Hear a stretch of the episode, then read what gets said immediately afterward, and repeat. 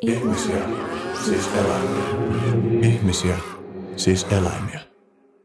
On maaliskuun alun maanantai-iltapäivä ja mulla on täällä ArtLab-studiossa Vallilassa vieraana suomalais-ugrilaisen kielen tutkimuksen VS-professori ja kielitieteilijä, kolumnisti, esseisti Janne Saarikivi. Tervetuloa. Kiitos, kiitos. Mun nimeni on Henry Wistbacka ja ollaan siis ihmisiä, siis eläimiä podcastissa. Ehkä voisi aloittaa silleen, että kysyn vaikka tällaisen kysymyksen, että minkälaisiin asioihin erityisesti olet viime aikoina kohdistanut huomiotasi? Niin kuin ylipäänsä huomiota. Mm, minkälaiset asiat on pyörinyt mielessä näinä päivinä? Tai...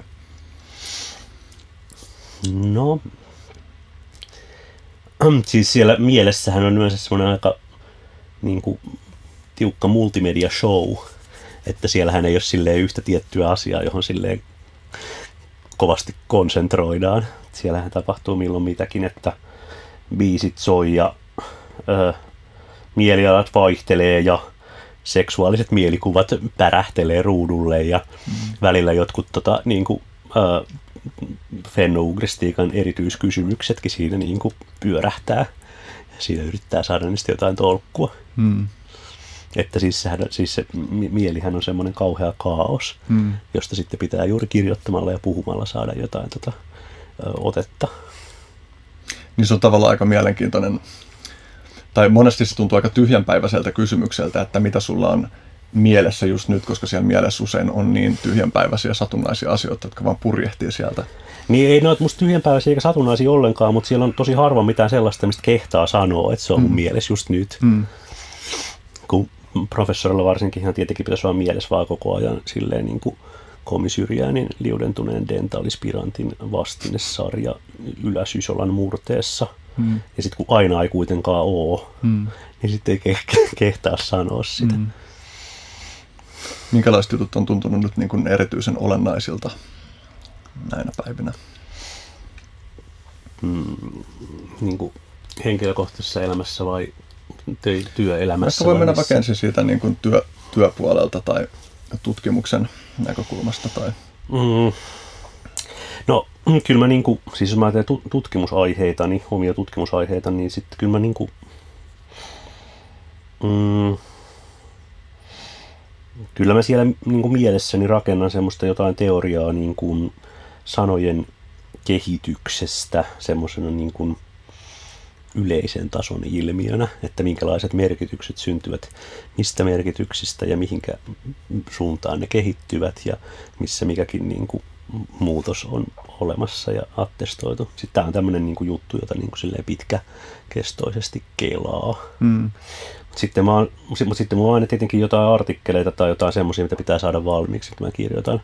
Ja ne on myös aika eri, erityyppisiä, että milloin mitäkin. Että nyt mä oon kirjoittanut yhtä, yhtä joka käsitteli uralilaisten kielten leviämistä, eli että mistä ne on, mikäkin kielityyppi on kotoisin ja mistä tämä koko suomalaisukurilainen kantakieli on peräisin. Sitten oli toinen artikkeli, joka käsitteli tuota Itämeren suomalaista sanastoa komisyrjäänissä – sitten oli kolmas artikkeli, joka käsitteli tuota, reformaation vaikutusta kielitilanteeseen. Tämmöisiä, ne on niin hyvin erilaisia aiheita. Mm. Sitten mä oon kirjoittanut semmoista yleistä esseekirjaa, joka käsittelee sitä, että miten suomen kieli tekee meistä suomalaisia. Yleensä mä en pysty keskittymään mihinkään asiaan silleen niin kuin minuutti 40 sekuntia pidempään, että mm. mä työskentelen niin, että mulla on niin kuin joku neljä, viisi tekstiä niin kuin rinnakkain auki ja sitten mä kirjoittelen niitä pikkasen siinä ja tässä ja samalla vähän Facebookkaan ja lueskelen kirjoja ja katselen niitä näitä. Ja mm. Siis, että joskus mä ahdisti tämmöinen työskentelytapa, kun mä olin joku gradun tekijä, mm. mutta nykyisin se ei enää ahdista, kun mä huomannut, että kyllähän tälleenkin itse asiassa moni asia valmistuu. Joo, kuulostaa tutulta. Joo. Rinnakkain paljon työn alla ja sitten vähän väliin niitä pulpahtelee valmiiksi. Niin, sitten niitä pulpahtelee valmiiksi. Jossain vaiheessa tulee aina sitten semmoinen niin kuin joku ahdistuskerroin siihen, että huomaa, että nyt tämä joku, joku juttu on tässä niin kuin valmistumassa mm. ja nyt se pitää saada ihan valmiiksi. Mm. Ja sitten usein joku, niin kuin, joku niin kuin vaatiikin sitä jostain kirjan toimituksesta, että missä artikkeli viipyy. Mm. Sitten siinä on joku semmoinen lopun ahdistava vaihe, missä se pitää niin kuin kasata. Mm. Se on mielenkiintoinen se balanssi sen suhteen, että kuinka optimoida se, että deadlineit on hyödyllisiä tiettyyn pisteeseen asti ja se, että vähän joutuu ruoskimaan on hyödyllistä, Joo. mutta sitten tarvitsisi olla kuitenkin tietty määrä semmoista joutenoloa ja viipyilyä. Se on just näin, että se, tota, se, se on semmoinen jonkinlainen kombinaatio, että tota, ihan, ihan pelkkä vapaus ei ole hyvä ihmiselle. Kaikki haluaa koko ajan enemmän vapautta, mutta sitten niin kuin, sellainen niin kuin, täydellinen vapaus niin ei tee meille hyvää. Hmm. Mä luulen, että se on vähän sama tämän niin kuin elintason kanssa, missä me eletään, että tota, ähm, tavallaan kaikki, kaikki puolueet ja kaikki poliitikot ja muut tota, puhuu siitä, että pitää saada lisää hyvinvointia.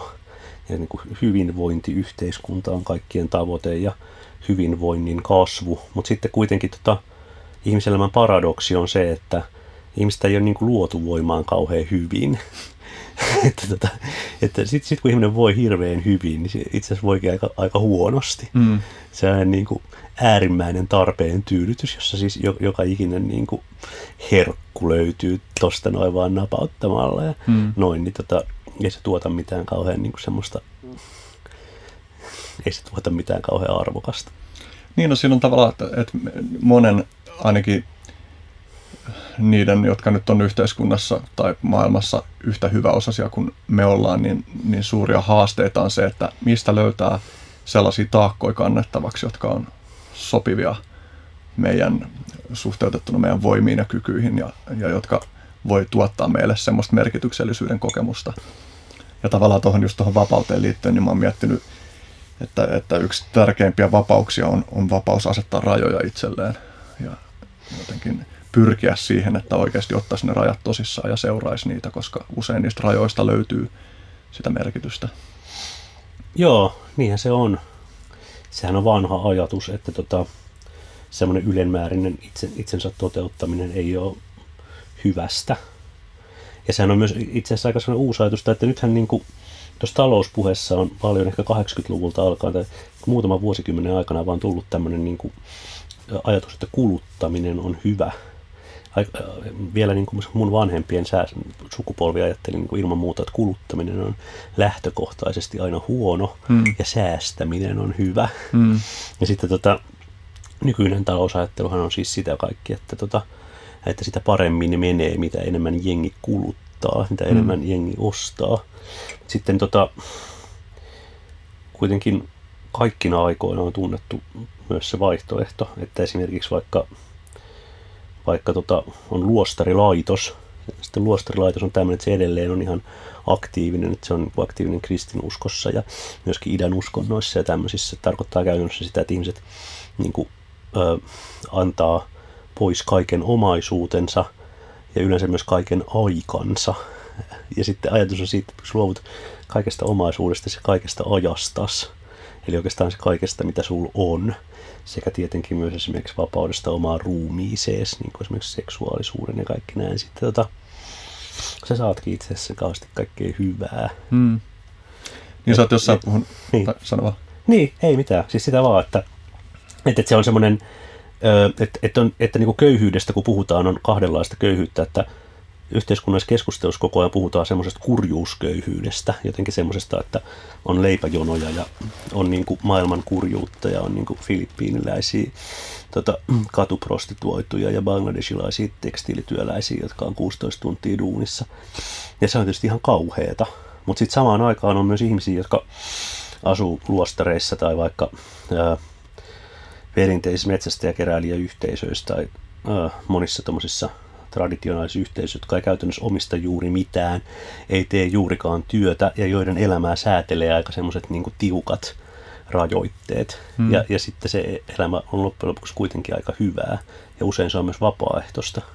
Niin keskeinen ero tuossa on ehkä se, että tyypillisellä tehtaalla se, mitä tehdään, ei kytkeydy mihinkään laajempaan kokemukseen siitä, mikä on elämässä merkityksellistä. Että Niin, se on pelkästään välineellistä. Niin se on, se on semmoista välineellistä tota riistoa, että tehdään tota hirveät määriä työtä, että saa jonkun semmoisen niin kuin...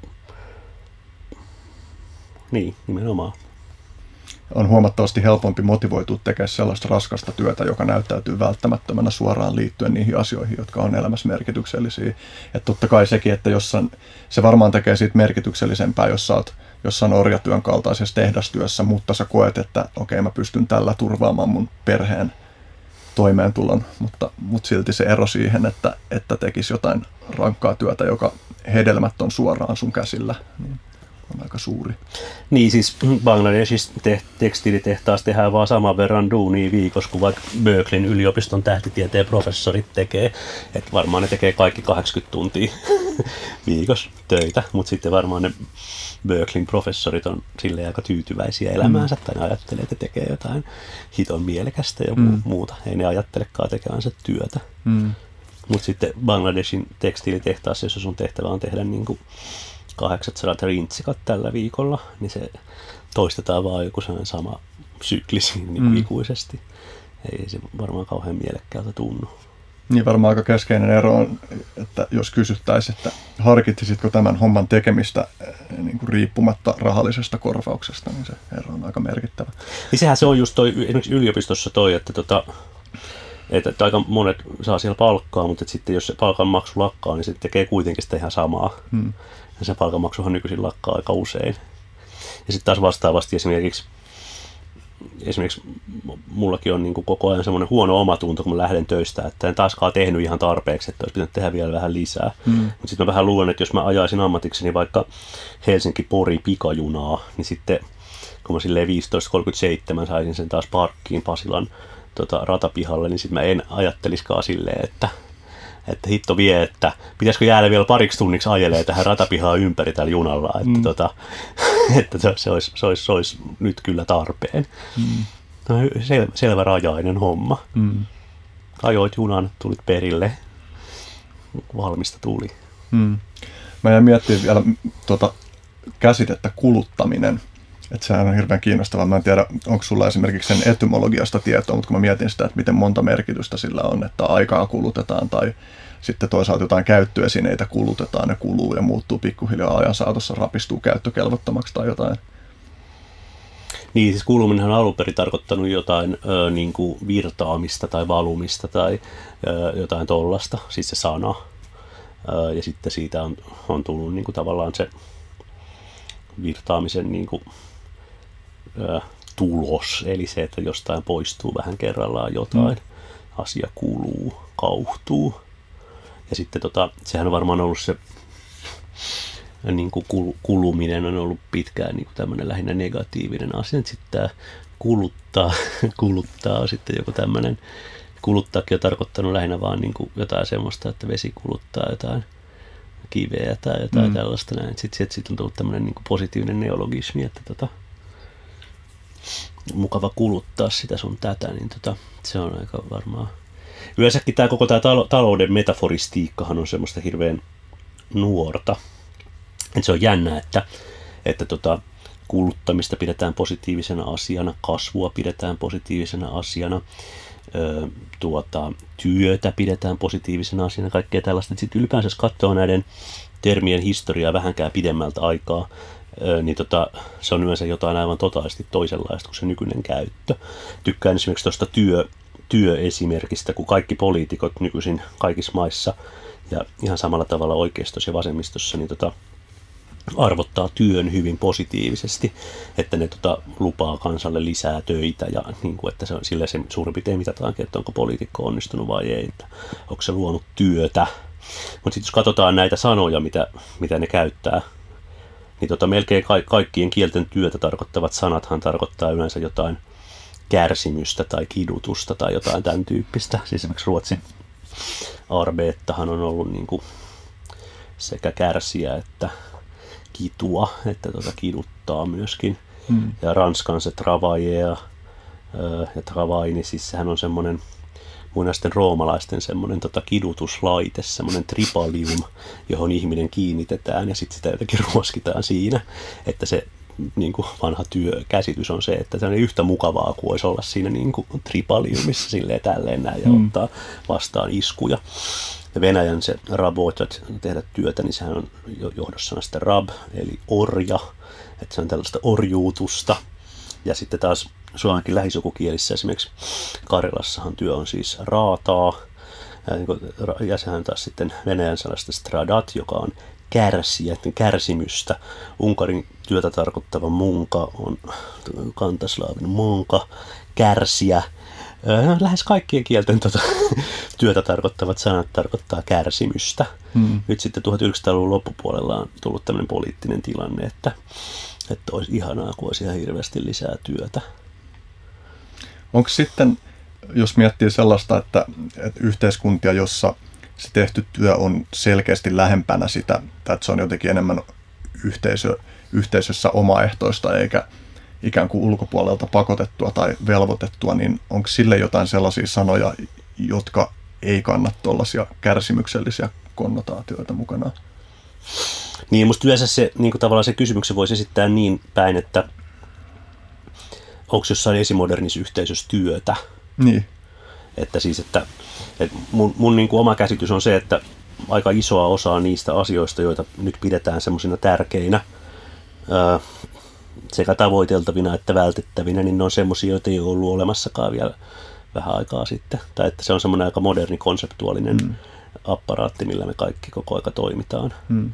Että esimerkiksi nyt tämmöisiä asioita, vaikka mä oon pohtinut, kuin ty- työ, rakkaus, vapaus, luonto, öö, niin tota, kyllä vähän väittäisin, että semmoisessa niin kuin vanhassa Suomessa, jossain niin kuin kansanmurteissa parisataa vuotta sitten tai, tai tuota, ö, kansan runoudessa, niin ei ollut näistä asioista yhtään. Hmm. Se oli kiinnostava, sä kirjoitit muun muassa siitä juuri venäjän kielen vapautta tarkoittavasta sanasta. Ehkä se voisi purka auki tähän. Oli... Niin, siis kirjoitin vaan siis siitä, että tota, kun siis Venäjässähän siis vapaus on svoboda, joka on siis sama kuin Suomen vapaus. Sitten sillä on tämmöinen kaksoismerkitys, että tota, se on siis paitsi vapaus, niin sitten se on myös ö, kaos, tai tämmöinen ka- kaos ja kapina ja poikkeustila, tai tämmöinen näin. Ja sitten tavallaan kaikilla semmoisilla niin kuin, äh, retoriikoilla, joilla niin kuin halutaan lisätä ihmisten vapautta, niin sitten kun ne kääntää venäjäksi, niin se on aina semmoinen sivumerkitys, että halutaan lisätä myös niin kuin kaauksellisuutta ja epävarmuutta ja jotain tällaista. Ja se, se, sillä on sitten aika iso merkitys siitä, että miten niin kuin esimerkiksi tämmöinen, tämmöinen niin kuin länsimainen vapausideaali jossain venäläisessä keskustelussa ymmärretään. Että sitähän tehdään siellä hirveän usein pilkkaa.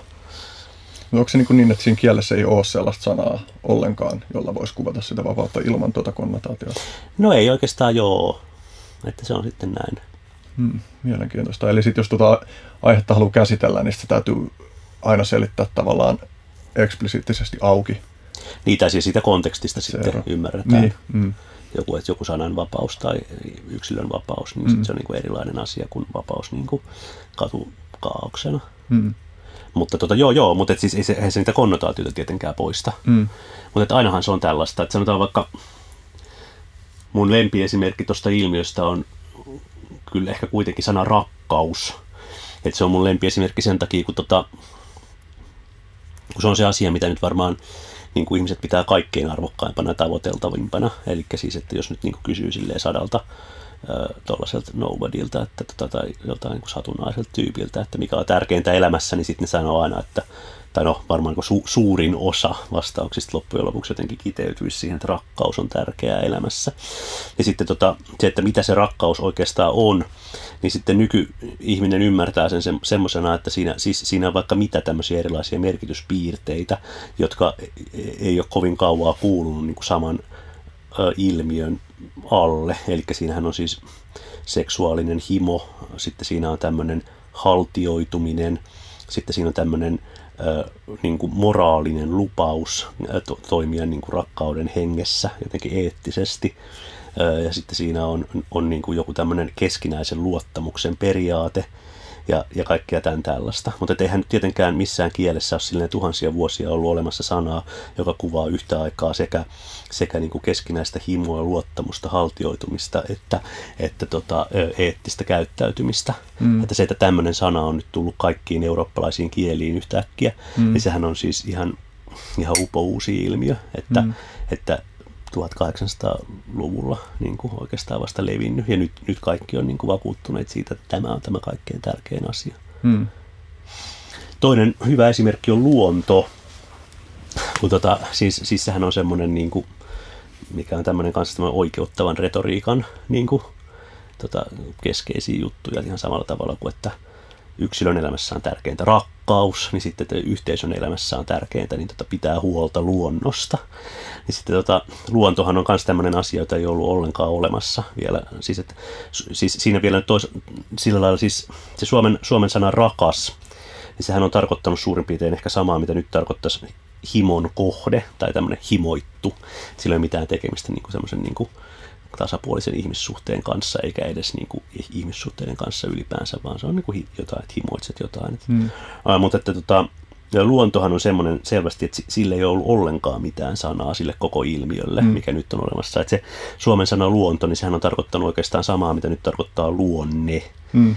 Että se on tarkoittanut vain jotain tämmöistä niin kuin ihmisen karaktääriä mm. tai jotain tämmöistä. Ja, ja sitten taas sellaista sanaa, joka kuvaisi jotain niin kuin, mm, kasvien ja eläinten ja olioiden kokonaisuutta, niin kuin, joka on ihmisestä riippumaton, niin sellaista sanaahan ei selvästikään ole ollut ollenkaan olemassa mm. suomen kielessä, eikä kyllä useimmissa muissakaan eurooppalaisissa kielissä. Että se on niin 1800-luvun keksitty, että tämmöinen ilmiö on. Mm.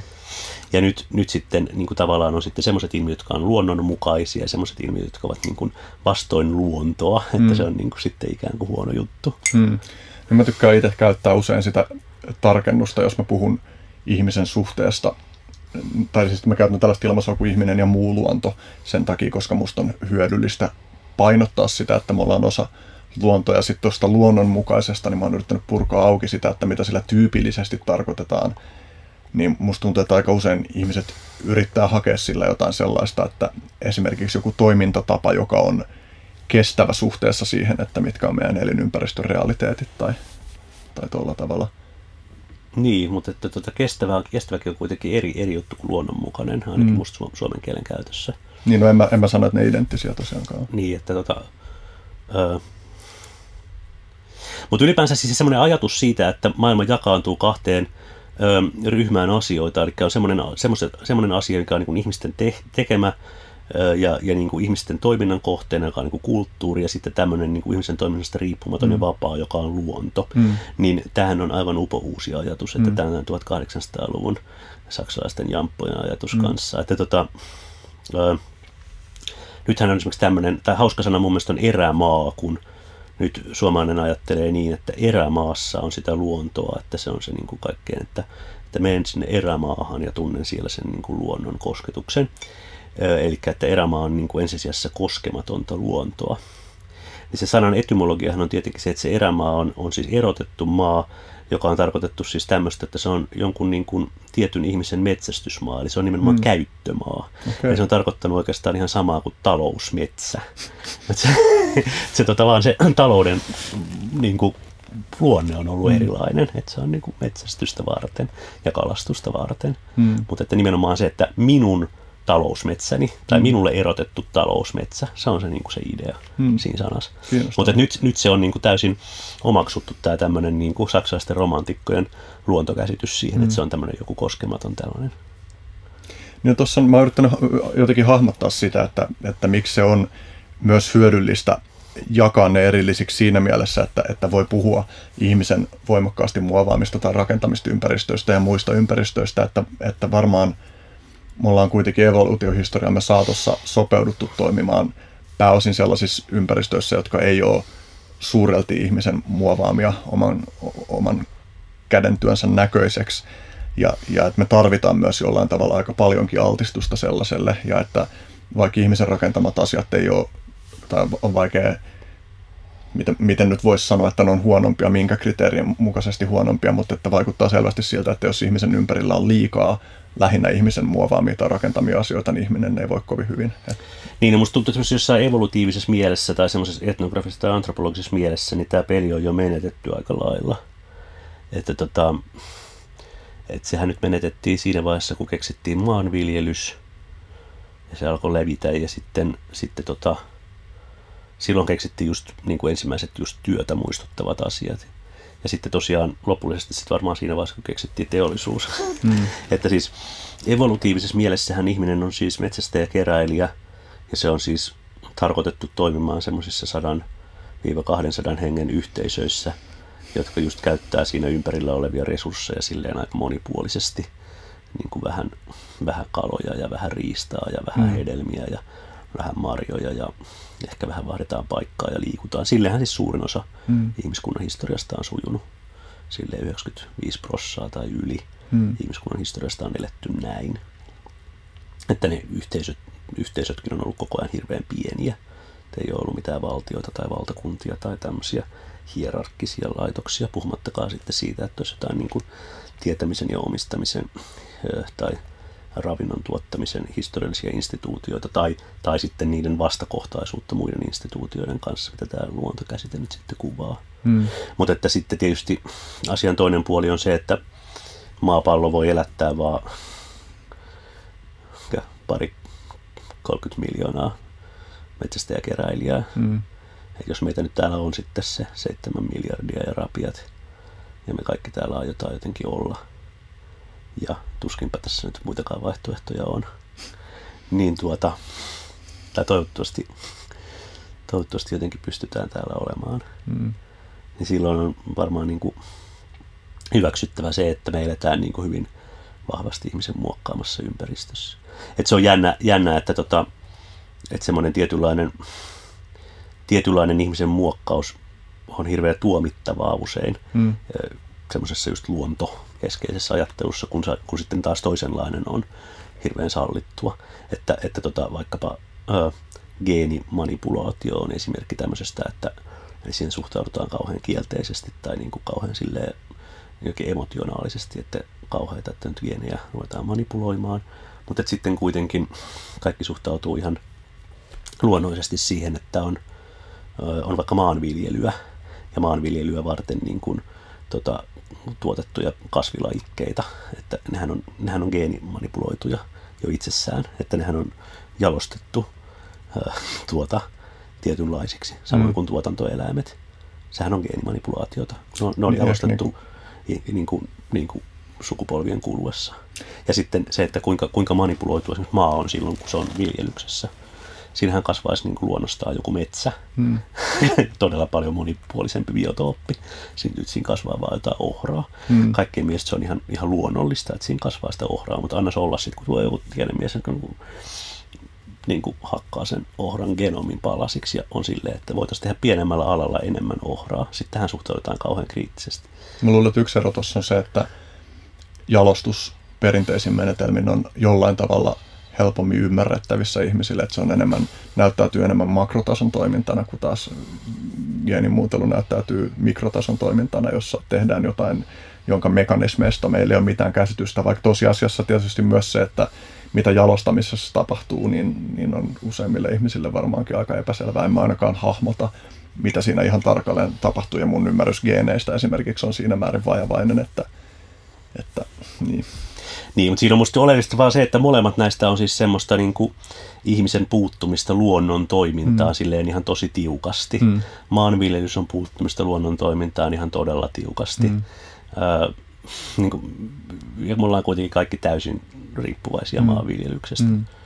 Että me, me joka tapauksessa eletään semmoisessa niin keinoyhteiskunnassa tosi paljon. Niin ehkä olennaista olisi tai kaksi juttua. Että toinen se, että me opittaisiin linjaamaan meidän sellaiset toimet, jossa me voimakkaasti esimerkiksi ohjataan luonnossa olevia energiavirtoja meidän omien tarkoitusperien mukaisesti, niin me, että me opittaisiin ymmärtää niin hyvin niitä jotenkin meitä huomattavasti laajemmassa mittakaavassa tapahtuvia, tai toteutuvia lainalaisuuksia sellaisella tavalla, että me voitaisiin linjata se meidän toiminta kestäväksi suhteessa niihin, eli että jotta me ei muovattaisi meidän ympäristöä sellaisella tavalla, että se muutamien sukupolvien kuluessa vaan tuhoutuu. Niin, niin kyllä musta yksi, yksi asia, mistä pitäisi puhua, on, on just se, että meidän pitäisi, niin kuin, meidän pitäisi pienetä, hmm. meidän pitäisi niin kuin vähentyä, niin kuin lukumääräisesti vähentyä, ja sitten meidän pitäisi köyhtyä. Hmm. Se, se olisi niin kuin hyvä kehityssuunta. Et kun tavallaan kaikki, kaikki toiminta yleisesti niin kuin liittyy aina siihen, että meidän pitäisi kasvaa, että pitäisi tuoda lisää, lisää tuotantoa ja lisää ihmisiäkin varmaan. Mutta että just, just jotta asiat olisi semmoisella kestävällä tolalla, niin ajattelisin, että voisi olla hyvä, että meitä olisi ihan tosi paljon vähemmän mm. ja että me toimittaisiin tosi paljon hitaammin. Ja siis siihenhän nämä vanhat yhteisöt on niin kuin perustuneet. Mm. Siis nämä juuri esimerkiksi metsästäjäkeräilijäyhteisöt mm. tai kaikki esimodernit yhteisöt. Ja kaikki ne hassuine tabuineen ja uskonnollisen määräyksineen ja muihin, niin nehän on perustunut just siihen perusolettamukseen, että jos muutetaan jotain semmoista, mikä toimii, niin tota, sillä voi olla aika kauheat seuraukset. Mm. Ja nythän tässä on parisataa vuotta menty semmoisella niin kuin, tota, niin kuin ajatuksella just siitä, että kaikki vanhat tota, rajoitukset on naurettavia, että mm kaikki vanhat niin kuin, tota, yhteiskunta, yhteiskuntaluokat on naurettavia velvollisuuksineen, kaikki niin kuin seksuaalisuuteen tai avioliittoon liittyvät rajoitteet on naurettavia, että et, et, kaikki niin kuin tavallaan kaikki asiat on purettava tämmöisen vapaan ihmisen tieltä. Mm ei saa olla hierarkioita, ei saa olla mitään perittyjä asemia, ei saa olla mitään kirkkoa, mikä määrää, että asiat on jollain tavalla, ei saa olla mitään niin kuin tota, yleistä jotain yhteisömoraalia tai seksuaalimoraalia, joka määrää, vaan pitää vaan olla niin, että kaikki ovat vapaita toteuttamaan itseään niin kuin ihan täysillä. No sitten jos on tällainen niin kuin, ajatus, niin tota, tämä nyt, ja siis sille, että se nimenomaan levitetään, että kaikki elää tällä tavalla, kaikki kaikilla mantereilla kaikissa maissa. Eihän tätä kauhean pitkään kokeiltu, ja mun mielestä tämän kokeilun tulokset eivät vaikuta ihan hirveän niin kuin, rohkaisevilta. Niin no voisi ajatella, että se on aika luontainen impulssi ihmisissä toisaalta ö, kyseenalaista, että miksi asiat on niin kuin on ja miettiä, että eikö sitä Joo, nyt tehdä paremmin, mutta että se vaatii tasapainottavaksi impulssiksi sitä, että pyritään aidosti ymmärtää sitä, että miksi ne on sukupolvien aikana iskostunut olemaan just tietyllä tavalla eikä jollain toisella tavalla. Että tavallaan, että siinä Chesterton, Chestertonin naita on mun mielestä hauska semmoinen, mitä te, tekee mieli kylvää ihmisten mieliin, koska se on jotenkin hauska metafora tolle, että, on, että jos löytyy keskeltä jotain satunnaista peltoaluetta tai muuta niittyä, niin aita, jonka merkitys on epäselvä, niin ennen kuin poistetaan se aita, niin on syytä selvittää, että miksi aita on alun perin laitettu siihen. Että sillä joo, saattaa olla joku merkitys, joka ei ole välittömästi ilmeinen, ja tämä pätee kaikkiin yhteiskunnallisten muutosten tekemiseen. Joo, joo, ja siis, siis se, sehän on niinku just sanottava näiden perinteisten yhteisöjen niinku jotenkin kunniaksi, että monet niistä on ollut hirveän stabiileja. Mm. Siis että monet niistä yhteisömuodoista on osoittautuneet paljon kestävämmiksi kuin esimerkiksi se nykyinen yhteiskuntamuoto, mikä leviää kaikkialle, mm. mikä, mikä nyt on sitten – olevinaan ainoa oikea. Mm. Että tota, tai sitten, tai sitten pitäisi ainakin keskustella sit siitä, että kuinka monille se voidaan taata. Mm. Ja tämähän on se, mitä Pentti Linkola kaikissa kirjoituksissaan aina sitten kysyy, että mm. et ei siinä mitään vikaa, että ihminen on vapaa ja et ei siinä mitään vikaa, että, että ihminen on ahne ja ei siinä mitään, että semmoinen ihminen on, että, että me, ollaan niin kuin, me ollaan tosi ahneita ja me aina halutaan vähän enemmän jotain kuin mitä, me, mitä meillä on ja, ja me halutaan lisää vapautta itsellemme ja lisää mm. itsensä toteuttamisen mahdollisuuksia, sitten meitä pitäisi vaan olla vähemmän. Että ketä se nyt sitten haittaisi, jos täällä olisi 7 miljardin sijasta 70 miljoonaa ihmistä vaikka, jotka haluaa sisäpihviä ja Ferrarin kaikki. Ihan hyvinhän tämä maapallo sen kanssa pärjäisi. Mutta voidaanko me hankkia niin sisäpihviä Ferrari 7 miljardille ihmiselle, niin se on vähän eri juttu. Mm toinen juttu, mitä mä kanssa mietin tuossa, kun mä aiemmin sanoin että on tavallaan kaksi juttua liittyen tuohon äh, ikään kuin ei ihmisen muovaavaan luontoon, niin sen, se toinen, mitä mä en vielä sanonut, niin oli vaan se, että, että meidän terveydelle ja hyvinvoinnille näyttää olevan jossain määrin välttämätöntä se, että mä en tiedä mikä se tarkalleen on, mitä me tarvitaan, liittyy todennäköisesti ainakin johonkin mikrobikantoihin tai muuhun, mutta että me tarvitaan oikeasti altistumista – jollekin, mitä ei ole läheskään kaikissa ihmisen rakentamissa ympäristöissä. Ja me ollaan nyt tekemässä aika valtavaa ihmiskoetta, kun me hakataan, hakataan joko hakataan metsät kokonaan tai sitten korvataan diversiteetiltään rikkaat metsät diversiteetiltään köyhillä niin sanotulla metsillä. Niin, siis joo, kyllä. Mutta kaikkihan tämä on semmoista ihmiskoetta. Siis että mm. jos nyt ajatellaan vaikka sitä, että, öö, että suurin osa ihmiskunnasta elää kaupungeissa, että minkälainen, minkälainen tavallaan yhteisökaupunki on. Että, että tota, yhteisö, joka sijaitsee siis esimerkiksi ruoantuotannosta erillään ja jossa on kauheasti ihmisiä ja kauheasti niin kuin erilaisia tota, ää, välineitä, joilla liikutaan. Sitten jos on toisaalta kauhean diversiteetti kaikkea niin kuin mahdollista, mitä voi mm. tehdä. Tähän on niin kuin aivan totaalisesti erilainen tilanne kuin että missä ihmiset on enimmäkseen eläneet. Mm. 1900-luvun alussa no, yli 80, mitä, yli 80 prosenttia ihmiskunnasta eli maaseudulla ja mm. te, niin kuin, työskenteli ravin, ravinnon tuotannon parissa. Mm. Et se on just jännä, että ö, parissa sukupolvessa maailma on muuttunut semmoisesta, jossa yli kolmen osaa ihmisistä oli välittömässä tekemisessä ravinnon tuotannon kanssa semmoiseksi, jossa tavallaan kaikki ravinto voidaan tuottaa muutaman prosentin mm. porukalla. Ja sitten samaan aikaan elämä on pidentynyt aivan järjettömästi. Niin tuota, nyt sitten pitäisi jotenkin keksiä, että mitä tehdään tällä kaikella elämällä. Mm. Eli tota, on saatu niin kuin aivan kammottava määrä, pelottava määrä niin kuin lisää aikaa.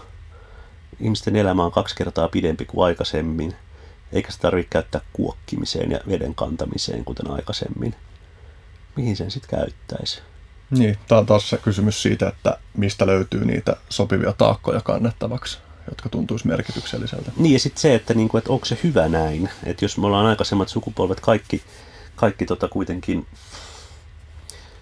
ö, on tehty niinku semmoista jotain erityyppistä kevyttä fyysistä työtä ja, ja, tota, ö, ja oltu, oltu niinku tavallaan välittömässä kytköksissä ö, kasveihin ja eläimiin, jotka sitten on meidän ravintoa ja sitten semmoiseen pieneen yhteisöön, jonka kanssa me hyödynnetään sitä – niin jos me ollaan kehitytty tavallaan semmoista varten, mm. niin ö, kestääkö meidän polla tätä kaikkea vapautta ja kestääkö meidän tätä yhteisöt tätä kaikkea aikaa, mitä mm. meillä on.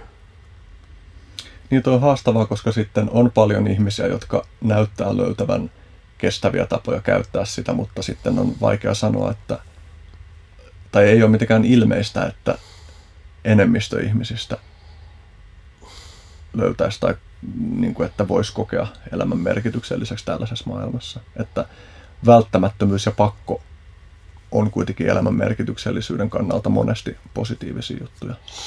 Niin, siis kyllähän nyt esimerkiksi erilaiset välttämättömyyttä ja pakkoa tota,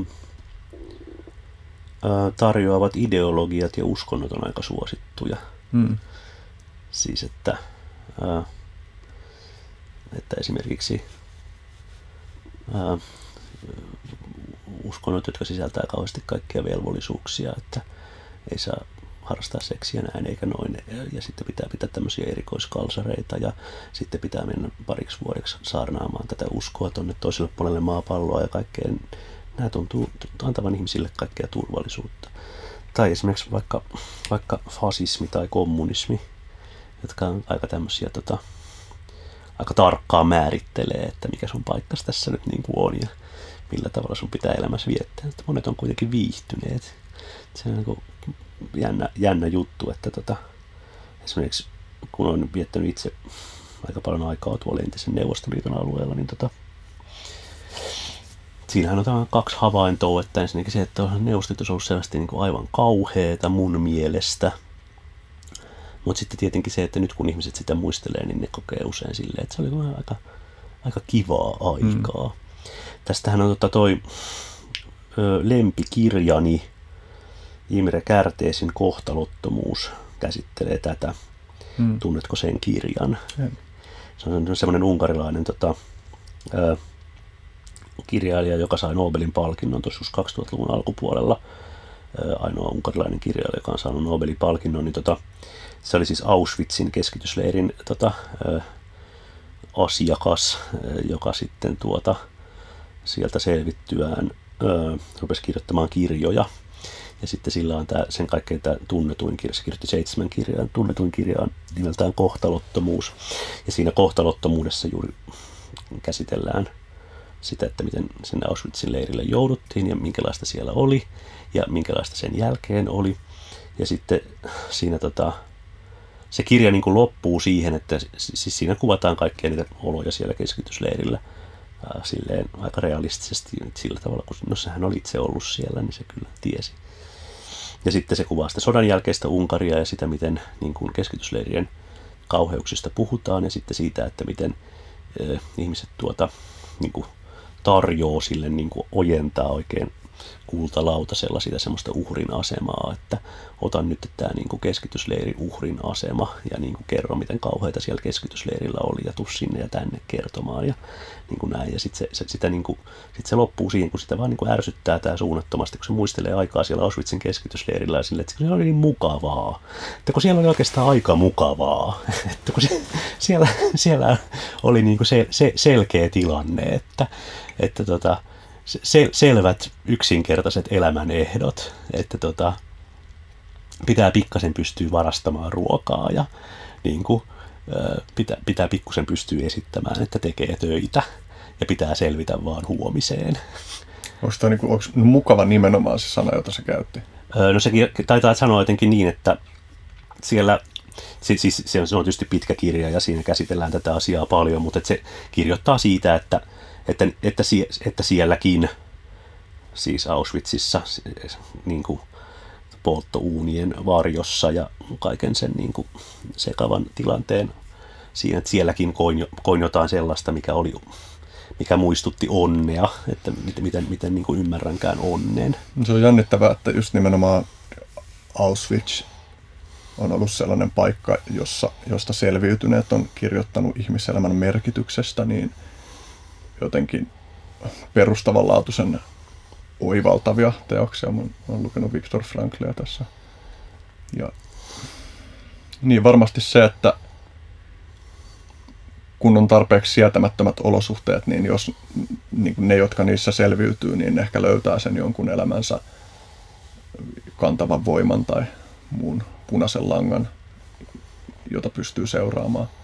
Sitten ne, jotka ei selviydy, niin esimerkiksi kuvittelisin, että monesti on menettänyt toivonsa tai ei ole ollut mitään, mikä kantaisi tulevaisuuteen. Niin, siis lähtökohtaisestihan siellä on tietenkin ollut niin kuin ihan hirveetä mistä tahansa niin semmoisesta porvarillisesta näkökulmasta. Mutta siis se, että, että tota, se kysymys onkin juuri se, että onko meillä niin kuin oikeat, oikeat arvot, kun me ajatellaan, että siinä kun me ajatellaan, että mikä on hyvää ja mikä on huonoa. Että mm. onko meillä niin kuin se oikea tieto siitä, että mikä on hyvää ja mikä on huonoa.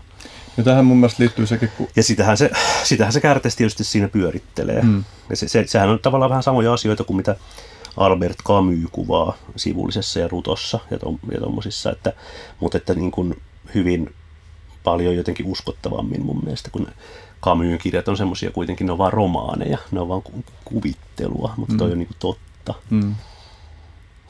Niitä myös niin kuin aiemmin jo tuli mieleen, kun viittasit ja oot viitannut myös paljon kasvuun ideologiana, niin että mä voisin kuvitella, koska mun oma suhde kuihtumiseen ja kuolemaan on sellainen, että vaikka se on inhimillisellä tasolla eri tavalla, tai että niissä on semmoista traagisuutta, jota kukoistamisessa ja syntymässä ei ole, mutta kun mä mietin jollain muulla kuin semmoisella emotionaalisella tasolla, niin mä pidän – kuolemaa ja syntymää ja kasvua ja kuihtumista yhtä hyvinä asioina, niin kuin tietysti kontekstista riippuen, mutta mä, mä voin kuvitella, että on paljon kulttuureita, jossa suhtaudutaan kuolemaan ja kuihtumiseen selkeästi hyvänä asiana samalla tavalla kuin syntymään ja, ja, ja kasvamiseen sellaisella tavalla, mitä meidän kulttuurissa ei.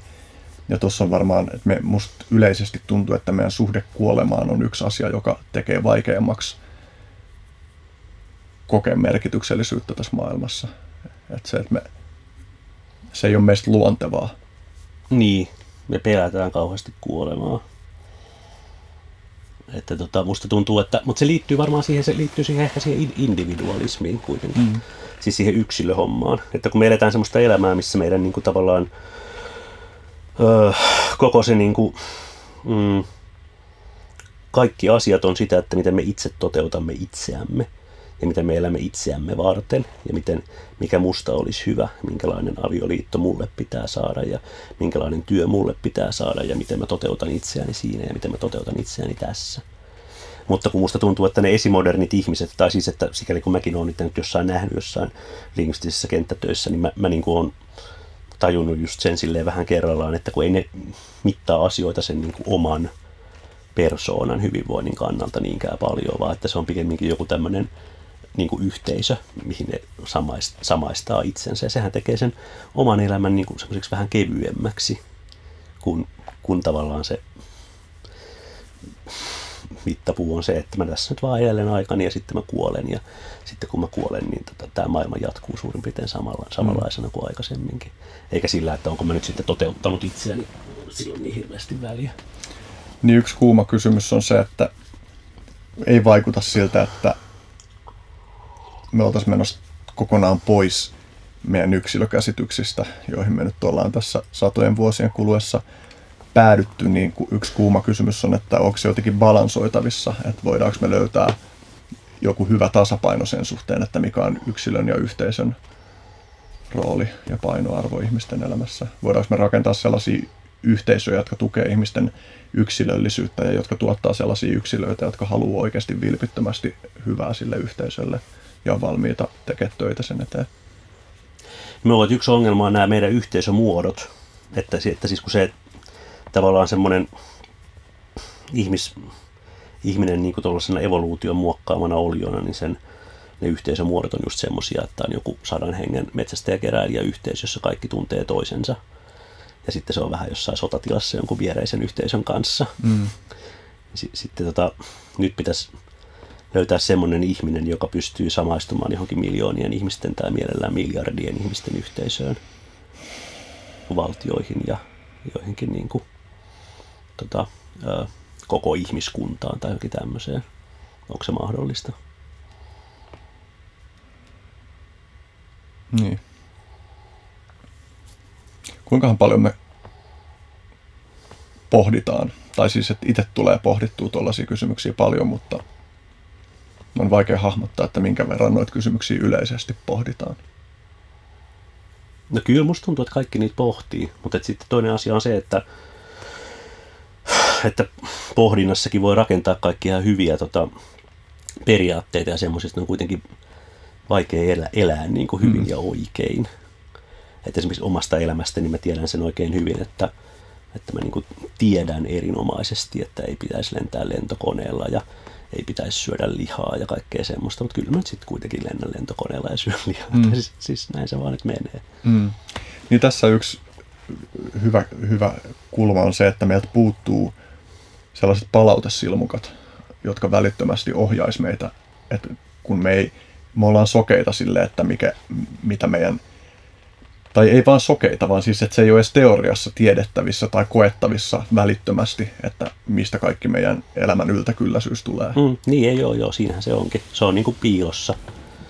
Yksi tota, kaveri, joka kävi jossain semmoisella selviytymisleirillä tai jossain semmoisessa, piti, piti niin kuin jossain metsässä pysyä hengissä niin kuin jonkun aikaa jollain porukalla, niin se kertoo vaan siitä, että sit siinä oli yhtenä osana oli sitten semmoinen, että ne, tai siis osa, yksi osa oli tietysti se, että koko ajan pitää löytää ruokaa sieltä luonnosta ja sitten valmistaa se ja tällä lailla. Mutta sitten siinä oli semmoinen joku, että, että tota, teurastettiin lammas ja syötiin se. Ne oli niinku tämmöisiä jotain normikaupunkilaisia näin. Mm. Sitten ne joutui itse tappamaan sen lampaa ja nylkemään ja, ja vääntämään siitä safkaa. Niin sitten se sanoi vaan, että, että, tota, että se oli niinku aika semmoinen niinku kokemus, että, että niin kuin, kaikki nekin, jotka siis normaalisti syö lihaa ja kaikkea, että se ruoka nautittiin niin semmoisen niin kuin, hiljaisen kunnioituksen vallassa. Hmm. Mä uskon, että näin se juuri onkin, että me hmm. ei, me ei niin kuin yleensä nautita hiljaisen kunnioituksen vallassa paljon mitään, kun me ei oikein niin kuin nähdä sitä, että mistä se tulee. Hmm. Tähän liittyen on myös tosi hyödyllistä, että monissa esimerkiksi just metsästä- ja keräilijäkulttuureissa on rituaaleja, joita tehdään, kun käytetään resursseja ja, ja rituaalin vaatima panostus on suoraan verrannollinen siihen, että kuinka iso se resurssimäärä on, jota ollaan käyttämässä. Että ei vaan voida huvikseen kärventää juttuja menemään, vaan pitää oikeasti miettiä, että mitä me tarvitaan. Ja... Joo, ja sittenhän metsästä- ja keräilijäkulttuurissa on näitä tämmöisiä erilaisia mekanismeja, jotka on tarkoitettu siihen, että, että tota, tasapaino palautetaan. Että tunnettu nyt esimerkiksi on vaikka se Potlah-esimerkki mm. sieltä Tlingiteiltä, tai missä se on siis brittiläisen Kolumbian näillä alkuperäiskansoilla, jotka aina tietyin väliä on järjestänyt tämmöisen juhlan, jossa omaisuus tuhotaan, mm. että liikaomaisuus tuhotaan, että tota, ei syntyisi semmoista sosiaalista tota, niin kuin epätasapainoa, että toisilla on kauhean paljon enemmän kuin toisilla, että se on mm. niin kuin katsottu, että se on vähän niin kuin huono juttu. Mm. Et siinä nyt selvästi näkee, että esimerkiksi näissä potlah-yhteisöissä ei ole ollut niin kuin tota, nykyisten valtioiden tota, talousasiantuntijat niin, tota, niin kuin neuvomassa, että miten tämä mm. järjestelmä laitetaan.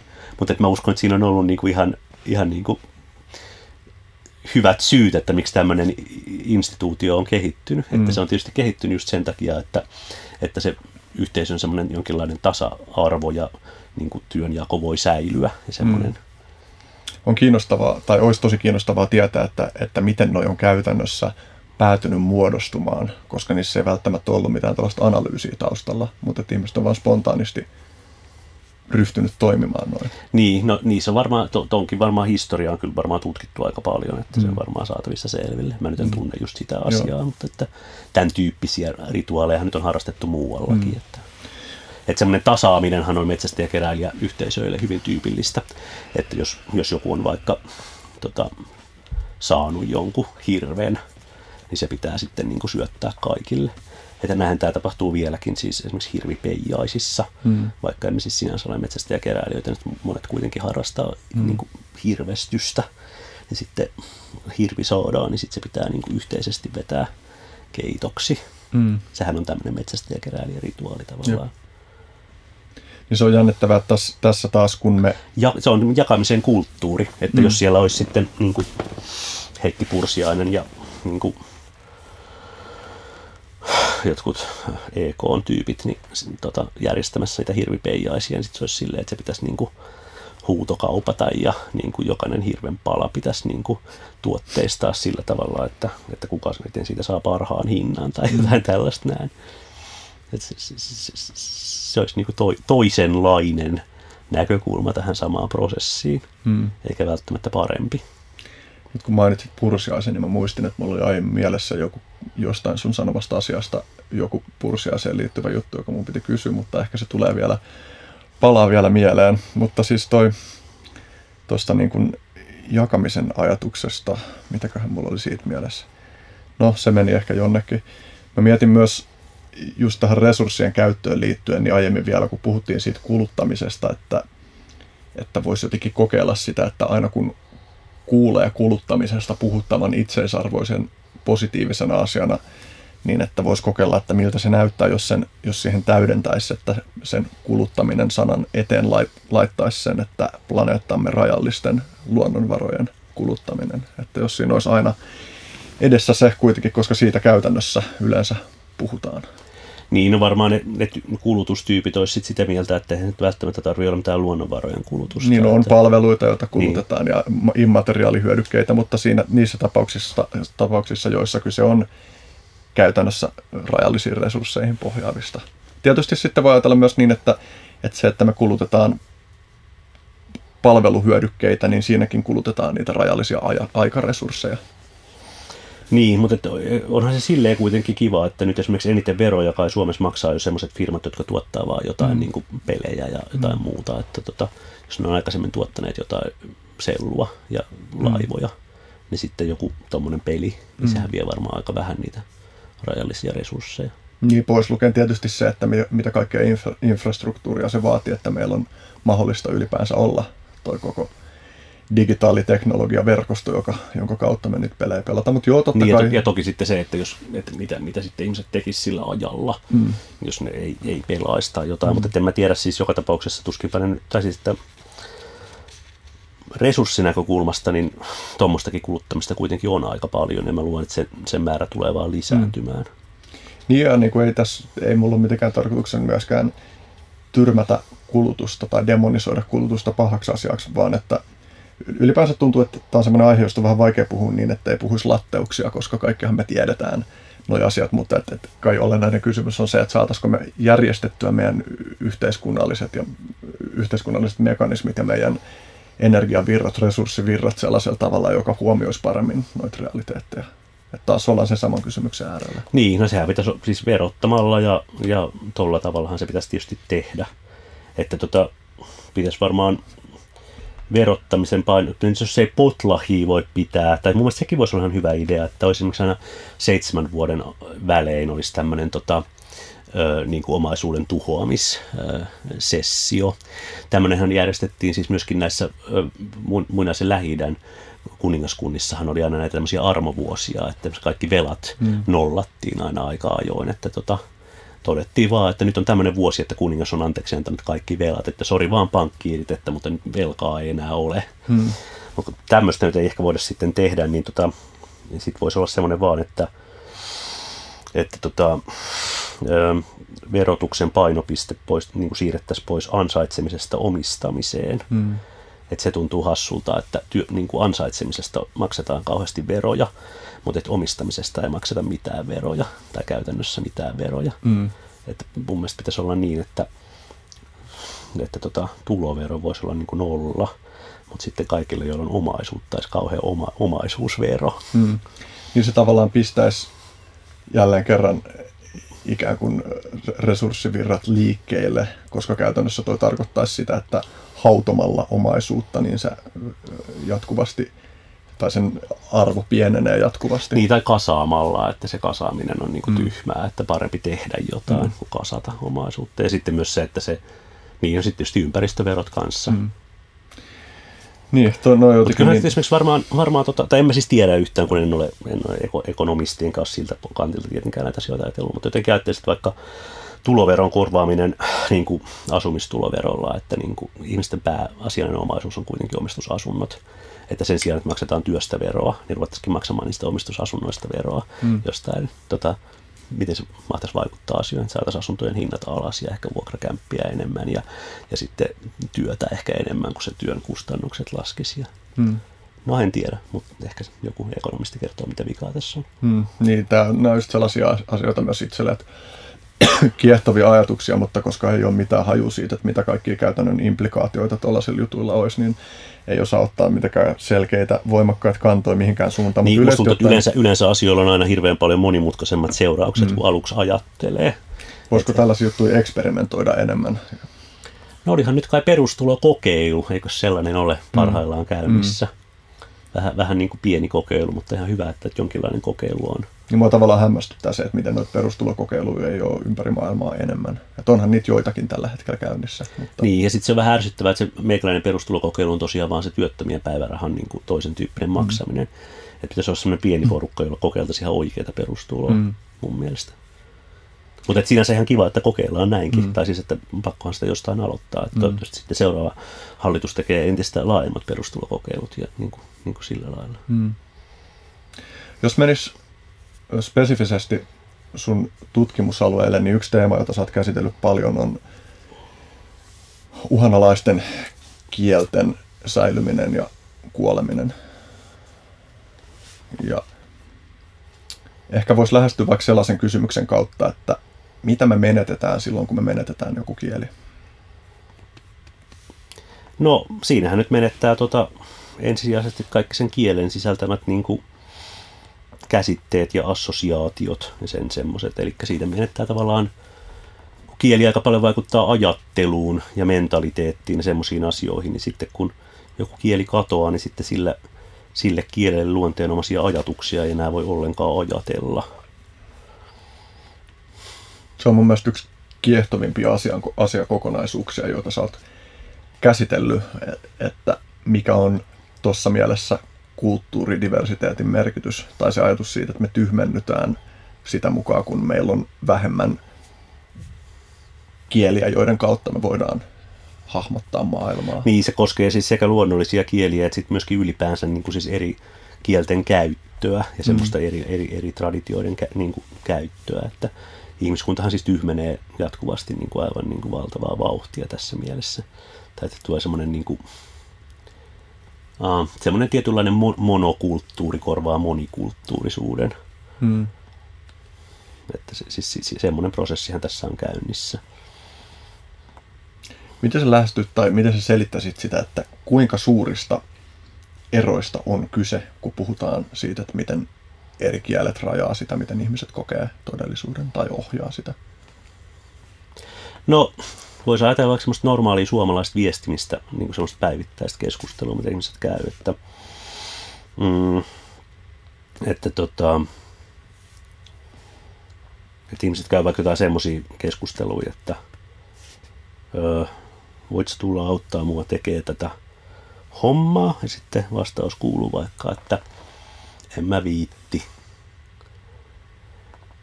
Niin sitten tota, mitä tämä tämmöinen viittiminen on, ja mitä se viittiminen niin kuin käännetään vaikka englanniksi tai saksaksi tai ruotsiksi tai venäjäksi tai tagalogiksi tai quechuaksi, niin tota, se on aika vaikea juttu. Että siis ää, se on aika yleinen sana viitsiä, mutta tota, sillä on aika vaikea löytää niin kuin käännösvastineita hmm. kielissä. Siis sehän, sehän tarkoittaa jotain semmoista, että, että tota, öö, kyky on, mutta halua ei ole. Hmm. Se on ilmastu niin kuin yhdellä sanalla. I could, but I don't want. Hmm. Öö, mutta englannissa ei tietenkään ole sellaista sanaa kuin viitsiä. Ja jos sen purkaa noin monen sana englanniksi, niin siinä ei ole enää samaa fiilistä. Niin siinä ei ole sitten niin kuin tavallaan järkeä. Että ei siis kukaan, tai että siis kukaan, kukaan niin kuin englantilainen, tai uskoisin, että aika harva englantilainen niin kuin vastaa johonkin semmoiseen kysymykseen, että viititkö tulla auttamaan, tai siis, että voitko tulla auttamaan minulle mm. silleen, että, että kyllä ehkä voisin, mutta en nyt vain tällä kertaa tahdo. Tai siis, mm. siis, että tämmöinen niin kuin, aika monimutkainen modaalinen tila on mm. siinä ikään kuin taustalla. Ja sitten se modaalinen tila on juuri tämmöiselle niin suomalaiselle keskustelulle luonteenomainen. Ja siis tämmöisiähän sanojahan kaikki kielet on tietysti ihan pullollaan. Ja sitten eikä tietysti pelkästään yksittäisiä sanoja, vaan myös sanojen välisiä yhteyksiä. Että tota, mm, niin ne on siis semmoisia usein on hyvin semmoisia sattumavaraisiakin yhteyksiä, että tota, ää, että tota, Suomessa on vaikka sana niin kuin pakko on semmoinen, että se on niin kuin, sun on pakko tehdä tämä, mutta sitten samaan aikaan on mahdollista sanoa myös jotain semmoista, että, että, että hampaita pakottaa. Hmm. Ja sitten tietysti samaa kantaa on myös esimerkiksi sana pakkanen, tai jotain tällaista näin. Mm. Ja näillä sanoilla on niin kuin jonkinlaisia tota, niin kuin kytköksiä ihmisten päissä ja ajatuksissa, ja niitä voi niin kuin, niitä tota, tulee ihmisten uniin ja, ja tota, jotenkin humalassa sopertelemiin niin kuin lausumiin ja joihinkin sellaisiin, ja ne niin kuin ohjaa vitsejä ja, ja ajatteluja ja semmoista vapaata assosiaatiota ja kaikkea mm. tällaista. Ja sitten taas jossain toisessa kielessä ei ole näitä. Että esimerkiksi sitten englannin kielessä ei ole. Mm. Että sitten mutta englanninkielessä on sitten taas jotain aivan, aivan toisia assosiaatiomahdollisuuksia, joita meillä, ei, meillä taas ei ole. Mutta sitten just siis se, että jos me nyt vaikka esimerkiksi tieteellisessä prosessissa, siis tämmöisessä niin kuin luovassa maailman haltuun ottamisen prosessissa käytetään yksinomaan englannin kieltä, niin kuin nyt usein, tai siis siihen suuntaan ollaan menossa, niin kyllähän se siis merkitsee myös sitä, että siis suurin osa ihmiskunnan assosiaatiomahdollisuuksista ja erilaisista tämmöisistä niin kuin, ajatuspotentiaalin mahdollisuuksista jätetään vaan käyttämättä. Päätetään vaan vapaaehtoisesti, ettei käytä näitä nyt ollenkaan. Hmm. Tuo on mielenkiintoinen, kun se tuntuu intuitiivisesti aika selkeältä, että miksi toi on tärkeää. Sitten sä oot miettinyt tätä aihepiiriä varmasti lukemattoman paljon enemmän kuin minä, niin sitten sä varmasti osaat kiteyttää vielä paremmin sitä, että minkälaisia käytännön implikaatioita sillä on, jos meillä on vain rajatusti mahdollisuuksia jäsentää maailmaa. No siis ensinnäkin siitä maailmasta tulee tietenkin hyvin semmoinen hierarkinen, eli siitä tulee semmoinen, että niin kauan kuin kaikki ihmiset ei puhu vaikka englantia äidinkielenä, niin sitten maailmasta tulee semmoinen hyvin hierarkinen, että, että sitten tavallaan maailmaa komentaa ne, jotka käyttää englannin kieltä hyvin. Et sehän nyt näkyy esimerkiksi siinä, että, että tota, kaikki viihde tulee englanninkielisistä maista ja kaikki elokuvat, kaikki populaarimusiikki ja nyt myöskin kaikki tiede. Ja tavallaan sitten, jos joku suomalainenkin menestyy siellä, että Saara Aalto pärjää tai joku niin kuin Bengt Holmberg saa Nobelin palkinnon, niin sitten se edellyttää sitä, että se on muuttanut sinne, niin kuin, mu- muuttanut ajattelunsa tämän englannin kielen niin kuin sapluunan mukaiseksi. Hmm. Että pärjään ensin Engl- englannin talentkisassa ja sitten pääsen Suomeenkin tekemään euroviisuja. Tai että muutin Harvardiin ja tota, sain siellä professori, tai missä se MITissä se oli professorina Holmström, niin sitten tota, näin Suomikin sitten sai Nobelin palkinnon, kun mm. mentiin ensin Amerikkaan ja muututtiin amerikkalaisiksi. Siis tarkoitan, että, se, että siis, siis, siis siinä on tämmöinen ihan selkeä hierarkia, että ne asiat ovat tärkeitä, jotka ovat tärkeitä niin kuin englanninkielisissä maissa tai englanninkielisissä yliopistoissa. Sitten se, se, joku toinen asia ei ole tärkeä. Mm. Et sehän on siinä niin kuin ensimmäinen semmoinen ihan ilmeinen ongelma tässä ajatuksessa. Mutta sitten siinä on paljon muitakin tosiaan ongelmia, joista sitten oleellinen on tietysti sit se, että tota, se englanninkielinen maailmahan esimerkiksi, niin tota, se on ihan tietynlainen. Et siellä on ihan tietty, tietty niin kuin, historiallisesti ihan tietyt niin kuin mentaliteetit ja ajattelutavat ja, ja semmoiset. Ja joku toinen maailma on sitten hyvin erilainen. Et sanotaan, että tämmöistä mä oon miettinyt paljon, että suomalaisessa kommunikaatiossa on tämmöinen mm, niin kuin, vaatimattomuuden hyve, aika semmoinen perinteinen. Että tota, jos haluaa olla tosi kova jätkä, se on suomalaisessa keskustelussa, niin sitten ei oikeastaan saisi silleen leuhkia sillä, mitä on tehnyt tai mitä osaa tai, tai tälleen näin, että voi olla vaan ihan taka-alalla ja sitten pudotella sieltä jotain semmoisia niin semmoisia näin. Mm. Mutta että tässä angloamerikkalaisessa maailmassahan täytyy toimia täysin toisella tavalla. Että tota, että siinä pitää niin kuin, niin kuin tota, olla retorisesti kauhean taitava ja niin kuin, muistaa koko ajan korostaa omaa persoonaansa ja, ja omien, omien tutkimustulostensa semmoista tota, niin kuin teoriaa luovaa merkitystä ja tämmöistä, niin kuin, että miten nämä on niin kuin, aivan erilaisia on kaikki maailman mm. muut tutkimustulokset. Vaikka eihän kaikki maailman tutkimustulokset mitenkään voi olla semmoisia. Mm. Että oleellistahan on nimenomaan just se, että saadaan paljon semmoisia tosi tavallisia tutkimustuloksia, mm. jotka ei sisällä mitään tämmöistä breakthrough-elementtiä, vaan että se mm. vaan on niin kuin joku, joku tämmöinen siis oli tämmöinen aika hauska väitöskirja, mikä oli Helsingin yliopistossa tehtiin, tota, joka koski tiibettiläisten ö, tota, niin kuin, ö, mukautumista kapitalismiin tai kansainväliseen kapitalismiin, kun kiinalaiset nyt tulee sinne Tiibettiin. Ja siinä käsiteltiin just sitä, että kun siinä, mistä siinä vanhassa tiibettiläiskulttuurissa ei, ei ollenkaan pidetä arvossa sellaista, että tota, joku ihminen toisi itseään jollain tavalla esille tai että se tavoittelisi itselleen jotakin, vaan että kaikkia tämmöisiä asioita, että joku ihminen esittelee omaa persoonaansa tai yrittää haalia itselleen jotain, niin pidetään lähinnä semmoisena äärimmäisenä moukkamaisuutena ja typeryytenä. Ja sitten tämä kapitalistinen maailma niin kuin tavallaan vaatisi just näitä ominaisuuksia, että sun pitäisi niin kuin, niin kuin tota, ajatella omaa uraas ja, ja tota, jotain niin kuin omaa persoonaa tuoda kauheasti esille jossain työhaastatteluissa, että mä oon hirveän hyvä tässä ja tässä ja tässä mm. ja tässä ja tässä ja tässä. Ja kun se, se ei niin kuin tavallaan nouse siitä tiibettiläisestä kulttuurista mitenkään, niin sitten sitä on hirveän hankala saada siihen. Ja sitten seurauksena on se, että että niin kuin kiinalaiset vaan saa kaikki työpaikat ja tämmöiset näin, koska no, tiibettiläiset pystyy mm. siinä pärjäämään. Ja tähän on just sama, mitä jotkut niin kuin kouluttajat sanoo, että suomalaiset on niin kuin liian vaatimattomia, mm. että ne niin kuin, ei tuo omaa osaamistaan esille. Kaikki, sehän on vaan, niin kuin, että suoma, siis ne vaan sanoo oikeastaan sen, että suomalaiset ei käyttäydy niin kuin amerikkalaiset. Mm.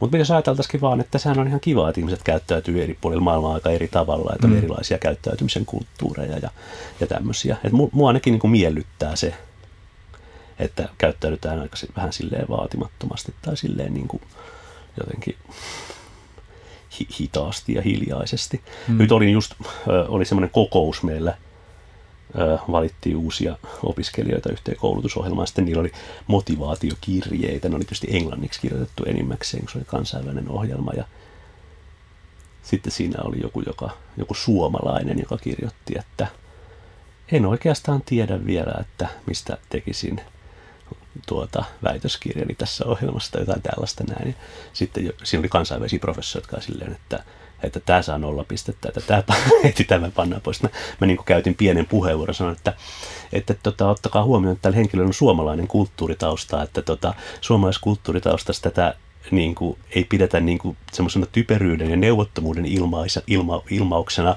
vaan tätä pidetään rehellisyytenä. Mm. Että ajatellaan, että, että hän, että hän, hän niin kuin rehellisesti sanoo, että tota, en tunne näitä asioita nyt hirveän, hirveän paljon, mutta että olen kiinnostunut näistä ja toivon, että opetusohjelmassa ne sitten selviävät minulle paremmin. Että tämä on mm. niin kuin lukuohje. Mm ni, niillä niin kansainvälisillä professoreilla ei selvästi ollut niin tätä kykyä lukea sitä suomalaista viestiä siinä. Mitäs? Että ei se tyhmyyttään sano, että hmm. en tiedä, vaan se sanoo vaan nöyrästi, että, että sitten katsotaan.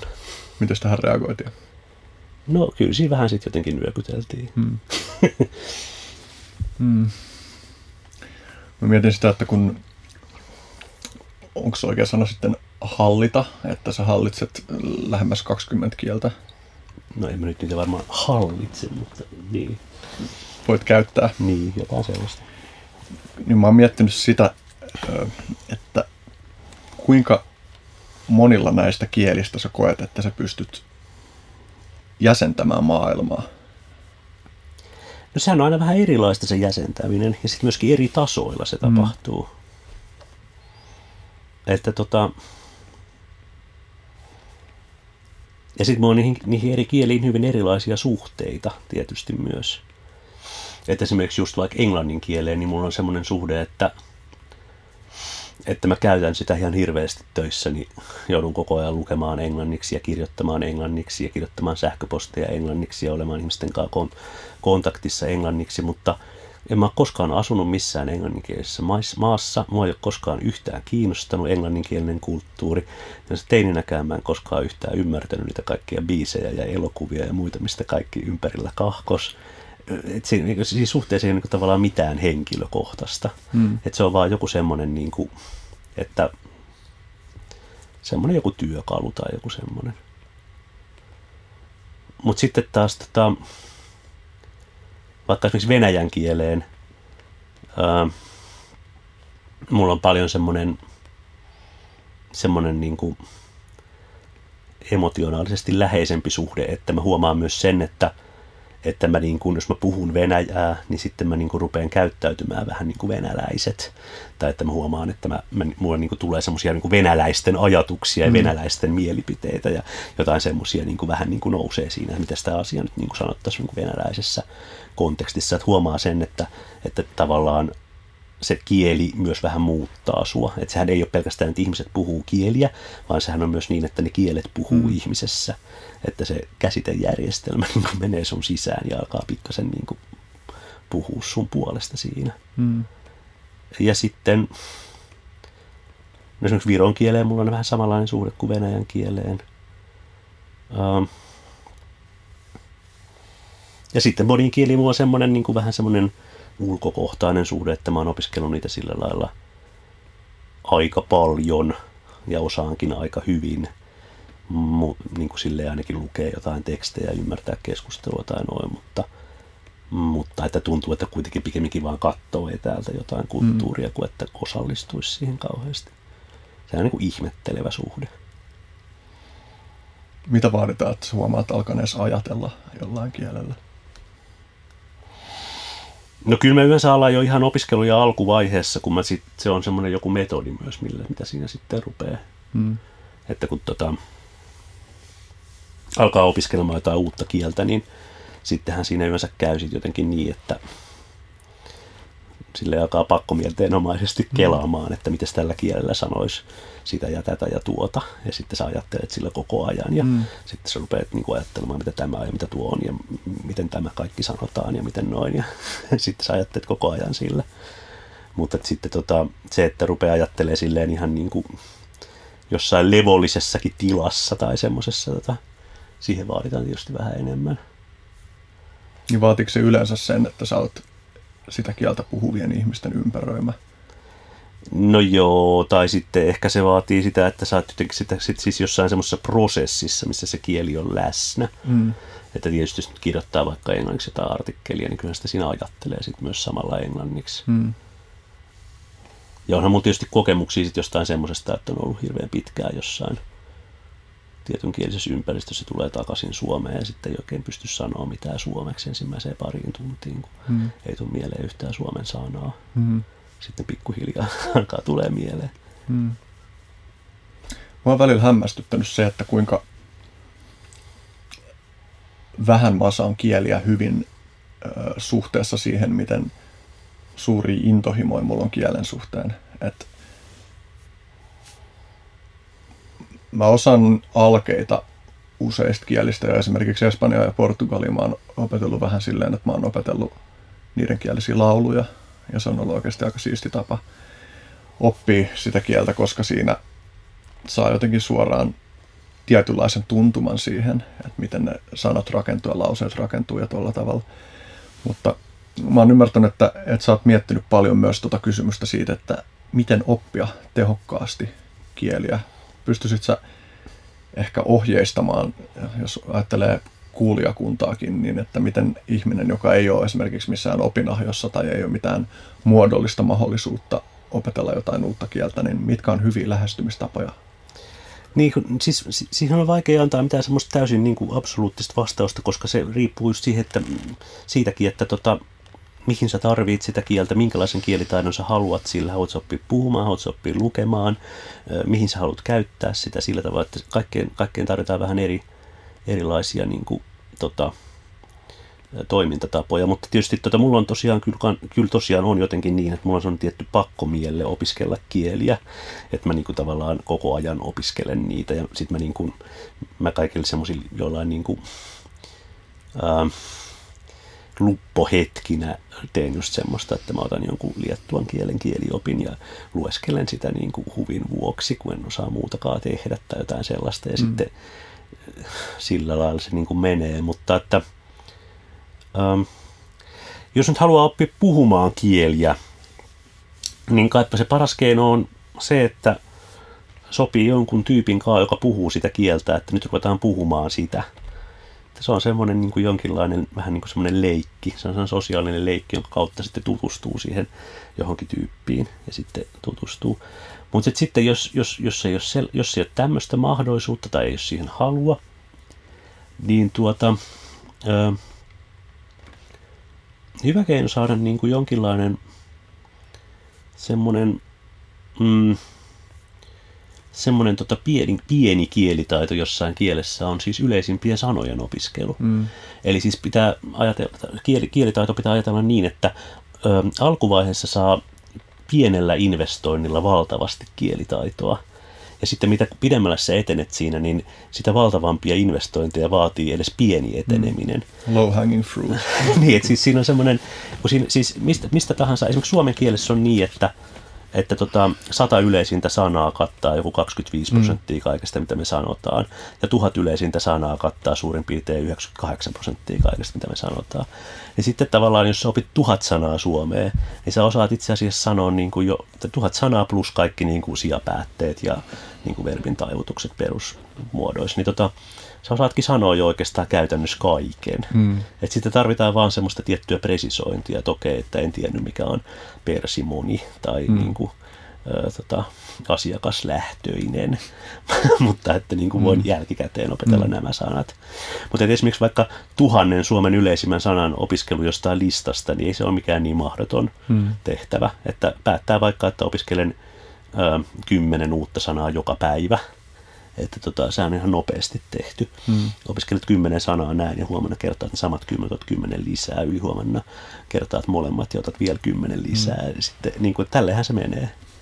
Ja sitten vaan niin kuin, se silleen mä oon ainakin oppinut kieliä, että mä oon kat- lukenut frekvenssisanalistoja ja perus, perus tota, kielioppeja. Mm. Sulla oli myös joku tällainen post-it-lappu-menetelmä. No joo, mä oon käyttänyt kotona aika paljon postit-lappumenetelmää, tota, ö, että siis on niinku just semmosia, semmosia tota, pakkomielteenomaisesti mielessä tota tankkaavia lauseita on kirjoittanut postit lapulle silleen, että niin kuin, nämä on nyt tässä jääkaapin ovessa niin kuin lukusanat yhdestä 20 mm.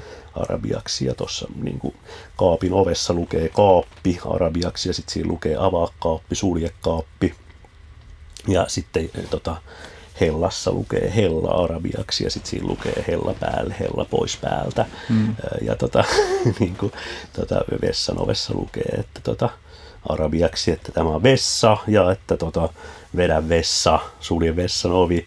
Kaikkea tällaisia asioita.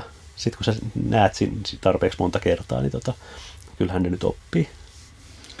Pitäisi vaan muistaa vaihtaa niitä lappuja tarpeeksi mm. usein, että pitäisi olla joku sellainen assistentti, joka vaihtaisi koko ajan, vaihtaisi niitä kieliä kanssa. Mm. Ehkä tulevaisuudessa voi olla jotain sellaisia digitaalisia papereita, jotka niin kuin tuntuu ja näyttää tavalliselta esimerkiksi niin. postit-lapulta, mutta sitten se vaan voit ohjelmoida sen sisällön muuttumaan. Niin, postit-lappuhan on siis kaikin puolin tosi hyvä niin kuin formaatti mm. asioita, että, asioihin, että en mä silleen kaipaa mitään mm. muuta, mutta että mä vaan niin kuin, sitten ne samat vanhat laput vaan mm. saattaa unohtua siihen ja sitten ei muista vaihtaa osaa ne asiat etu- takaperin. Onko sulla silleen, että sulla on ollut ajan saatossa monelle eri kielellä nimenomaan ne samat sanat samoissa paikoissa? No joo, siis mulla on ollut joo, siis no oikeastaan nyt, no nyt mulla on ollut tosi paljon postit lappuja tässä viime aikoina, kun meille tuli semmoinen tota, maahan, tai siis tota, turvapaikan hakija tuli meille kotiin asumaan. Mun vaimoni tota, on, on tämmöinen hyysäri. ja sitten tuota, sitten sanoin tietysti silleen, että tosi kiva kun tuut meille asumaan, että, mutta että sitten että tota, vuokra on sitten se, että puhut mulle koko ajan arabiaa ja opetat mut puhumaan arabiaa. Ja sehän onkin ollut tosi hyvä keino kyllä oppia arabiaa. Mm. Mutta sitten kun aluksi tuli kauhean kiire, kun piti oppia arabiaa, niin sitten laitoin paljon lappuja. Mm. Että tota, mutta nyt se on asunut meillä kyllä kohta jo kaksi vuotta, että kyllä mä mm. nyt on oppinut puhumaan kaikista semmoisista arkipäiväisistä asioista arabiaksi, että mm. ei tässä silleen. Mutta sitten tälleen mä näytän, että tämä on kyllä hyvä, hyvä, että jos jonain päivänä arabia ei enää asu kotona, niin sitten sinne pitäisi ehkä ottaa joku turkkilainen tai, mm. tai joku tota, jonkun länsi-afrikkalaisen kielen puhuja tai, tai joku, joku tämmöinen tota, esimerkiksi Indonesian seudulta joku tai joku tämmöinen. Kuinka paljon uuden kielen opiskeluun lisää vaikeutta se, jos on täysin erilainen kirjoitusmerkkijärjestelmä. Okei, kyrilliset kirjaimet nyt on silleen, että sen varmasti oppii tosi nopeasti. Mä itsekin muistan jopa osan, vaikka mä en ole Venäjä ikinä opiskellut, niin osan niistä. Mutta jos on joku täysin toisenlainen Japanin kirjoitustavat no, Sehän täysin riippuu siitä kirjoitusjärjestelmästä. Siis mm. Japanin kirjoitusjärjestelmähän on aivan infernaalisen vaikea esimerkiksi. Mutta että tota, mutta esimerkiksi arabian kirjoitusjärjestelmä nyt ei ole niin hirveän vaikea. Että, että on sekin nyt vaikeampi kuin kyrilliset kirjaimet, mm. mutta jokainen normaali järkinen ihminen sen arabian kirjoitusjärjestelmän oppii. Siis, mm. niin kuin, eikä se nyt ole mikään semmoinen maailman, maailman niin kuin ihmeellisin juttu. Mm. Mutta esimerkiksi Japanin opinnoista mulla on itselläni kyllä juuri se kokemus, että, tota, että onpa aika helvetin vaikea kirjoitusjärjestelmä keksitty tähän kieleen. Mm. ja että miksi ihmeessä. Onko se niin kuin jotenkin, onko sitä objektiivisesti arvioitavissa sen vaikeutta suhteessa No ne ilmaisee tietysti vähän erilaisia ta- asioita sitten myös, että se kiinalainen ja japanilainen kirjoitusjärjestelmähän ilmaisee paljon semmoista, mitä, mitä meikäläinen kirjoitusjärjestelmä sitten ei ilmaise. Että se on sitten vähän niin kuin, että siinä viestitään oikeastaan pikkasen eri, eri juttuja kuin mitä me viestitään. Mutta, tota, mutta totta kai se on objektiivisesti arvioitavissa vaikkapa se aika, että mikä ihmiseltä menee siihen, että se oppii normaalin lukutaidon. Ja että siinä missä siis Suomessa nyt niin kuin ilmeisesti ekaluokan jälkeen lähes kaikki osaa lukea lähes kaiken. Japanissahan vielä siis 18-vuotiaatkin harjoittelevat koulussa lukemista, kun, kun niitä kanjimerkkejä on loputon määrä. Mm.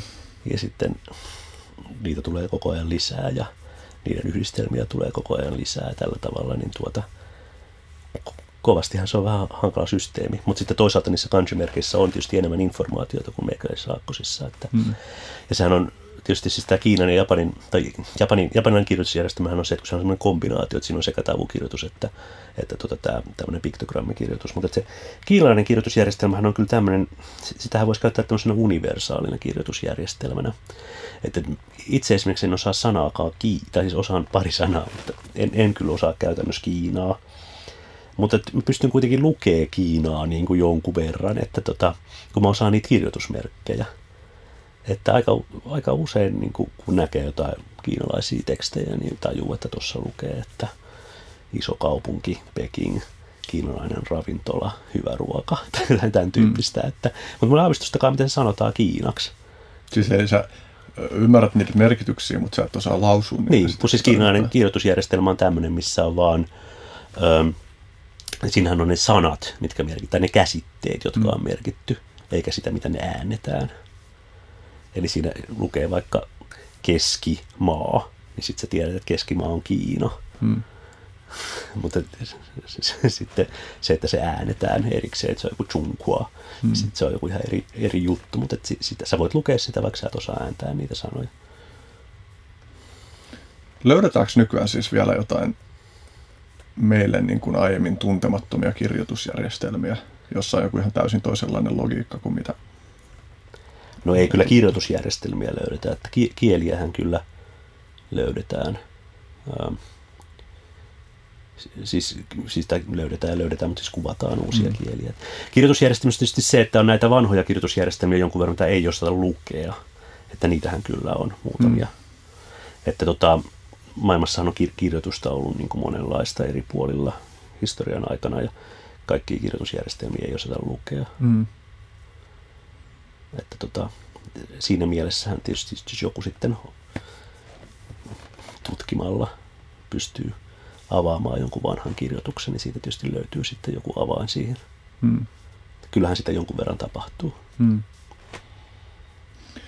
Ja sitten, ja, mutta se on musta just kiinnostavaa, miten hankaliin niitä sit usein on tulkita kuitenkin. Hmm. Tai sitten se on jännää, että sitten on jotain, jotain tota, tuommoista, että on jo satoja vuosia tiedetty, että on tämmöisiä tämmöisiäkin savitauluja olemassa, mutta mm. sitten kukaan ei osaa niitä lukea. Mm. Niinhän se on esimerkiksi hieroglyffienkin kanssa, että ne oli, oli siis tunnettiin tosi pitkään ne hieroglyfit, mutta niitä ei osattu lukea ollenkaan. Mm. Sitten se oli vasta se, kun se löydettiin se Rosetten kivi, missä oli hieroglyfi ja sitten kreikkalainen käännös. Mm. Sittenhän homma, homma avautui. Joo. Onko hieroglyfeillä jotain tekemistä sen kanssa, että mikä logiikka vaikka Kiinan tai Japanin kirjoituksessa on? No joo, onhan niillä, että siis, sehän on alun perin ollut kuvakirjoitusta. Hmm. Mutta kaipa se on sitten se Keski-Egyptin aikana ollut sitten kuitenkin niin, että se on muuttunut jo lähinnä tämmöiseksi tavukirjoitukseksi. Hmm. Että olisiko siinä ollut joku kuutisen sataa kirjoitusmerkkiä, jotka on sitten ollut vähän tämmöisiä jotain tavumaisia. Mietin sitä, että mitä kirjoittaminen on. Että se on voiko kiteyttää, että kirjoittaminen on sitä, että, että on jotain merkintöjä, jotka symboloi jotain muita asioita. Mitä kirjoittaminen oikeastaan on? Uni, niin kuin, mikä on universaali määritelmä, joka kattaa kaikki meidän tuntemat kirjoitusjärjestelmät? No se on kielen kuvaaminen kuvalla. Symboli, symboli, symboleja sisältävällä kuvalla. Mä yritän hahmottaa, että tekeekö muut eläinlajit jotain sellaista, joka olisi funktioltaan samanlaista kuin kirjoittaminen?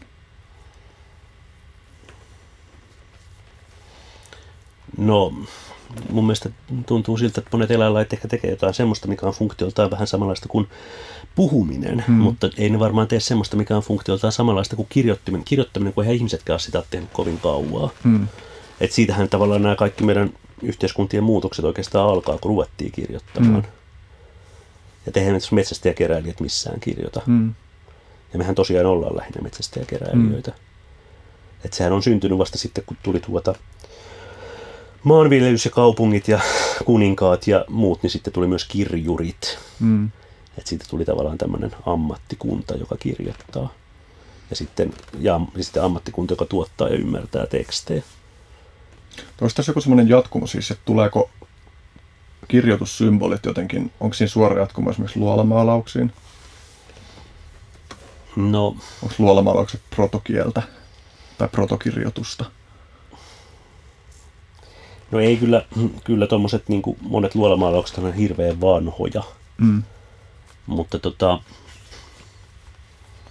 mutta siis yleensähän kyllä kirjoitus syntyy kuvista, että sehän on selvä. Mm. Että, ne on, että siis sitä voidaan siis juuri hieroglyfien historiaa voidaan ar, niin kuin kai, kai niin kuin juuri näyttää sitä, miten ne kuvat ovat muuttuneet niin kuin tavukirjoitukseksi. Ja sitten muinaiskiinalainen kirjoitus on kai aika samanlainen juttu. Että ne kiinalaiset kirjoitusmerkit on tietysti vieläkin kuvia, mutta ne on nyt niin abstraktin näköisiä, että niitä ei voi enää niin kuin tajuta semmoisiksi. Mutta, mm. mutta jos sä nyt tiedät, että siinä on vaikka joku äijä, jolla on joku juttu kädessä, niin sä voit sen siinä nähdä kuitenkin. Hmm. Mä yritän jotenkin hahmottaa sitä, että pystyykö sitä kysymystä lähestyä jotenkin, että voiko nykyisillä muilla eläinlajeilla olla, tai jopa muillakin kuin eläimillä, kasveilla, sienillä, voiko olla jotain semmoista asiaa, joka voisi olla miellettävissä joksikun kielen protomuodoksi tai jotain. Mutta... No siis eikö kannattaisi lähteä niin kuin enemmän siitä, että mitä oli ennen kirjoitusta? Että ennen kirjoitusta oli tietysti niin kuin, ähm, tota, suullista traditiota. Mm. Ja su- suullinen traditio oli siis niin kuin, esimerkiksi epiikkaa tai runoutta tai jotain tuommoista. Ja sitten sitä kautta niin tota, jotain erilaisia tämmöisiä, niin kuin, että historian ja tärkeiden tietojen välitystä ja jotain tämmöistä. Niin tuota, öö, tuota, tuota. Kyllä musta tuntuu, että, niin, en tiedä onko eläimillä epiikkaa, ei nyt ehkä epiikkaa siinä mielessä ole, mutta että kyllähän eläimillä varmaan aika monimutkaisia merkkijärjestelmiä on. Että tota, ja sitten semmoisia tietysti, jotka eroaa niin hirveästi meidän omista merkkijärjestelmistä, että niitä on aika hankala hahmottaa, että minkälaisia ne on. Mm. Mutta esimerkiksi tuota, nyt vaikka valaiden ja delfiinien puheestahan nyt kai tiedetään jotain semmoista, että ne pystyy vaikka näitä välittämään näitä tämmöisiä äänialtokuvia. Että mä, mä niin kuin vaikka tässä mölisen näin ja sitten tulee vaste takaisin jotain kaikua ja sitten mä näen, niin kuin, että, aha, että kaiku oli niin kuin Henry Wistbackan muotoinen. Ja sitten mä voin sanoa toiselle valaalle tuolla no, mm. noin jossain, että oikealla edessä tämän muotoinen juttu. Mm. Että pystyn, se on aika erilainen tapa kommunikoida. Mm. Siinä ei ole niin sitä symbolijäsennystä, vaan se kuva niin kuin sellaisenaan siirretään. Mm. Tai jotenkin näin se kai vähän niin kuin toimii. Meidän miettiä sellaisenaan, että onko se niin, että jos on sellaisenaan, niin silloin se tarkoittaa, että siinä ei ole kauheasti tulkinnan varaa. Tiedetään, onko meillä keinoja tietää sitä, että onko siinä tulkintaa mukana? No en mä tiedä, kun en mä, en mä, en mä tunne niitä asioita, mm. mutta että, kunhan nyt vaan jotain tämmöisiä juttuja tässä hölpöttelen, mitä jostain niin kuin Amerikan populaarista tiedejulkaista on lukenut. Tosi mielenkiintoista. Mutta, mutta joka tapauksessa se on selvää, että, että sanotaan vaikkapa ö, ihmisapinat, eli gorillat ja simpanssit, niin nehän on ö, hyvin samanlaisia kuin ihmiset, mutta niiltä, ne on juuri siinä, siinä suhteessa erilaisia, että niiltä puuttuu nämä ääntöelimet. Mm. Eli ne ei niin kuin, tavallaan voi tuottaakaan niitä äänteitä, mitä ihmiset mm. voi tuottaa. Niillä ei ole kurkun päässä sitä kitakielekettä ja sitten niillä on pienempi tämä suu, että ne ei voi tuottaa vokaalioppositioita niin paljon. Mutta sitten kuitenkin, kun niitä on vankeudessa opetettu niille tuota, esimerkiksi viittomia, niin nehän on oppinut niitä ihan tosi hyvin. Mm. Että sehän on se tunnettu se koko gorilla, joka mm. oli tämmöinen, joka oppi 1500 viittomaa ja mm. pystyi myös luomaan uusia viittomia. Mm. Että sillä oli tämmöisiä keskusteluja, että, että tota, kun sillä oli annettu kurkkua edellisenä päivänä, niin sitten se oli tullut seuraavan päivän kysyä siltä hoitajalta niin viittomalla, että saisiko lisää vihreät banaania. sitten se tavallaan niin kuin, ihan fiksua puhetta. Joo. Ja koko Gorillallahan oli myös joku tämmöinen tota, videokonferenssi, missä siltä oli sit ihmiset saanut kysyä. Siellä oli ollut myös kysymys kuoleman jälkeisestä elämästä, että tota, mitä tapahtuu koko kuoleman jälkeen. Sitten se tota, vastaus oli, että tota, koko menee jääkaappiin ja panee oven kiinni. Tämä fiksu vastaus. Tästä tuli myös mieleen, että Robert Anton Wilson kirjoitti kirjassaan Prometheus Rising muistaakseni tästä, että tällaisesta niin kuin symboliikasta, että, että joku tällainen ehkä justiin viittomakieltä oppinut sukulaislajimme edustaja oli jossain suututtuaan jollekin tutkijalle, niin oli yhdistänyt symbolit paska ja tiedemies. Joo, kyllä, kyllä. Sehän on selvä. Mm. Mä mietin myös niin kuin asia, jota mä oon välillä miettinyt. Tässä taas niin kuin huomaan olevani myös sen ajatuksen äärellä, että kun on niin paljon kaikkia erilaisia spesifisiä tutkimusaloja, niin sitten on vaikea ulkopuolisena hahmottaa, että esimerkiksi, että minkä kaikenlaisiin juttuihin sä oot perehtynyt ja mitkä taas menee niin kuin näennäisestä niin kuin läheisyydestä huolimatta sen ulkopuolella. Mutta mietin sitä, no, sehän on tietysti selvää, että mullakin se semmoinen varsinainen tieteellinen kompetenssi on hyvin kapea, mm. niin se varmaan on kaikilla tutkijoilla. Joo. Mutta sitten totta kai mua kiinnostaa sit maailman asiat sille laajemminkin, mm. niin varmaan useimpia. Ky- kysymys, jota mä mietin ja olen miettinyt aiemmin, on, että minkä verran meidän kirjoitusmerkeissä ihan meidän aakkosissa on semmoista, että, että se kirjoitusmerkin muoto ilmentää jotain asiaa, tai niin kuin esimerkiksi O-kirjain, niin suuhan on silleen aika pyöreän muotoinen ja I on taas kapea. Mutta onko tällaisia, niin onko nämä sattumaa, onko näillä joku löydetty joku niin kuin... No nehän tulee, ne tota, meikäläiset kirjoitusmerkit on muodostunut just niistä tota, siellä Lähi-idän alueella käytössä olleista tämmöisistä piktogrammisymboleista. Mutta yleensä niissä on ollut sitten vaan joku semmoinen logiikka, että joku sana on alkanut jollain tietyllä kirjaimella ja sitten se on, niin kuin, esimerkiksi vaikka G on, on siis kameli, että se on siinä, ja, ja A on härkä, nythän ne nyt ei näytä siis mm. härältä eikä kamelilta hirveästi, mm. mutta, että, mutta että, tota, itse asiassa jos sen A kääntää silleen niin kuin sivuttaa, niin sittenhän siinä on vähän niin kuin sen härän pää. Mm. Silleen se on ollut kai siis jossain niissä, missä lienee foinikkialaisissa mm. aakkosissa. Ja tota, että tällä lailla ne on mennyt. Mm. Mutta yleensä se logiikka on ollut vaan se, että se on ollut jonkun tietyn sanan alkukirjain jossain tietyssä kielessä. Eli onko tämä O-kirjaimen pyöräys ja I-kirjaimen äh, litteys ihan sattumaa? On, se on sattumaa. Me ei nyt muista, mistä just O ja I tulee, vaikka varmaan pitäisi muistaa. Siis tämä tietenkin, siis hän on ollut siis siellä Kreikassa jo, on ollut, Kreikassa on ollut kaksi erilaista Oota ja mitähän se on sitten tarkoittanut alun alkaen. En mä, en mä muista. Hmm. Joku varmaan, tai siis nyt joku katsoo tätä podcastia on silleen, että eikö toi totakaan tiedä. Hmm. Tämä on varmaan yleisesti tiedossa olevia asioita jossain tuota, tuota, lähi tutkijoiden keskuudessa. Mm-hmm. Se on myös kiinnostava ajatus, jonka sä oot ottanut esiin, että kun maailman ihmisistä, oliko se nyt niin, että 15 prosenttia ymmärtää englantia? Niin, sitä luokkaa kai. Ja että sä oot eh, esittänyt tällaisen ajatuksen, että niin kuin pakkoruotsikeskustelun yhteydessä, että ylipäänsä olisi hyödyllistä, että lapsille opetettaisiin erilaisia kieliä vähän samanlaisessa suhteessa, kun niitä maailmassa esiintyy, tai että lähtökohtaisesti harvinaisia kieliä opetettaisiin matalammalla kynnyksellä, koska sekin laajentaa meidän mahdollisten ajattelutapojen kirjoa. Niin, mua ainakin hämää se ajatus jotenkin siitä, että, että just englantia pitää opettaa niin hirveästi. Siis, että jos nyt ajattelee vaikka vaikka tätä Suomen monikielisyyttä, niin tuota, tilastothan on semmoiset, että Suomen jälkeen isoimmat kieliryhmät on siis ruotsinkieliset, venäjänkieliset, vironkieliset, arabiankieliset ja somalinkieliset. Niin nyt sitten esimerkiksi tässäkin porukassa on siis tämmöisiä kieliä, kuten ruotsi ja viro, jotka on lähialueiden kannalta niin kuin mm semmoisia, että puhutaan niin kuin maista, missä voi käydä tyyli joka päivä parilla eurolla.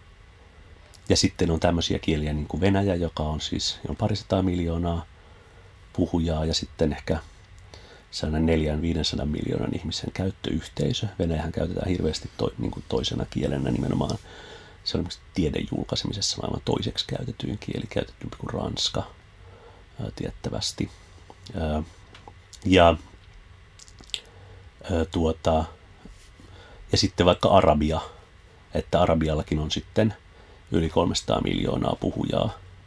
Ja sitten jonkin Venäjän ja ä, arabimaiden suhteen kai on tämmöistäkin ajattelua, että sinne voi kaikkea niin kuin viedä ja mm. kannattaisi niin kuin markkinoille mennä ja vientiponnisteluja ja näin ja näin. Sitten se on jännä, että, että tota, jossain diplomaattikoulutuksessa tai missä lienee niin kuin Nokia-korporaatiossa jollekin keskitason johtajille niin kuin maksetaan mansikoita, että mene nyt Arabian kurssille, hmm.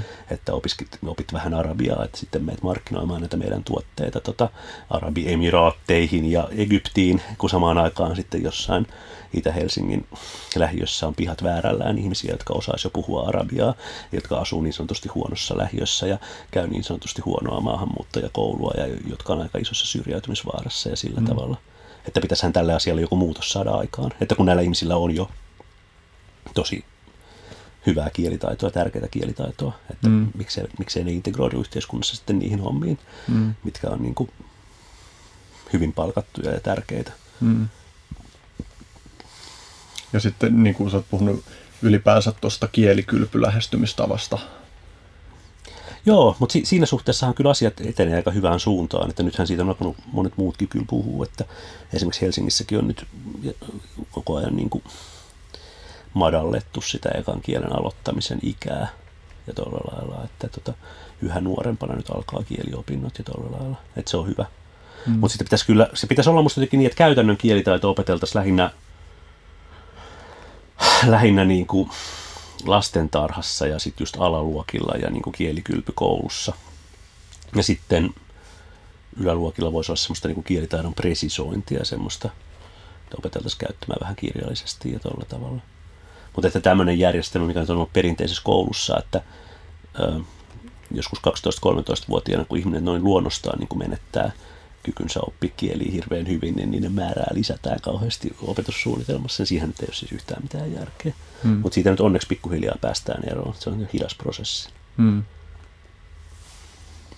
Mistä siinä on kyse? Sä oot myös puhunut siitä, tai oikeastaan mä tiedän jo sen sun ajatuksen tässä, mutta tässä taas kuulijoita ajatellen se on kiinnostava asia ottaa esille, että mistä siinä on kyse, että, että monet lähi maista tulevat maahanmuuttajat oppii käyttämään suomea käytännöllisesti, esimerkiksi ravintola-alalla työskentelevät ja noin poispäin, mutta sitten monet korkeakoulutetut ei opi. No siis sehän on tietysti just tämä englantipreferenssijuttu, että, tota, että kun ne tulee usein maista, jos, ne, jos ei osata englantia, niin sitten ne tota, oppii Suomessa suomea. Nehän yleensä oppii sen siis jollain käytännön metodilla. Mutta sitten taas johonkin tämmöisen ylemmän keskiluokan toimihenkilöt, niin sijoittuu sitten semmoisiin ympäristöihin, jossa ne on semmoisten suomalaisten ympäröimiä, jotka vaihtaa oman kielensä englantiin niin kuin näiden ihmisten takia. Hmm. Et mähän esimerkiksi yliopistollakin osallistun koko ajan semmoisiin kokouksiin, siis oikeastaan ihan viikoittain mä osallistun semmoisiin kokouksiin, missä on vaikkapa 4, 5, 6, 7, 8 suomenkielistä ihmistä ja sitten joku yksi, joka on oletusarvoisesti ei-suomenkielinen, niin sitten sen takia kaikki puhuvat englantia. Musta se on aika kauhean niin kuin, mä ymmärrän, niin kuin, että siinä on tämmöinen ajatus, että olemme nyt kohteliaita tätä ihmistä kohtaan näin, mutta sitten se on toisaalta myös semmoinen aika alentuva kohteliaisuuden tyyppi. Hmm. Että se on semmoinen, että emme päästä tätä ihmistä niin kuin yhteisöömme ollenkaan. Hmm. Hän on asunut täällä nyt niin kuin, vaikka kuinka monta vuotta, mutta jatkamme hänelle vaan englannin puhumista. Hmm. Vaikka siis se kokouksenhan voisi vaan järjestää niin, että tota, me tässä puhutaan suomea ja sä voit puhua englantia, että tota, kyllä me ymmärretään, mitä sä sanot. Hmm. Ja säkin varmaan ymmärrät, mitä me sanot, hmm. sanotaan. Ja jos et ymmärrä, niin olisi tässä vaiheessa ehkä hyvä ymmärtää, kun oot asunut täällä jo aika monta vuotta. Hmm. Tästä muuten ihan pieni tangentti, kun käytit tuota sanaa alentuva, niin se on niin kuin hämmentävää. Tai siis, että mä just näin jossain jossa yhteydessä, jossa sä käytit sitä sanaa, niin sitten siellä oli kommenteissa, että että kumma juttu, kun kielitieteilijä ei osaa käyttää sanaa oikein, se oli sanonut monta tykkäystä, mutta siis sehän, sitähän käytetään ikään kuin epäintuitiivisesti tai sillä tavalla, että sä käytit sitä mun käsittääkseni aivan oikein siinä yhteydessä, mutta miksi se on niin, että, että se on alentuva? Kun tavallaan puhutaan siitä, niin kuin, että, että joku tapa käy, tai toimia jossain asiassa on vähän niin kuin vähättelevä tai toista aliarvioida, niin miksi se ei ole vakiintunut olemaan alentava, vaan alentuva? Jaa. Öö, no siis siinä on varmaan sekä alentava että alentuva mahdollisia, eikö ne nyt ole? Jos se on alentuva, niin sittenhän se on vaan tämmöinen, niin kuin, että itse alennamme itsemme tämän moukan tasolle. Haa, toi on se ajatus siinä. No varmaan se on niin historiallisesti se ajatus. Hmm. Että itse alennamme nyt itsemme tämän moukan tasolle hmm. ja puhumme hänelle Aivan. Niin kuin hänen omaa kieltään. Joo, joo. No se olikin ihan selvä. Mä, niin. mä en jostain syystä tullut ajatelleeksi sitä noin. Joo. Kai se niin menee. Mutta monesti näkee siis, että ihmiset tulkitsee, että tässä on käytetty väärin kieltä, kun käytetään tuota alentuva sanaa tuossa kontekstissa. Joo, saattaa olla. En mä ole koskaan huomannut. Tai siis en, en, en lue omien artikkelini perään tulevia kommentteja, ettei tulisi pahaa mieltä. Joo. Hmm. mä heitin tuossa etukäteen mun Facebook-seinälle maininnan siitä, että ollaan tekemässä jaksoja. Pyysin ihmisiltä ehdotuksia mm, tai to- toivottuja kysymyksiä käsiteltäväksi, niin yksi mikä sieltä jäi mieleen oli kysymys, terveisiä vaan Julialle, kysymys siitä, että ehkä se voisi muotoilla niin kuin näin, että missä määrin kielen oppimiselle on olennaista se, että sitä pääsee käyttämään ja kuulemaan siinä aidossa kulttuurikontekstissa. Niin, no se on tietysti kysymys sitten siitä, että mikä se aito kulttuurikonteksti kulloinkin on. Että onhan se nyt tietysti esimerkiksi ihan aito kulttuurikonteksti, että vaikka englantia käytetään kaiken näköisissä kansainvälisissä mm. yhteyksissä, missä ei ole niin kuin yhtään englannin äidinkielistä puhujaa paikalla, että onhan sekin aito kulttuurikonteksti.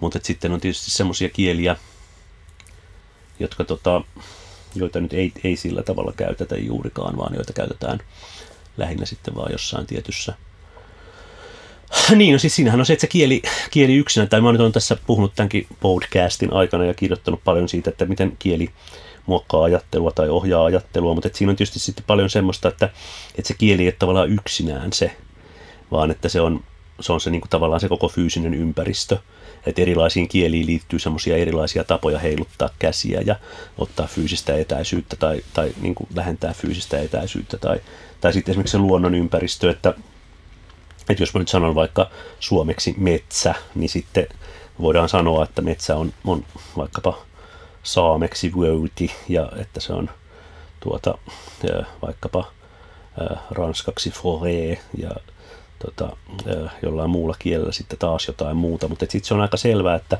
että metsä siellä, missä tavallisesti puhutaan saamea tai ranskaa, näyttää aika erilaiselta kuin metsä Suomessa. Mm. Ja, ja että siinä mielessä niin kuin tavallaan sanan metsämerkitys on myös hieman erilainen näissä kielissä. Mm. Ja sitten ka- kaikki se kertomusperinne ja traditio, mikä siihen metsään liittyy, on myös erilaista. Mm. Siis että tästähän tehtiin jo joskus vuosikymmeniä sitten tämmöistä kulttuurisemioottista tutkimusta, että, että tota, eurooppalaisessa kansansadustossa ja tarina, tarinan kertomisperinteessä metsä on yleensä pelottava paikka. Ja sitten taas suomalaisessa vastaavassa traditiossa metsä on suojapaikka. Hmm. Että, että esimerkiksi että niin kuin punahilkka joutuu ö, suden suuhun mat, niin kuin metsässä, mutta sitten toisaalta esimerkiksi Jukolan veljekset pakenevat metsään, hmm. kun haluavat niin kuin omaa rauhaa ja itsenäisyyttä ja vapautta. Hmm. Sitten varmaan saksalainen romaanikirjailija ei olisi kirjoittanut sellaista romaania, että tyypit pakenee metsään hmm. ollakseen rauhassa kun ei se, ei se nyt vaan tuu siinä kontekstissa mieleen. Hmm. Ja sitten taas joku tuommoinen saamelainen metsä vaikkapa, niin sehän on sitten jotain ihan, ihan tyystin erilaista kuin eihän se metsä siellä tunturimaastossa, se näyttää hyvin erilaiselta mm. ja sitten silloin niin kuin ihan erilaisia funktioita taas. Niin sä oot sanonut, mä kirjoitin suora lainauksen ylös tänne, että kielet sisältävät paljon paikkaan sidottua ekologista informaatiota, joka oli hyvä kiteytys tuosta. Joo, totta kai sisältää siis semmoista nimenomaan just siis tietoa sen paikan niin kuin hyödyntämisestä ja, ja se liittyy just tähän, että kun alkuperäiskansoilla tai tämmöisillä perinteisillä yhteisöillä ei ole ollut luontoa siinä mielessä kuin meillä on, niin sitten siihen niin kuin ikään kuin luontoon liittyvän sanastoon liittyy hirveä määrä kaikkea semmoista tietoa siitä, että mitenkä niitä tota, paikkoja voidaan niin kuin hyväksi käyttää, mitä mm. kaloja siellä elää ja mitä lintuja siellä mm. elää ja, ja minkälaista vettä siellä on ja, ja miten jotain kasveja hyödynnetään mm. ja kaikkea tämmöistä tietenkin. Mm. Mutta sitten tosiaan vielä, jos puhutaan tuosta, että mitä väliä sillä on, että asuu jossain, niin tota, niin onhan siinä siis, siis, siis siinä on juuri tämä fyysisen ympäristön juttu, mutta sitten ennen kaikkea se, että ne kielet niin kuin esiintyy semmoisena, niin kuin, että ne miksataan niin kuin muihin kulttuuripiirteisiin. Että sanotaan, että vaikka joku tämmöinen tut, itselleni tutummasta asiasta, että, että tota,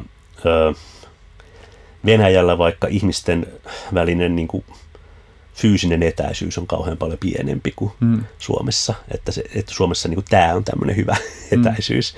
Mutta sitten Venäjällä on niin kuin ihan ok, että, että jossain metrossa tulee joku mummo juttelemaan sulle ja sitten se samalla korjaa sun kaulaliinan siinä ja niin kuin sanoo, että nuori mies, että ei pitäisi kulkea niin kuin, ö, paljain päin tällaisella ilmalla ja, ja kaulaliina sitomatta. Mm. Sitten mm. se, Su- Suomessa se on niin kuin yksin, suomalainen niin kuin tulkinta tuommoisen, että se on joko kauhean töykeä tai sitten se on niin kuin hullu. Mm. Mutta sitten siinä venäläisessä kontekstissa se on niin kuin ihan ok, tai mm. se on ihan, ihan normaalia. Ja sitten, että se ihminen ei niin kuin todellakaan niin kuin pahuuttaa siinä niin kuin mm. tee. Ja, siis, ja tämän tyyppisiä asioitahan on sitten kaikkialla, että mm. Japanissa pitää koko ajan niin kuin muistaa kumarrella ja, mm. ja tota, käyttäytyä hillitysti ja pitää tota, niin kuin etäisyys ja, ja tota, Ja sitten vaikka arabimaissa on aika tarkat säännöt siitä, mikä on niin miehille ja naiselle sopivaa mm. käytöstä ja ö, tällä lailla. Mm. Nyt mä muuten muistin sen aiemman jutun, kun mä sanoin, että jos se palaa myöhemmin mieleen, niin kun sä puhuit hullu, tai sanot sanan hullu, niin mä muistin, että se pursiaisjuttuhan liittyy siis siihen, että ajatus siitä, että esimerkiksi munkit olisivat hulluja, koska he eivät tavoittele omaisuutta, tai että semmoinen vapaaehtoinen luopuminen materiaalisesta yltäkylläisyydestä olisi hullua, niin siihen se kytkeytyy. Se taisi olla niin, että sä ö, jossain näistä ö, hän, hän kirjoitti, sä kirjoitit jotain ja hän vastasi, vastasi siihen jotain, sä kirjoitit siihen vastineen, se oli ehkä siinä sun vastineessa. Niin, siis se oli tota toi, joitain vuosia sitten oli Imagessa sellainen, tota, mä kirjoitin semmoisen u- uuden mm. vuoden kirjoituksen ja sitten siinä niin kuin, puhuin just degrowthista ja siitä, että tota, meillä on kaikkea liikaa ja pitäisi olla vähemmän ja, ja että luopumisesta tulisi, tai että jos, jos oltaisiin vähemmän ahneita ja ää, luovuttaisiin, niin voitaisiin paremmin todennäköisesti. Ja sitten Pursiainen kirjoitti siihen, että no se kirjoitti siihen jotain omia juttujaan, mutta siinä nyt oli tämmöinen ajatus, että talouskasvun vastustaminen on niin kuin hullun puhetta. Mm. Tämähän on ihan yleinen teesi. Mm. Mutta, mutta en kyllä ole hullu.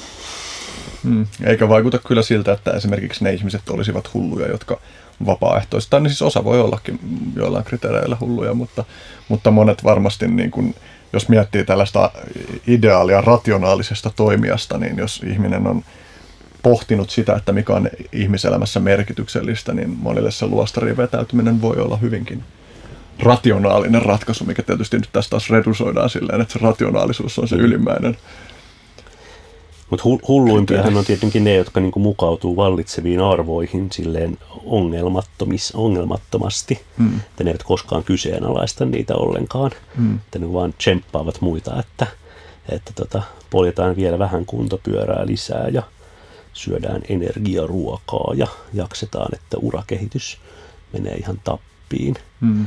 Toihan toi, toi Alexander Stubb aina kaikissa kolumneissaan ja puheissaan mainitsee siitä, että tota, se lapsilleen sanoo aina illalla, että, että tota, mitä se sanokaa, että tota, unelmoi, tee työtä, menesty. Että tämä oli tämmöinen kuin mantra, joka tämän iltarukouksen ominaisesti niin kuin pitää lapsille sanoa. Niin mun mielestä toi on niin kuin hullun puhetta. Ja sekin vähän riippuu tietysti siitä, että minkä, millä tavalla noin kyseiset ohjeet tulkitsee, miten ne kontekstualisoi. Mä ymmärrän, mutta, joo. joo mutta Mut mun mielestä, mun mielestä se on, se on niin kuin hullun puhetta, että lapsille aletaan pienestä pitää terottamat, pitää menestyä jossain mm. niin kuin kummallisessa kilpailussa, kai kukaan ei ole julistanut alkaneeksikaan. Mm. Ja niin kuin tekee kauheasti työtä ikään kuin joku raadantaisi ihmisen niin kuin mm. elämän tärkein merkitys. Sehän on myös kiinnostavaa, että kun sä puhuit tai sanoit, että hulluutta on nimenomaan se, että mm, pureksimatta nielee vallitsevat arvot, niin sitten jos miettii esimerkiksi,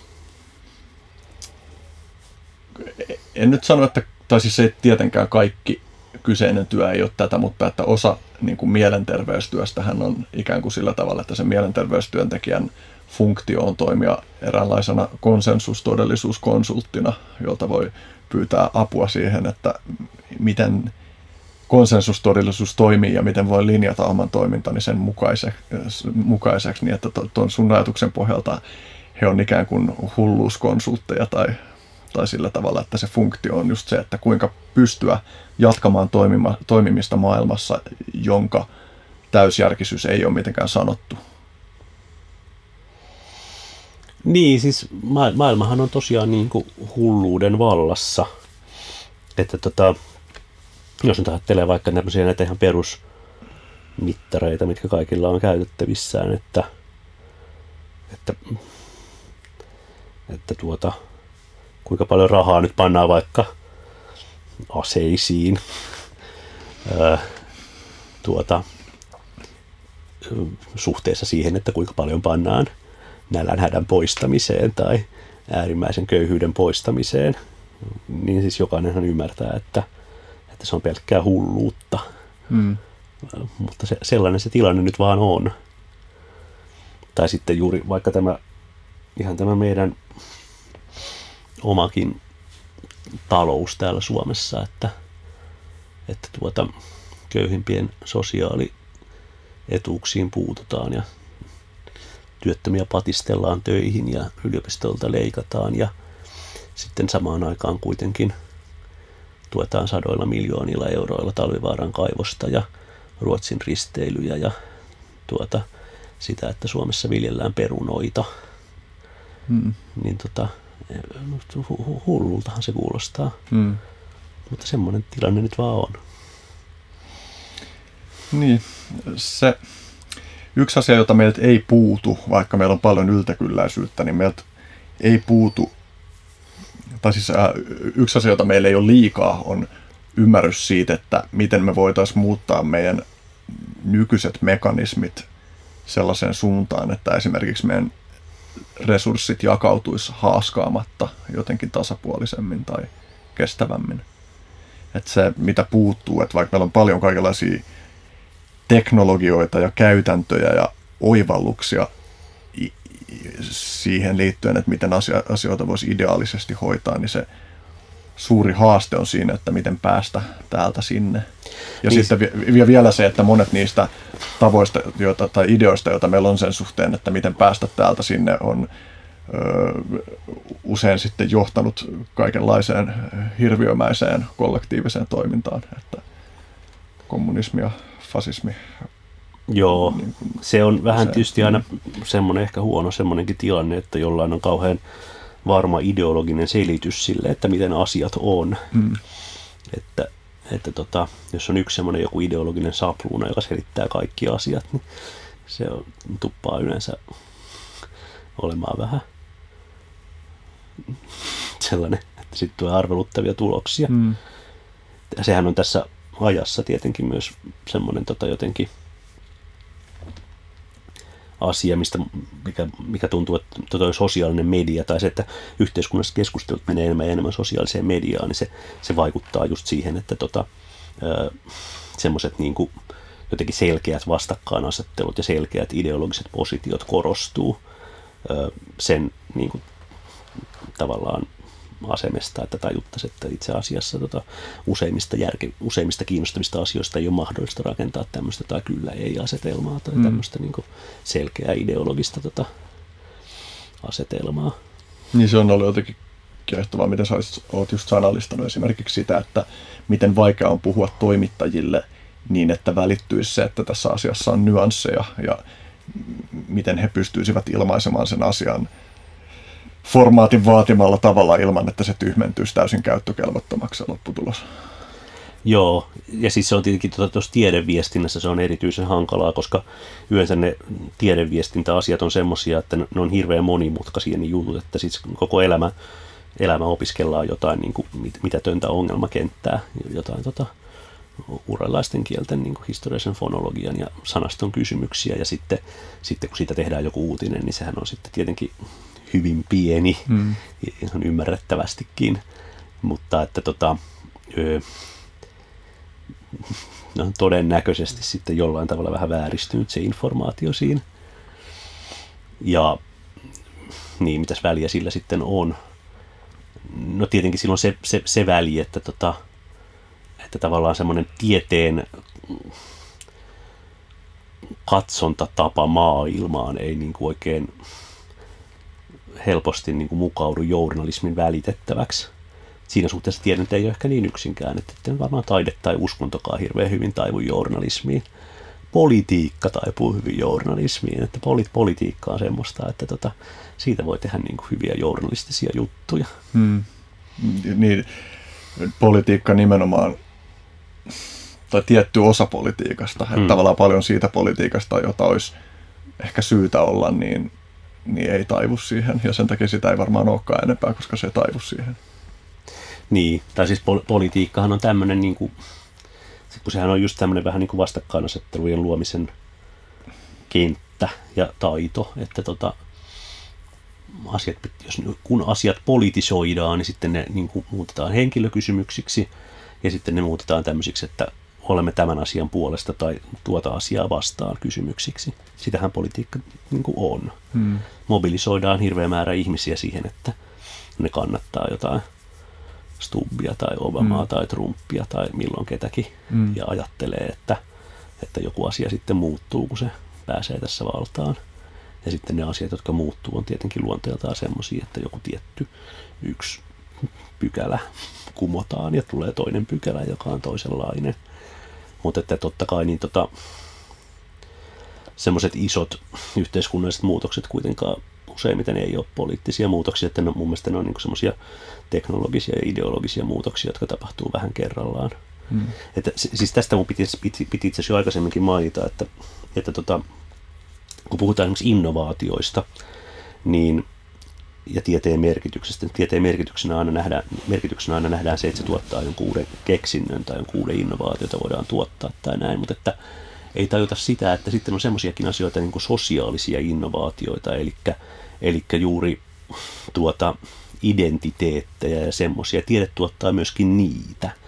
Että, että sen lisäksi, että tiede on tuottanut niin kuulakärkikynän ja avaruusraketin, niin tiede on tuottanut myös sellaisia asioita, niin kuin Suomen valtion ja vaikka tämän niin kuin Suomen normitetun yleiskielen, että nämähän on tämmöisiä niin kuin humanistisen tieteen ö, saavutuksia, että Helsingin yliopiston humanistisen tiedekunnan professorit on niin kuin vapaa-ajan hommanaan niin kuin luoneet sellaisen identiteetin, mikä, mikä nyt on tämä niin kuin suomalainen vallitseva identiteetti mm. jollain tavalla niin kuin eri versiot siitä. Mm.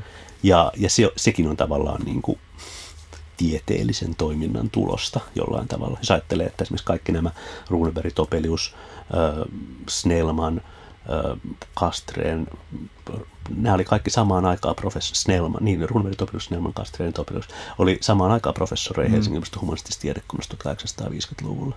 Ne tavallaan saman kahvihuoneen porukkaa, mm. luonut tavallaan kaikki ne niin kuin perusasiat, mitkä tässä yhteiskunnassa on niin kuin mm. identiteetin tasolla. Niin sä oot myös puhunut siitä, että...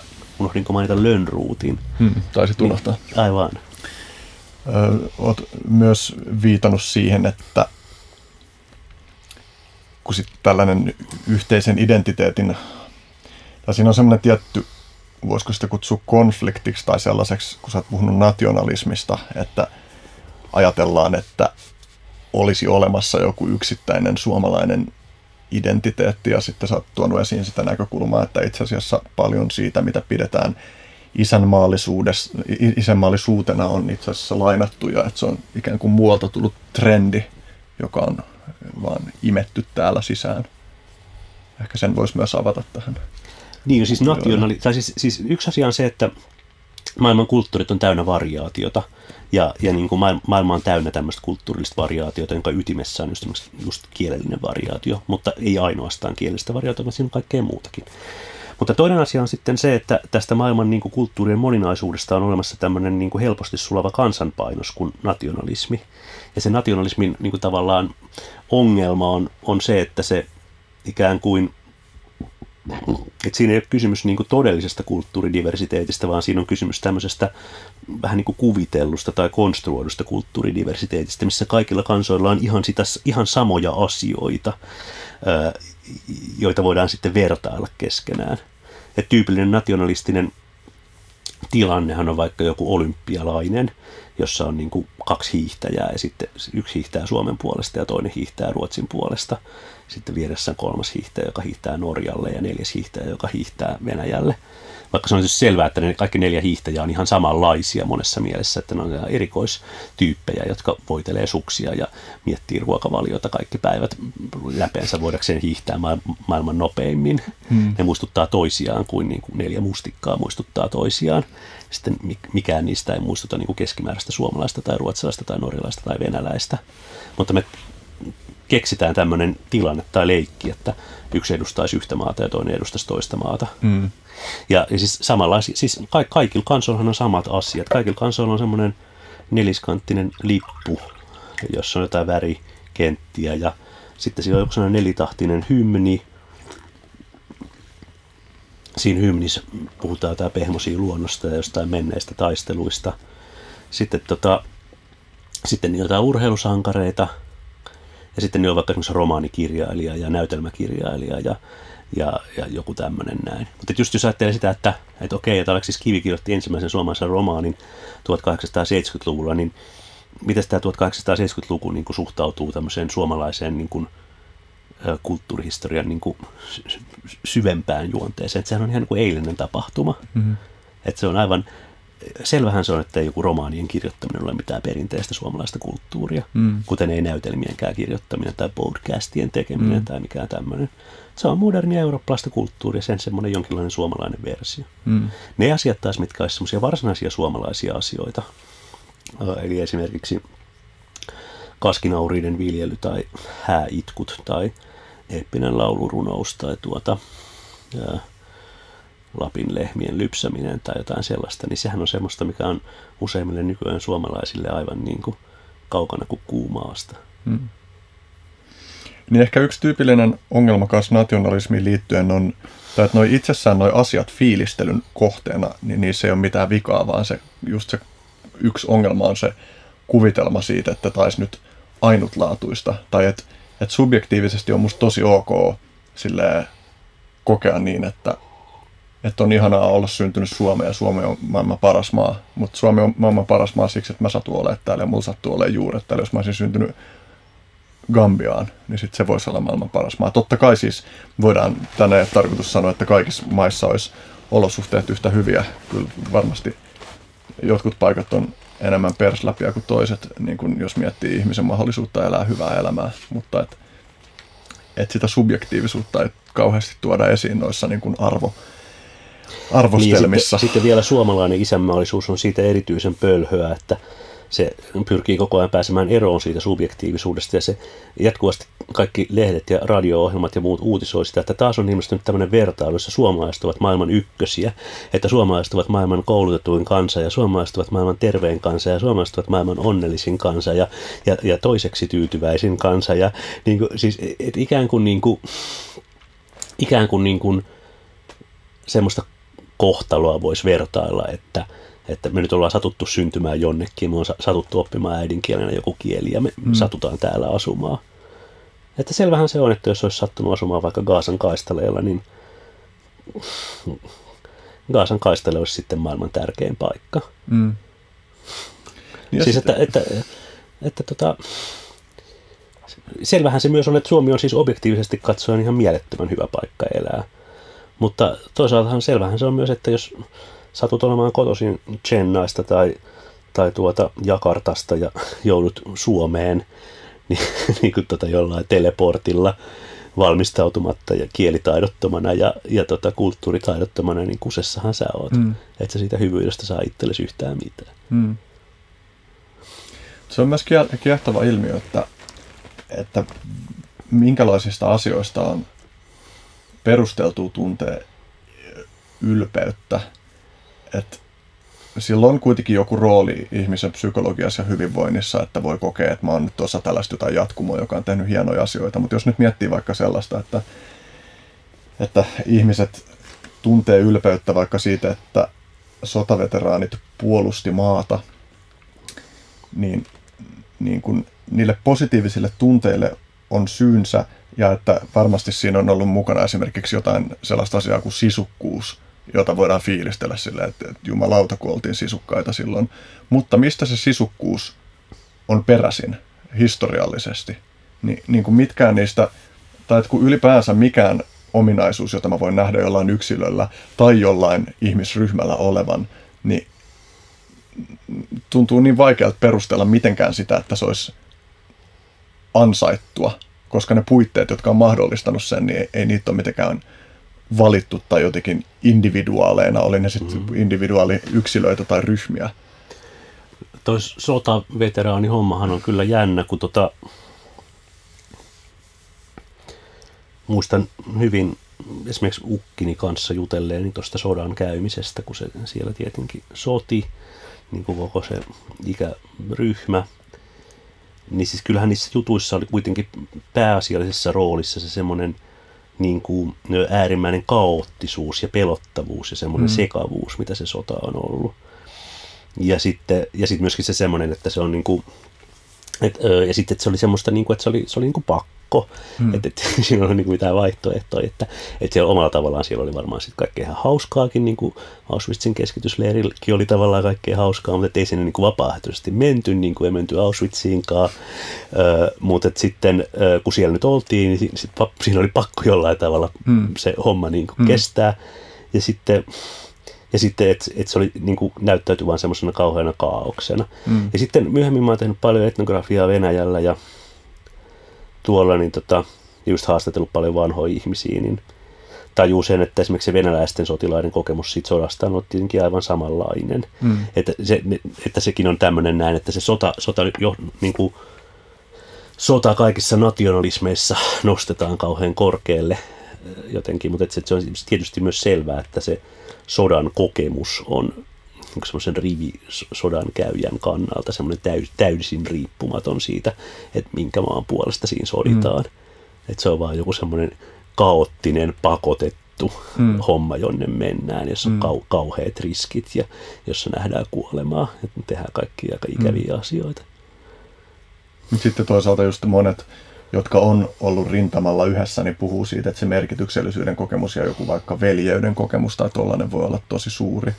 Joo, kyllä tavallaan... mä sen uskon. Ja siis kyllä mä sen, ja siis itsekin ajattelen just niin, että, tai siis ajattelen jotenkin niin, että on tosi kiitollinen sotaveteraaneille, mm. että ne puolusti tällaista järjestelmää ja näitä asioita, että siis että ihan hyvä lopputuloshan siitä tavallaan mm. saatiin. Mm mutta että ähm, mutta, mutta ähm, mutta että se, että se niin, kans, kansallinen niin kuin, identiteetti on jotenkin semmoinen, että se, se niin kuin, ottaa kaikki asiat, imee kaikki asiat. Mä luulen, että sodan käymisen kokemuksella juuri, mitä siinä sitten onkin. Onhan varmaan ihmisiä, jotka on viihtynyt sodasta tosi hyvin. Mm. Onhan niitä. Mm. Eihän sekään ole mikään salaisuus. Niin tota, mikä on oleellista siinä kokemuksessa, niin se on jotain, mikä ei aukea siitä kansallisen identiteetin kuvastosta ollenkaan. Että se kansallisen identiteetin, identiteetin kuvaushan on semmoinen aina, että siihen kelpaa mikä tahansa asia. Suomalaisten kuuluisi olla ylpeitä siitä, että Simo Häyhä ampui 500 ryssää lumihangessa maaten, ja sitten pitäisi toisaalta olla ylpeä siitä, että Martti Ahtisaari sai Nobelin rauhanpalkinnon. Ja sitten pitäisi toisaalta olla ylpeä siitä, että muumit on suosittuja Japanissa, ja sitten vielä siitäkin, että joku keksi kuivauskaapin ja että naiset sai äänestää. Ja sitten näillä asioilla mitään tekemistä niin kuin, mm. keskenään, eikä niin kuin mitään, mitään niin kuin henkilökohtaista kosketuspintaa muuhun mm. monessa mielessä. Mm. Että se on vaan tämmöinen, että on sovittu, että me, me, nämä on meidän suomalaisten aikaansaannoksia. No anteeksi vaan, ei ne kyllä ole mun aikaansaannoksia. En ole saanut Nobelin rauhanpalkintoa, en ole tappanut ryssiä lumihanges maaten, en ole kirjoittanut muumikirjoja, enkä edes niin kuin erityisesti lukenut, vaikka vähän onkin. Ja astian kuivauskaappia en ole keksinyt, mm. enkä erityisesti edes käytä. Niin, tämä on niin jännä, että emotionaalisesti me tietysti kytkeydytään tai mielletään itsemme osana sellaisia no, kaikenlaisia narratiiveja, tai kaikenlaiset narratiivit jäsentää sitä, että mihin me mielletään kytkeytyvämme. Mä mietin, että olisiko merkittävä määrä siitä, mistä puhutaan ylpeytenä, niin jotenkin terveellisemmin korvattavissa esimerkiksi puheena kiitollisuudesta. Jos mä mietin niin noita sotia ja sotien vaikutuksia siihen, että mä oon nyt olemassa, jos mä mietin, että, että leikitään, että olisi ollut vaikka sellainen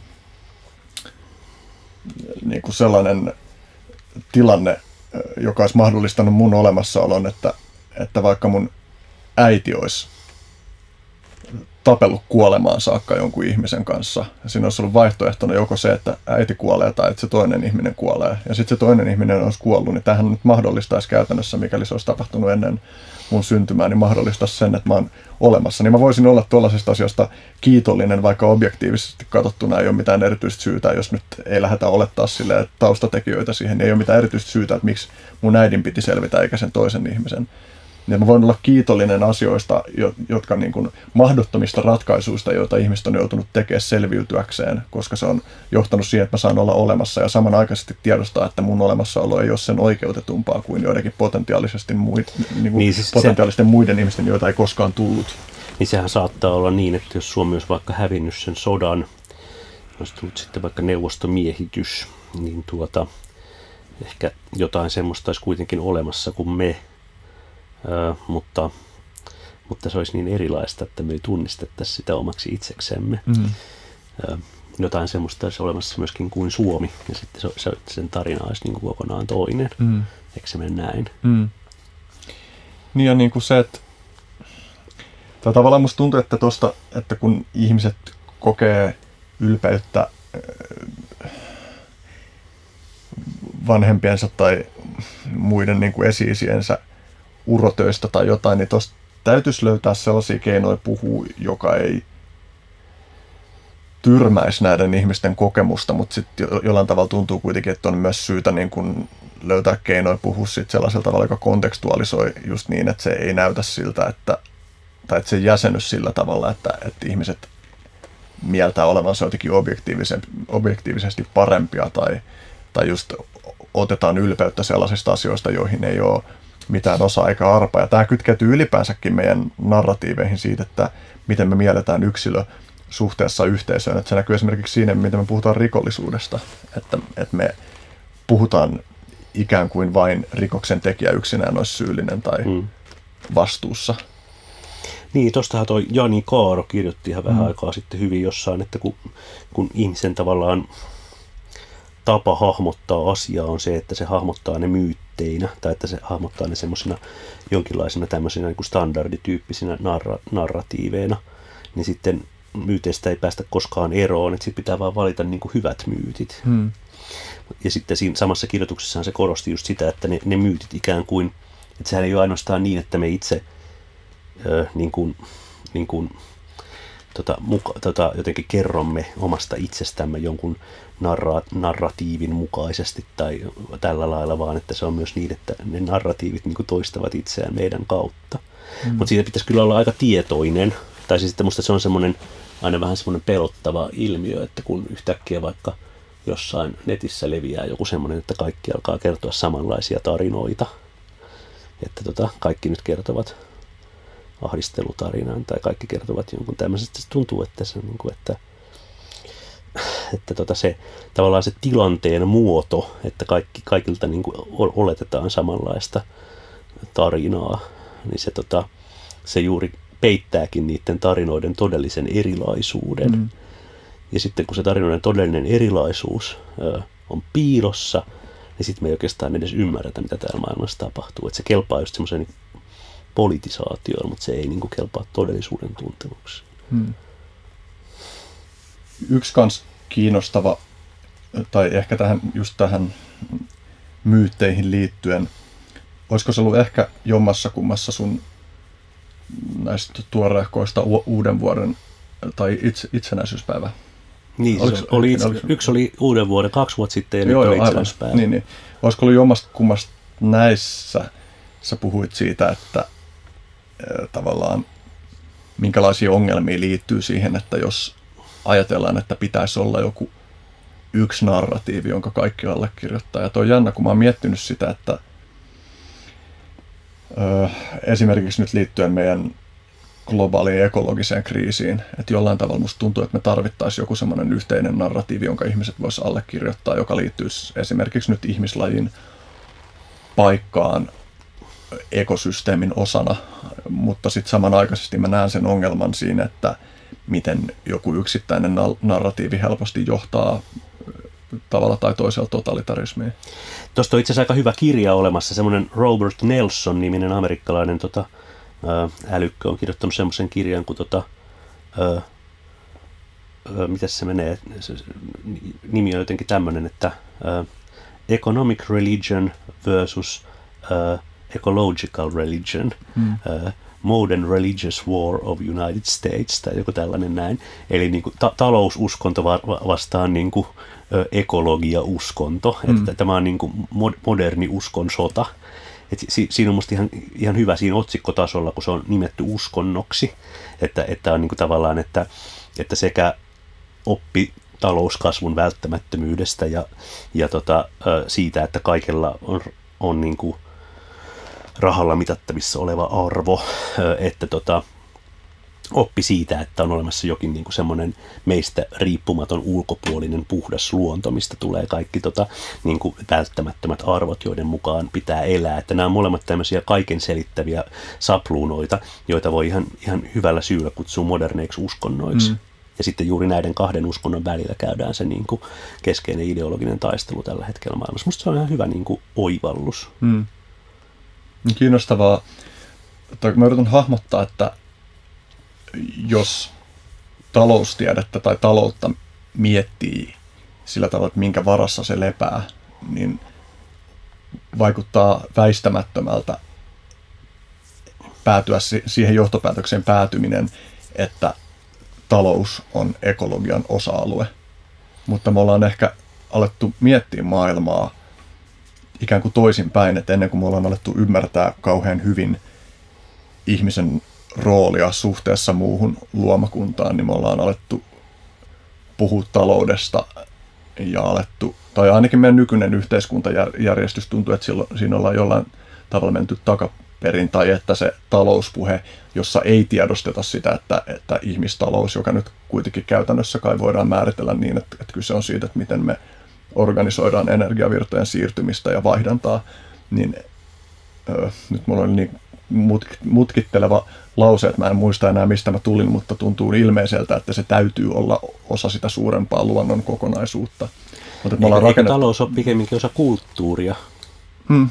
Että en mä ajattele, että se on, osa, tai on, se, on se tietysti luon, luontoonkin jotkut kytkökset, sikäli kun luontoa on olemassa, mutta, mutta ennen kaikkea mä ajattelen, että talous on osa kulttuuria, että hmm. se on, se on niin kuin joku, joku tietty vallitseva arvojärjestelmä suhteessa siihen, että mitkä on tavoiteltavia asioita, ja sitten siihen, että millä asioilla on arvoa, ja minkä asioiden arvoa voidaan mitata ja miten sitä mitataan. Että et siis, siis siinähän on juuri, ja, ja, ja nehän on siis aika laillakin tämmöiset kulttuurisidonnaiset, että mm. et taloustieteessä ei ilmeisesti ole ollut ihan hirveästi semmoista ö, ikään kuin ö, eri kulttuuripiirien vertailevaa taloustiedettä, niin kuin, että nyt se vasta ehkä pikkuhiljaa on tulossa, että pikkasen puhutaan juuri sellaisistakin asioista, että mitkä on vaikka kaikki nämä talouden metaforat, mm. joita, joita me käytetään, että puhutaan kasvusta tai, tai puhutaan hyödystä tai, tai puhutaan ansaitsemisesta tai puhutaan työstä, että mitä nämä hyödyt ja työt ja ö, ansiot ja ra- rahat on – Mä itse asiassa olen ajatellut, että mä haluaisin tehdä siitä semmoisen pienen kirjan tässä joskus lähivuosina, semmoisen talouden sanakirjan, joka olisi semmoinen etymologinen teos, jossa mm. just käsiteltäisiin näiden käsitteiden historiaa. Ehkä teenkin. Mutta tota, joka tapauksessa musta tuntuu, että, että se esimerkiksi semmoinen perusaksioma, että jos nyt katsoo jostain ihan, ihan jostain tuommoisista kansantaloustieteen perusoppikirjoista, niin siellähän yleensä sitten sanotaan johonkin ehkä Adam Smithiin tai johonkin semmoiseen liittyen jotain sellaista, että talous on oppi niin kuin resurssien käytöstä, tai taloustiede on niin kuin oppi resurssien käytöstä ja jakamisesta niukkuuden olosuhteissa tai jotain mm. tällaista. Niin esimerkiksi tämä niin kuin niukkuuden, olos, niukkuuden olosuhteissa, niin tämähän on jo tämmöinen niin kuin, tuota, sellainen arvoasetelma, mikä mikä tota, ei ollenkaan sovellu moniin tämmöisiin esimoderneihin yhteisöihin. Et esimoderneissa yhteisöissä on just ollut ehkä tämmöinen ajatus siitä, että vaikka on sinänsä ollut niukkaa, niin sinänsä on nimenomaan ollut joku tämmöinen ajatus, että eletään yltäkylläisyyden mm. olosuhteissa, että jos jollain yhdellä on jotakin, niin sitä on sitten kaikilla. Mm. Että jos yksi on saanut hirven kiinni, niin sitten se voidaan jakaa kaikille, tai että, että, tota, että kaikki niin kerää yhdessä, yhdessä tota mm. hedelmiä ja sitten luonnollisesti syö ne myös yhdessä, eikä tapahdu esimerkiksi niin, että, että tota, yksi kerää hedelmät ja silloin isompi kasa muilla on vähemmän. Että se, että se semmoinen niin kuin keskinäisen jakamisen niin kuin, idea, keskinäisen jakamisen ja vaihtamisen ja lahjojen vaihtamisen idea, että sehän on se semmoinen tavallaan metsästä ja keräilijäkulttuureille, mm. tämmöisille esimoderneille kulttuureille niin kuin luonteenomainen alun mm. perin. Esimerkiksi juuri nämä Trobriand saarten hel, hel, helmikorut, joista Malinowski kirjoittaa, joista Jan, Jani Kaaro nyt kirjoittaa, mm. jotka, tota, jotka oli siis luonteeltaan tämmöisiä arvokkaita lahjoja, joita jaettiin eteenpäin, joiden arvo nousi niin kuin sitä kautta, kun ne ne kuuluu ja, ja mm. muuttuu vaan vanhemmiksi ja niin kuin jotenkin mahdottomammiksi, kun oli ollut niin kuin useammalla ihmisellä. Mm. Ja se niin kuin, äh, siis että tämän tyyppinen niin kuin lahjojen vaihto äh, on paljon vanhempaa taloudenpitoa kuin sellainen mm. taloudenpito, missä ajatellaan, että kaikille voidaan laskea hinta ja sitten sen hinnan määrittelee kysyntä. Näin, mm. näin mä ainakin ymmärtäisin niin kuin siitä tavallaan antropologisesta tai etnografisesta perspektiivistä, mikä mulla lähinnä on. Mm. Niin jossain vaiheessa kuitenkin sitten se, että me ollaan käytännössä siirrytty pois esimerkiksi niistä ryhmäkoista, joita on ollut metsästä- ja keräilijäkulttuureissa, niin sitten se on siirtänyt meidän painopisteitä sellaisella tavalla, että me ollaan voitu alkaa painottaa enemmän sitä vaikka niukkuusnäkökulmaa. Ja siis se on, se on kiinnostavaa, että kun Kyllä se tehostaa tuotantoa monessa mm. mielessä tosi paljon. Mm. Et selvähän se on, että, että tota, joku yksi tyyppi, joka kerää jotain hedelmistä tai mm. helmapuista, niin tota, se voi kehittää siihen hienot tekniikat ja semmoiset mm. saa enemmän hedelmiä kerättyä kuin että jos kaikki pikkasen kerää tai mm. tolla lailla. Että onhan se ymmärrettävää, että se talouden työn jako on hyvä idea. Mm. Tuo on myös jännä, että mä mietin sitä, että vaikka mulla on aika vahva kokemus siitä, että mä elän yltäkylläisyydessä omassa elämässäni, niin silti mä huomaan itsessäni joitain semmoisia aika roopeankkamaisia itaria-piirteitä. Ehkä tässä on taas se, että idealismi tai niin kuin jotkut perimmäiset arvot clashaa jollain sellaisella tavalla, että vaikka mä pidän arvossa jakamista ja, ja semmoista just sen jotenkin kultivointia, että mä oon riittosuudessa ja yltäkylläisyydessä, niin sitten on kuitenkin jotain semmoista ahnetta tai semmoista, kontro, ehkä se voi olla myös kontrollointi osittain, että haluaa varmistaa, että myös tulevaisuudessa on ja sen takia ei jaa niin paljon kuin mitä saattaisi muuten jakaa omasta hyvästään tai niin, ja sitten varmaan, tämä en tiedä miten sä siis elät, mutta mä olettaisin, että koska sä oot tuommoinen freelancer-kulttuuri häärä, niin sä tota varmaan elät sitten kuitenkin myös sillä tavalla, että moni kuvaisi sua köyhäksi. Mm, no joo, siis elintasollisesti, määrällisesti mä elän niukasti. Niin, että et sekin on musta oleellista. Että sitten, tai se on jännä, jännä ilmiö mun mielestä, että mietin sitä paljon, että, että suomalainen keskipalkka on joku 3000, mm. mitä lienee 200 jotain mm. euroa ehkä, ja sitten on paljon ihmisiä, jotka saa sen rahan ja kokee elämänsä yltäkylläisyydessä. Että niillä on kaikkea niin paljon kuin ne ikinä tarvii. Mm. Ja sitten toisia ihmisiä, jotka saa sen saman rahan ja ne kokee, että, että ne on kauhean epäoikeudenmukaisuuden mm. alla ja että on aivan liian vähän. Niin. Sitä, sitä mä niin paljon mietin. Mä itse mietin, mä vien joka päivä lapsia esimerkiksi lasten tarhaan, niin mä aina mietin sitä, että, että miksi hitossa asiat on niin, että, että mä oon yliopiston professori, mä saan kuutisen tonnia kuussa ja sitten ne ne tota, lastentarhan hoitajat saa joku, en tiedä paljon, mutta ehkä joku kaksi, kaksi puolta tai jotain mm. sitä luokkaa saattavat saada. Öö, että mikä siinä mun työssä on niin paljon hienompaa tai arvokkaampaa kuin toisten työssä.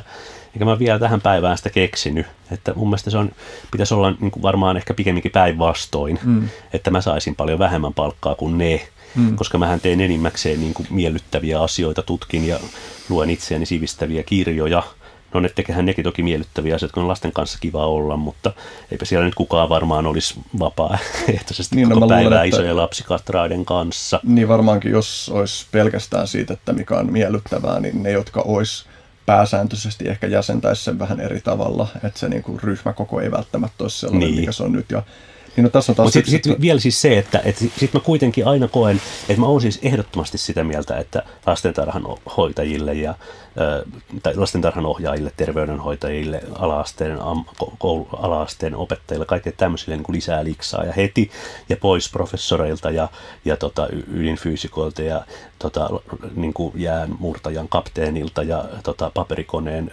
napinpainajalta, että, tota, että niillä on jo aika kovat palkat mutta sitten mä toisaalta aina myös niin tota, niin kuin koen, koen semmoista tiettyä epämiellyttävää oloa, kun joku rupeaa puhumaan siitä, että miten joku ryhmä A on tota, kau, kauhean niin kuin huonossa asemassa, tai mm. että kun alkaa se semmoinen valittaminen siitä, että niillä ja niillä on kyllä niin kuin tosi huonot liksat ja tosi huonot olot ja lisää pitäisi saada. Ja sitten tuntuu aina vähän jotenkin siltä, että, että tuota, onko tuo nyt onko tuo nyt sivistynyttä valittaa omista oloistaan noin paljon? Mm. Siis että se on semmoinen, kun mä, mä ajattelin just sitä, että ihmiskunnan kokonaisuutena pitäisi siirtyä se, niin kuin kontrolloidusti vähän kerrassaan sen vapaaehtoiseen köyhyyteen. Mm. Meidän pitäisi kaikkien pikkuhiljaa siirtyä tämmöiseen niin kuin fransiskaani luostarin tunnelmaan, jos multa kysytään. Että tota, vähemmän kulutusta, hitaampi vauhti, ei mitään uraputkia, keskinäisen jakamisen kulttuuri, ö, kontemplaatiota ja miettimistä tuottamisen ja menestymisen sijaan. Joutilaisuutta. Joutilaisuutta, joo. Miten sä oot puhunut just tuosta aiemminkin, että, että sä koet, että professorin palkka on, että siitä voisi leikata puolet pois ja, ja antaa, antaa enemmän tarvitseville maailmassa, niin miten sä vastaat siihen, jos joku kommentoi tuohon, että, no, että sullahan on mahdollisuus antaa? Niin, no ainahan se näinhän se toki on, että, että ihmisillähän on aina mahdollisuus tehdä yhtä sun toista, mutta kyllä mä nyt aina ajattelen, että se on myös yhteiskunnan asia, että, että jos on vaikka sitä mieltä, että lentäminen on väärin, niin sittenhän joku voi aina siihen sanoa, että itekin lennät. Mutta mm. kyllä mä nyt ensisijaisesti ajattelen, että jotain lentä, lentoasioita niin pitäisi kontrolloida sitten valtioiden ja ilmailuviranomaisten ja ilmastopoliitikkojen mm. ja semmoisten, että, että tota, ky- kyllä mä nyt niin kuin lennän, kun lentäminen tällä hetkellä on semmoinen suhteellisen niin kuin, ok tapa siirtyä paikasta toiseen. Että ei musta kaikkea vastuuta voi sä- sälyttää niin kuin kuluttajillekaan. Mm, niin kyllä mä niin kuin mielen itse kanssa esimerkiksi tuon lentämiskysymyksen niin, että vaikka pyrin niin kuin kyllä välttää kanssa lentämistä ja, ja on maksanut esimerkiksi jotain kompensaatiomaksuja, mutta että mua henkilökohtaisesti ei haittaisi ollenkaan, jos lennon, lentämisen hinta moninkertaistus sillä tavalla, että siihen olisi sisällytetty haittaverotusta. Ja ihan sama esimerkiksi, että... Ja sehän vähentää se heti automaattisesti miksi munkin lentämistä. Niin mm. Niin Siis mähän lennän tietenkin aivan, aivan hirveästi liikaa. Mm. Ahneuttani toki. Mm. Kaikkiin tilaisuuksiin, minne mä haluan osallistua. Mm. Kaiken näköisiin konferensseihin ja kenttätyömatkoille mm. ja muita. Siis tosi mielenkiintoisihan on kaikki. Mm. Jos nyt pitäisi vaikka viimeisestä kymmenestä ulkomaanmatkasta sanoa, että mikä oli turha, niin ei mikä ollut turha. Kaikki mm. oli tosi mielenkiintoisia. Mutta jos lento, lennon, lentämisen hinta nousisi vaikka seitsemänkertaiseksi, niin mm. kyllä varmaan vähenisi. Ja, siis, sama... ja, ja sitten kyllä mä uskon myöskään, että mun elämä muuttuisi siitä seitsemän kertaa paskemmaksi. varmaan ihan hyvää, hyvää elämää se olisi edelleen. Ja onhan se niin, että kyllähän mä nyt toki professorina tästä isosta liksestä, niin annanhan mä hyvän tekeväisyyteen mm. koko ajan rahaa. Mm. Ja, ja, ja niin kuin maksanhan mä lentokompensaatiomaksuja myös silloin, mm. kun jaksan ja kaikkea. Mutta, että, selvä, mutta että kyllä se musta olisi selkeämpää, että yhteiskunta niin kuin verottaisi enemmän tai niin kuin, en ole tajua sitä, että mikä juttu tämä on, että niin kauan kun mä oon rahaa saanut palkkana, niin aina on se veroprosentti laskenut. Siis se, että se, siis, siis ei, ei mun vero, niin kuin varsinainen veroprosentti, vaan siis se, niin kuin, että mikä on tämän, tämän tuloluokan henkilön mm. veroprosentti. Että sehän on nyt todella paljon alhaisempi kuin se oli 25 vuotta sitten, kun mm. mä aloin olla työelämässä. Silloin niin kuin semmoinen henkilö, jolla oli mun tulot, niin maksoi taatusti yli 40 pinnaa veroa tai 50. Ja nyt tässä tota, mun veroprosentti on joku, mikä lienee 35 tai 36 mm. tai jotain semmoista. Siis kyllä musta tuntuu, että mulla olisi varaa maksaa paljon enemmän veroja. Ja jos, mm. jos, tota, jos niillä nyt sitten, sitten tuota pystytään tota, auttamaan kehitysmaiden köyhiä ja ää, leipäjonoissa olevia ja ostamaan tänne lisää ihania Hornet-hävittäjiä, joilla voidaan ryssää torjua, niin musta ihan kaikki ihan ok että käytetään vaan näitä mun varoja. Mutta sitten on kyllä toisaalta sitä mieltä, että ehkä tuloja ei kannattaisi verottaa ollenkaan, vaan että kannattaisi verottaa just omaisuutta ja saastuttamista ja kaikkea muuta. Että tota, tai että se verotuksen, verotuksen mm. painopiste pitäisi olla ihan mm. muissa asioissa kuin nyt.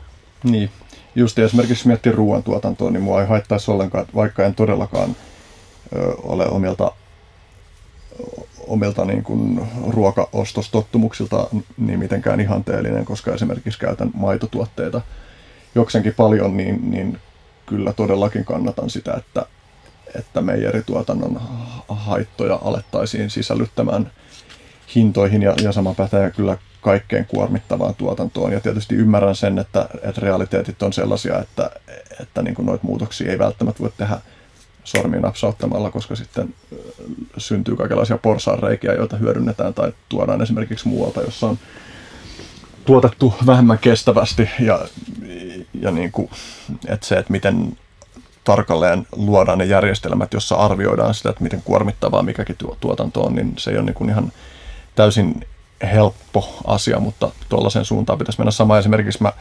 nostan todella syvästi hattua oikeutta eläimille järjestölle, joka tuo meidän tietoon konkreettisesti sitä, että mitä meidän ruoantuotantoon, niin kuin, Siis minkälaisia realiteetteja siellä on. Antti Nyleen esseisti, joka on myös mun hyvä ystävä, niin tota, sehän kirjoittaa siinä jossain esseessään silleen, että, että tota, se unelmoi semmoisesta kaupasta, missä olisi tota, ö, pakko nähdä vähän samaa tapaa kuin nyt on noissa tupakka-askeissahan on semmoinen, että sun on niin kuin pakko nähdä jotain, jotain ikäviä asioita, mitä tupakka aiheuttaa. Ne pitäisi olla semmoinen kauppa, että siinä on niin jauhe, jauhelihapaketteja ja näin, niin sitten siinä olisi myös sellainen kuva, missä kyllä kuva, niin kuin joku- tämmöinen niin kuin vi, videomateriaali, mikä näyttää niin kuin jauhelihan tuotantoketjun, että, että tota, milleen niin kuin, tota, lehmästä päästetään veri ja minkälainen korahdus siitä kuuluu, mm. kun se ja, tota, jauhetaan mm. jauhelihaksi. Kyllä se varmasti oikein olisi. Oikein se vaan olisi. En mä keksi mitään järjellistä syytä, miksei se olisi oikein. Mm. Kyllä mäkin syön jauhelihaa, mutta en mä nyt niinku sentään kehtaa sanoa, että se on niinku se hyvä juttu. Tai siis että tarkoitan, että kyllä se musta on ihan hyvä juttu, että tota jakuutit elää tunralla ja sitten ne siellä tota, äm, teurastaa poron ja tekee sitä poron käristystä ja syö, syö sen, mutta se on ihan eri asia kuin tämä teollinen eläintuotanto, minkä piirissä mm. me eletään. Että tota, että tota, se voisi olla hyvä siirtyä semmoiseen, että kaikkien pitää itse tappaa ne eläimet, jotka ne syö. Niin, tuossakin tietysti on semmoisia tiettyjä reunaehtoja, että kaikki ihmiset ei fyysisesti vaikka pysty siihen, Niin. ja esimerkiksi vam, niin kuin jonkun vamman tai muun vuoksi, mutta tuo on niin kiinnostavaa. Mulla oli tuossa vieraana toi Miika Vanhapiha, joka, ö, joka metsästää jousipyssyllä, mutta hän niin kuin oli sitä mieltä, että, että siinä missä metsästäminen ja muiden elämänmuotojen tappaminen on hyväksyttävä asia, niin se on myös samanaikaisesti kuitenkin asia, josta on terveellistä tuntea syyllisyyttä. Joo, mä ajattelen myös samalla tavalla, että mä, mä kans, niin kuin ajattelen, että, se, että lihan syöminen on ihan luonnollinen osa tätä maailman kokonaisuutta. Että, ja just ajattelen sitä täällä omasta antropologisen etnografisesta perspektiivistä, että kaikkiallahan tuolla syödään lihaa, että Trobriand saarilla ja, ja tota, mm, niin kuin tuhat vuotta sitten Siperiassa, että koko ajan siellä on syöty lihaa. Mutta se, se toiminta on ollut tosiaan aika erilaista, mm. että kun mansit on sen karhun saanut kiinni, niin sitten samalla kun ne on tota, keittäneet sen ruuaksi, niin siinä on pitänyt järjestää sitten karhujuhla ja, mm. ja, ja tota, jakaa se liha tarkkaan kesken ja pyytää kauheasti anteeksi siltä karhulta, että me tapettiin sut ja mm. esittää niin kuin laajat tota, tanssit ja kuvajaiset ja rituaalit siihen hommaan. Mm. Että et se on nyt vähän eri asia, kun se että käydään hakemaan niin kuin 350 sikanauta kelmutettu paketti. Että tota, kyllä mä luulen, että ne sijat ja naudet on sen verran fiksuja veijareita, että ei niitä nyt ihan tuolla tavalla pitäisi kohdella. Mm, Vaikka, vaikka nautahan olisi varmaan ihan kiva kyllä olla, että mukavahan se olisi olla semmoinen pihvinauta, joka tuolla jossain nurmikolla elelee ja syö, mutta vähän pidempään voisivat tietysti elää. Niin, joku vapaa nauta. Niin, niin tietenkin vapaa nauta, mutta että lihakasvatuksessa ne nyt kuitenkin on usein vapaita sentään. Että, Mm, Se on myös niinku kiinnostava vinkkeli, joka tuli tuossa hiljattain vastaan justi jossain Miika Vanhapihan seinällä olevassa kirjoituksessa, että, että kun puhutaan siitä, että metsästäminen on eettisempää kuin tehotuotanto, mutta että jos pitäisi päättää, että päästääkö päiviltä jossain vankeusoloissa hirvittävissä olosuhteissa eläneen ihmisen vai jonkun vapaana elä, eläneen ihmisen, niin kyllähän se tuntuisi eettisemmältä päästä se vankeusoloissa elänyt ihminen päiviltä. niin, sitten pitäisi ehkä syödä myös ihmisiä, Mm. että kun niitähän tässä nyt kuitenkin kaikkein eniten kuolee, Mm. Niin pitäisikö ne sitten kanssa syödä? Mm. Siinä on se terveellisyysaspekti sitten, jota joudutaan miettimään tuossa. Että miten semmoinen voisi olla ihan hyvä, hyvä tota, toimintamalli, että jos vaikka mummo kuolisi, niin sitten ö, olisi, olisi semmoiset hautajaiset, missä sitten siitä olisi tehty joku semmoinen viillokki. Ja sitten, ja sitten siellä olisi mummon kuvat pöydällä ja sitten kynttilät siinä palaisi ja sitten syötäisiin hartauden vallitessa sitä viillokkia. Niin Joissain kulttuureissahan siis syödään vainaja sillä nimenomaan sillä ajatuksella. Ja se on mun ymmärtääkseni tyypillisesti koetaan äärimmäisen vastenmielisenä juttuna, mutta että se on niin osa sen asian hyväksymisen prosessia. Niin, niin mä luulen kanssa, että se ei olisi hirveän mukavaa, mm. mutta että se olisi ekologista ainakin. Niin Noilla, on, noilla se- tiibettiläisillähän on se, on se tota, tämä ilmahautaus. Siinähän mm, on tämmöinen joo. idea, että, että vainajat pitää nostaa siis semmoiselle lavalle. Ja sitten sinne lavalle tulee korppikotkat ja sitten ne Joo. syö ne vainajat ja sitten katsellaan, että, että ne, ne syö sen. Joo. Joo, mä tykkään omalla kohdallani tuosta ajatuksesta, että, että hyödynnettäisiin noin. Joo, kyllä, tota, joo, kyllä tämä tiibettiläinen ilmahautaus on varmaan ihan hyvä. Hmm. Mä mietin, että tässä ehkä niin aletaan sillä tavalla lähestyä, lähestyä tota loppusuoraan, että mä voisin vähän katsella, että mitä juttuja mä erityisesti haluaisin täältä käsitellä ennen kuin aletaan pistää pakettiin. Ainakin yksi juttu, joka kytkeytyy kyllä paljon jo aiheisiin, joita ollaan tässä käsitelty, mutta turhan tiedon seura. Ehkä voisit kertoa, mistä tässä ja tähän liittyvissä projekteissa on kyse. Uh, no siis varsinaisestihan siinä on vaan lähinnä kyse siitä, että, tai alun alkaen siitä, kun mm, Helsinki-kollegiumissa mun kollegani ja kaverini Taina Riikoselle joskus sanoin, että pitäisi olla semmoinen kurssi, minkä nimi olisi turhan tiedon kurssi, ja sitten tota, siellä tota, olisi, olisi niin semmoisia tietoja, joista olisi katsottu, että niillä ei olisi mitään sovellettavuusarvoa. Ja sitten niitä sitten olisi erityyppisiä teemoja, että tämmöinen kurssi olisi kiva koostaa. Niin sitten se oli vaan sitä mieltä, että no koostetaan, että tehdään sitten saman tien. Ja sitten kun se Taina niin toimeen siinä sitten tarttui, niin sitten siitä syntyi pikkuhiljaa tämä Turhan tiedon seura. Ja Turhan tiedon seurahan on nyt sitten tuota, tuota rekisteröity yhdistys, joka, joka järjesti tosiaan Turhan tiedon kurssin, mutta sitten meillä oli myöskin Turhan, Turhan tiedon radiopodcasteja ja sitten, sitten tuota, nyt seuraavaksi varmaan jossain vaiheessa järjestetään sitten Turhan tiedon päivät, ja sitten tehdään turhan tiedon vuosikirja. Meillä on sen turhan tiedon vuosikirjan suhteen on tämmöinen kunnianhimoinen tavoite, että se ei ilmesty vuosittain, vaan että se ilmestyy aina, aina sitten, kun on vähän asiaa. Että siihen pyritään. Hmm. Joo. Ja tosiaan turhan tiedon päivien suhteen, niin mä oon itse asiassa vähän niin kuin luvannut järjestää näitä turhan tiedon päiviä, joten niiden järjestäminen etenee tosi hitaasti. Mutta mun ajatus oli se, että turhan tiedon päivät olisi semmoinen, että, että tota, sinne siis tulisi tämmöisiä maailman huippuasiantuntijoita jostain erilaisista tiedonaloista, niin kuin nyt sitten vaikka Kari Enqvist tai Jaakko Fröseen tai Jaakko Hämeenanttila, mielellään myös ulkomaisia kovia nimiä. Ja sitten se järjestettäisiin esimerkiksi eräänä sateisena tiistaina marraskuussa Reisjärvellä. Että se olisi niin kuin mahdollisimman turhassa paikassa, mahdollisimman turhaan aikaan.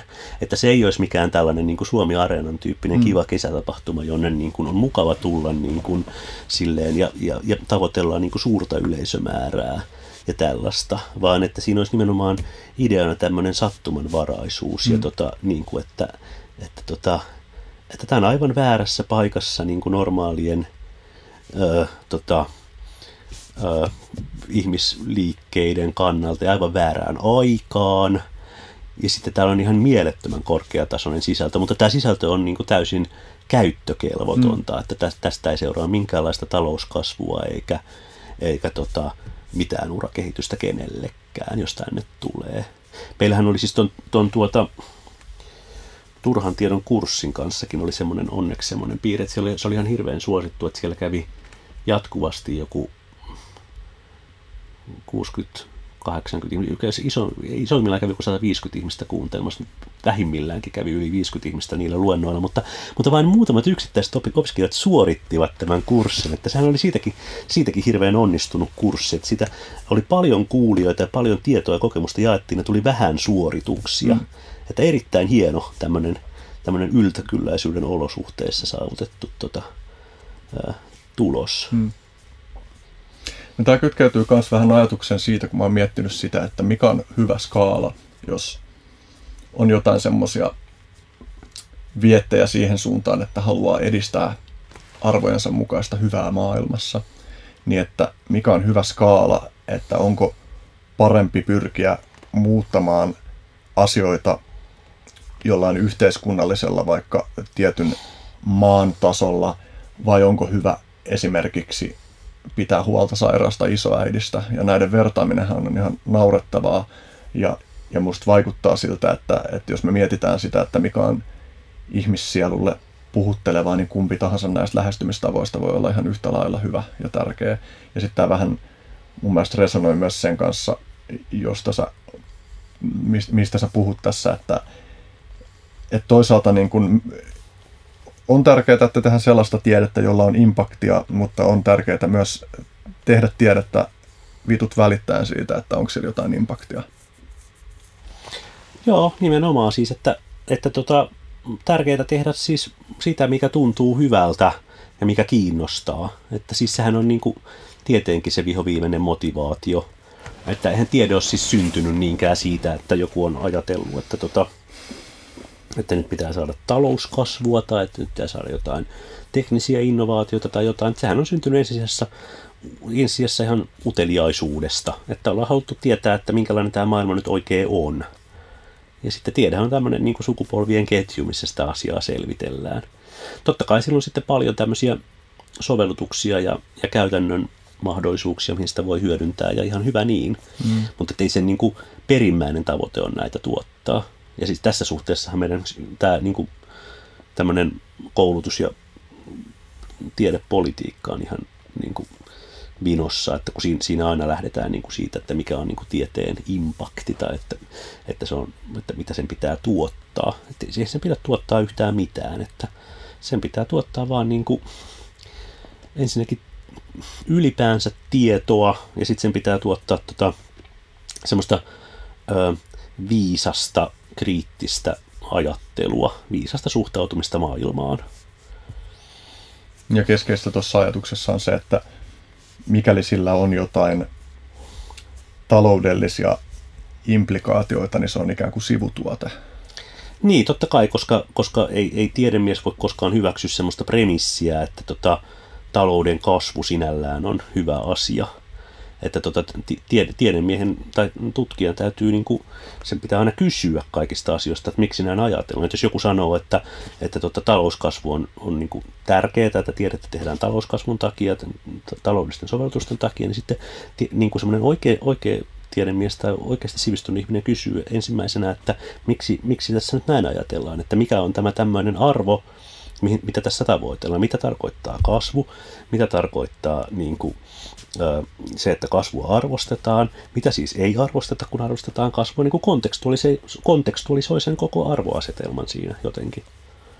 Käytännössä sitten, kun on kuitenkin joku, oli se sitten minkä suuruinen summa tahansa, niin on kuitenkin joku rajattu summa siinä, että kuinka paljon tieteeseen laitetaan rahaa, niin minkälaisilla kriteereillä sitten voidaan tehdä päätöksiä siitä, että mihin sitä rahaa annetaan?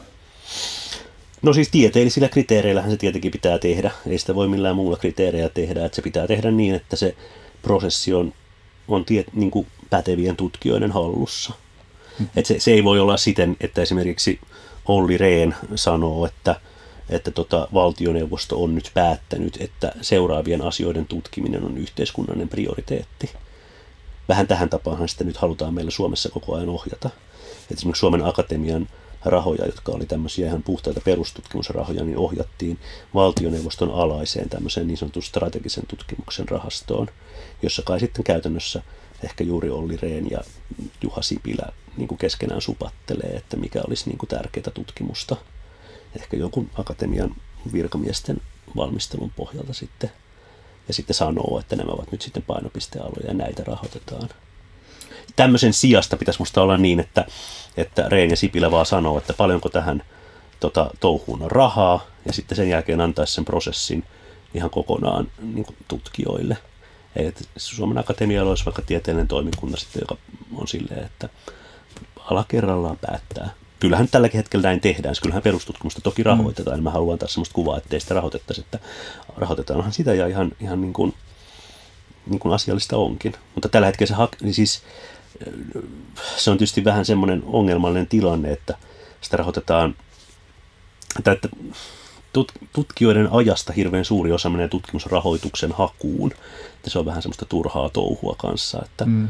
on laskettu, että esimerkiksi Suomen Akatemian hakemusten tekemiseen niin menee pari-kolme kertaa niin paljon työtunteja kuin sillä akatemiarahoituksella sitten voidaan ostaa. Että tota, on sekin vähän älytön tilanne. Mm. Mutta että toisaalta en mä tiedä, miten siitä nyt sitten voisi päästä eroon, että tutkijoita on ehkä sitten vähän liikaa tai, tai sitten johonkin muuhun käytetään liikaa rahaa yhteiskunnassa.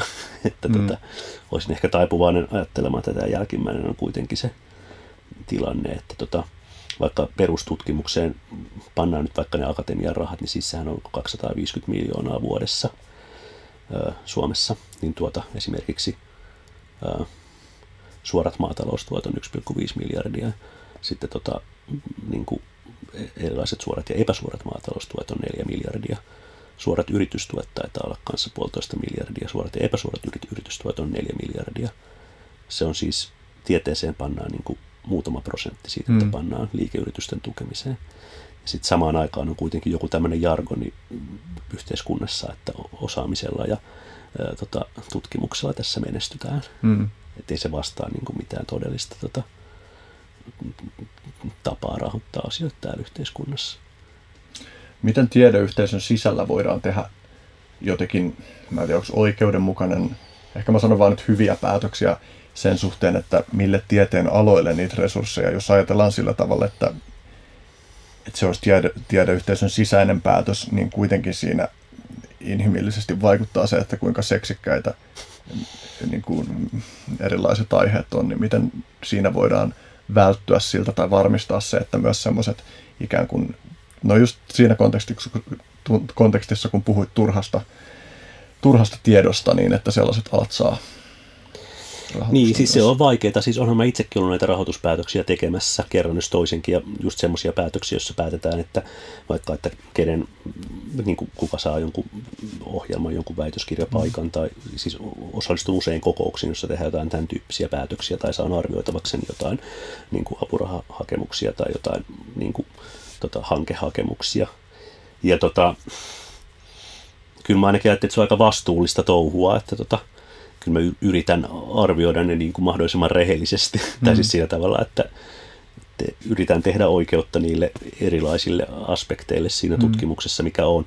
Sehän se aina se lähtökohta toki on, että kaikkea ei rahoiteta, mm. että vaan vähemmistö rahoitetaan. Ja siinä nyt sitten pitää miettiä tosi tarkkaan, että, että tota, vaikuttavatko hakijat siltä, että he tietävät, mitä ovat tekemässä. Mm. Onko heillä niin kuin jokin semmoinen hyvä kokonaisajatus, että mihin tämä tieto liittyy ja mm. mitä, miten, miten, miten se tota, hankitaan ja vaikuttavatko he semmoisilta luovilta ja ihmisiltä vai toistavatko he vaan jotain jossain tuolla maailmalla muodikasta tota mallia sellaisenaan. Mm. Ja ja tuota, so, sopiiko tämä nyt vaikka toteutettavaksi sitten siinä kontekstissa, missä sitä aiotaan toteuttaa jossain mm. tietyssä yliopistossa tai semmoisessa, että sopiiko se niin kuin luonnollisesti siihen, niihin niin kuin muihin asioihin, mitä siellä tapahtuu. Ja, mm. Mutta totta kai joo, mulla usein on kyllä ollut itse asiassa, kun itse on tehnyt jotain tämän tyyppisiä ratkaisuja, tai eihän onneksi sitä yksin joudut tietenkään tekemään, vaan jossain mm. tiimissähän ne aina tehdään, niin tota, kyllä mun usein on ollut semmoinen vähän epätoivoinen olo, että hyviä hakemuksia on paljon mm. ja rahaa on vähän. Mm että voisi, tota, niin kuin, voisi tota, niin kuin, jostain kymmenestä parhaasta hakemuksesta kaikki rahoittaa ja tulisi ihan tosi hyvää tutkimusta ja säälittää, että niistä nyt sitten rahoitetaan vaikka vain kaksi. Mm. Joo. Siitähän voi sitten joskus jälkikäteen kaljalla, kun näkee sen jonkun yhden hankehakemuksen tekijän, niin voi sitten sanoa että se oli kyllä tosi hyvä se sun hakemus, mutta ei voitu rahoittaa, että mm. yritä uudestaan sieltä ja sieltä tai jotain tällaista. Mm olisi kyllä kiinnostava nähdä, että mitä syntyisi, jos me elettäisiin sellaisessa jossain Star Trek-utopiassa, jossa resursseja löytyisi kaikkeen hyvään niin paljon kuin vaan halutaan laittaa. Kyllä se varmaan myös vähän laiskistaisi ihmisiä. Mm. Sitten meidän pitäisi löytää keinot ruoskia itsemme niin. toimeen.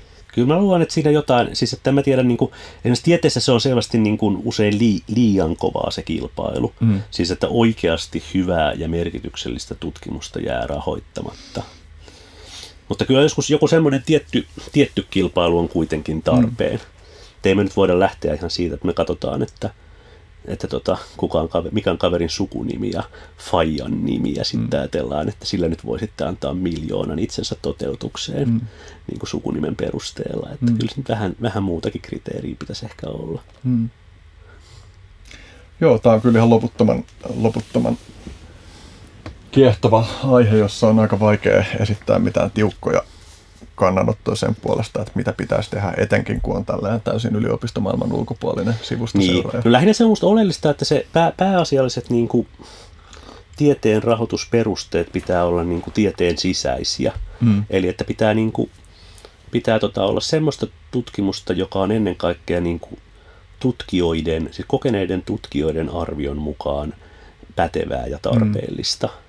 Ja se ei pidä olla sellaista, että jotkut poliitikot sotkeutuu siihen prosessiin. Mm.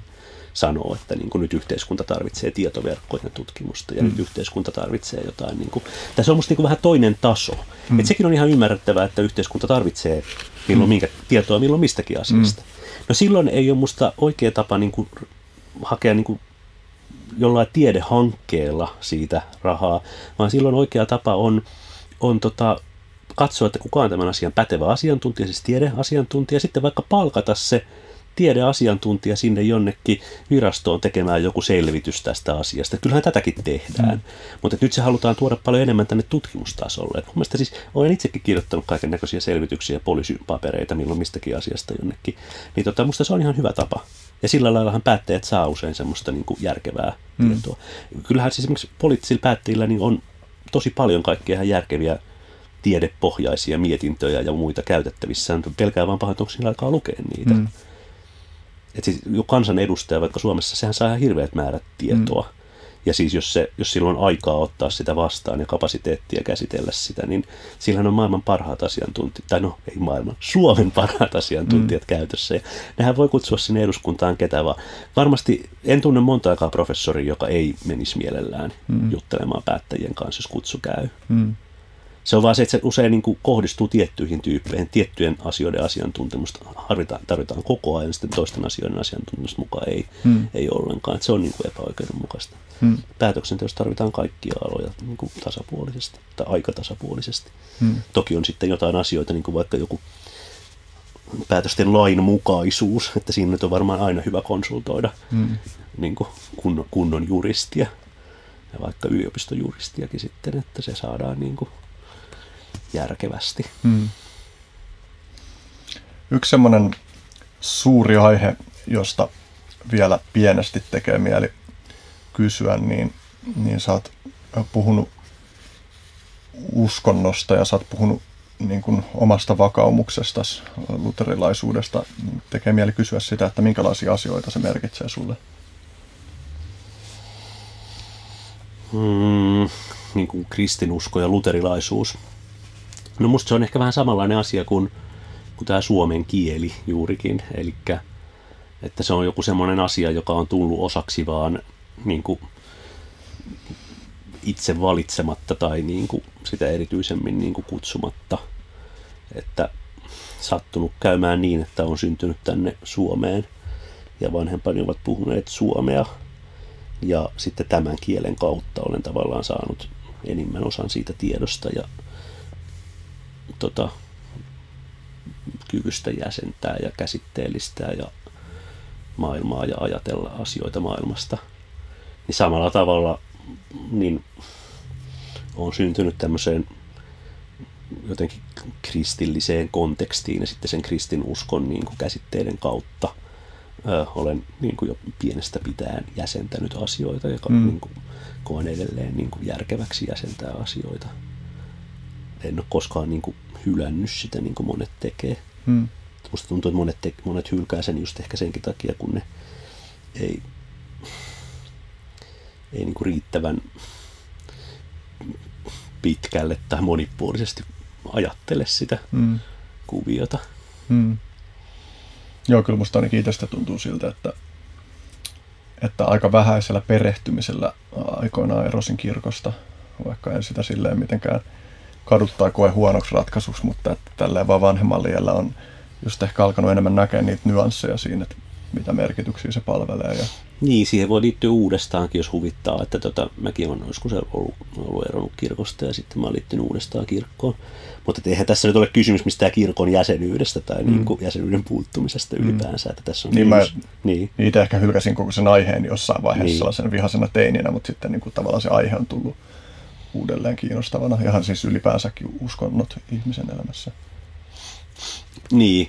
Mä itse niin kuin ajattelin sitä, tai että kun mä No, mä nyt ehkä taas palaan siihen, että mulla on aika vahvasti tämmöinen etnografin ja antropologin ja tämmöisen niin kuin katsantokanta maailmaan. Tai että mun se ehkä semmoinen perus ajatus siitä, että mitä me ihmiset ollaan ja minkälaisia me ollaan, se tulee jotenkin siitä, että mä oon itse elänyt tämmöisessä akateemisessa ja eurooppalaisessa kulttuuriperinnössä. Ja sitten mä oon aikuisena tehnyt työtä paljon tämmöisissä yhteisöissä, joita voisi ehkä kuvata esimoderneiksi, joissa ihmiset elää jossain pienissä kyläyhteisöissä tai hoitaa poroja tai tota, niin kuin, harjoittaa jotain esikristillisiä uskomusperinteitä ja, ja kaikkia vähän kummallisia käsityksiä meidän mielestä maailmasta, niin tota, siinä sen sitten tavallaan näkee tämmöisten niin kuin hyvin toisen tyyppisten kulttuurikontekstien peilissä, että miten paljon tässä meidän maailmassamme on sellaista, jota voisi juuri pitää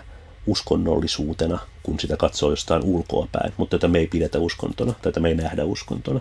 Että alkaa nyt vaikka siitä, että on jotain joku maailman merkittävin tilan, tilaisuus on joku jalkapallon MM-kisan loppuottelu tai olympialaiset tai, tai vaikka nämä nationalistiset palvontamenot, joissa on niin kuin liput ja viirit ja kulkueet ja seppeleen laskut ja x ja, tai vaikkapa nyt sitten ö, tuota, ö, poliittiset intohimot, ö, juuri, juuri tota, tai, tai, tai tällainen käsitys, jonka mukaan niin tota, kaiken toiminnan tavoitteena pitää olla niin tota, talouden kasvaminen ja, ja tota, toisen käsityksen mukaan se, että jätetään niin luonto koskemattomaksi tai jotain. Maailma on täynnä tämmöisiä erilaisia tota, niin käytänteitä ja ö, jäsennystapoja, joita kuka tahansa niin kuin ulkopuolelta meitä katsova, niin pitäisi ihan samanlaisina uskontoina kuin näitä perinteisiä uskontoja, siis kristinuskoa, juutalaisuutta, islamia ja niin edelleen, mutta joita me ei niin kuin itse jäsenetä uskonnoiksi sen takia, että me eletään niin vahvasti siinä hommassa sisällä. Että musta tuntuu, että niin semmoinen uskonnollisen ajattelun ö, lukukyky on aika heikko nykyisin maailmassa. Millaisessa roolissa sulla on henkilökohtaisesti sun uskonnollisessa vakau- vakaumuksessa sen uskonnon narratiivit sellaisena niin kuin asiantilo, niin kuin faktuaalisista asiantiloista puhu, puhuvana? No sanotaan, että vaikka Jeesushan on tämmöinen perusmyytti tässä meidän yhteis- yhteisössä, niin tota, kyllä mä nyt ajattelen koko ajan Jeesusta. Siis, että, että tätä pohdin sitä, että minkälainen tyyppi se on ollut ja tota, mikä sen merkitys tässä nyt sitten on. Ja just jonkun taiteen ja, taiteen ja kirjallisuuden kautta niin kuin katson sitä myyttiä aina uudestaan. Ristiinnaulitun kuvia ja jotain tota, Matteuspassioita ja, ja tota, semmosia.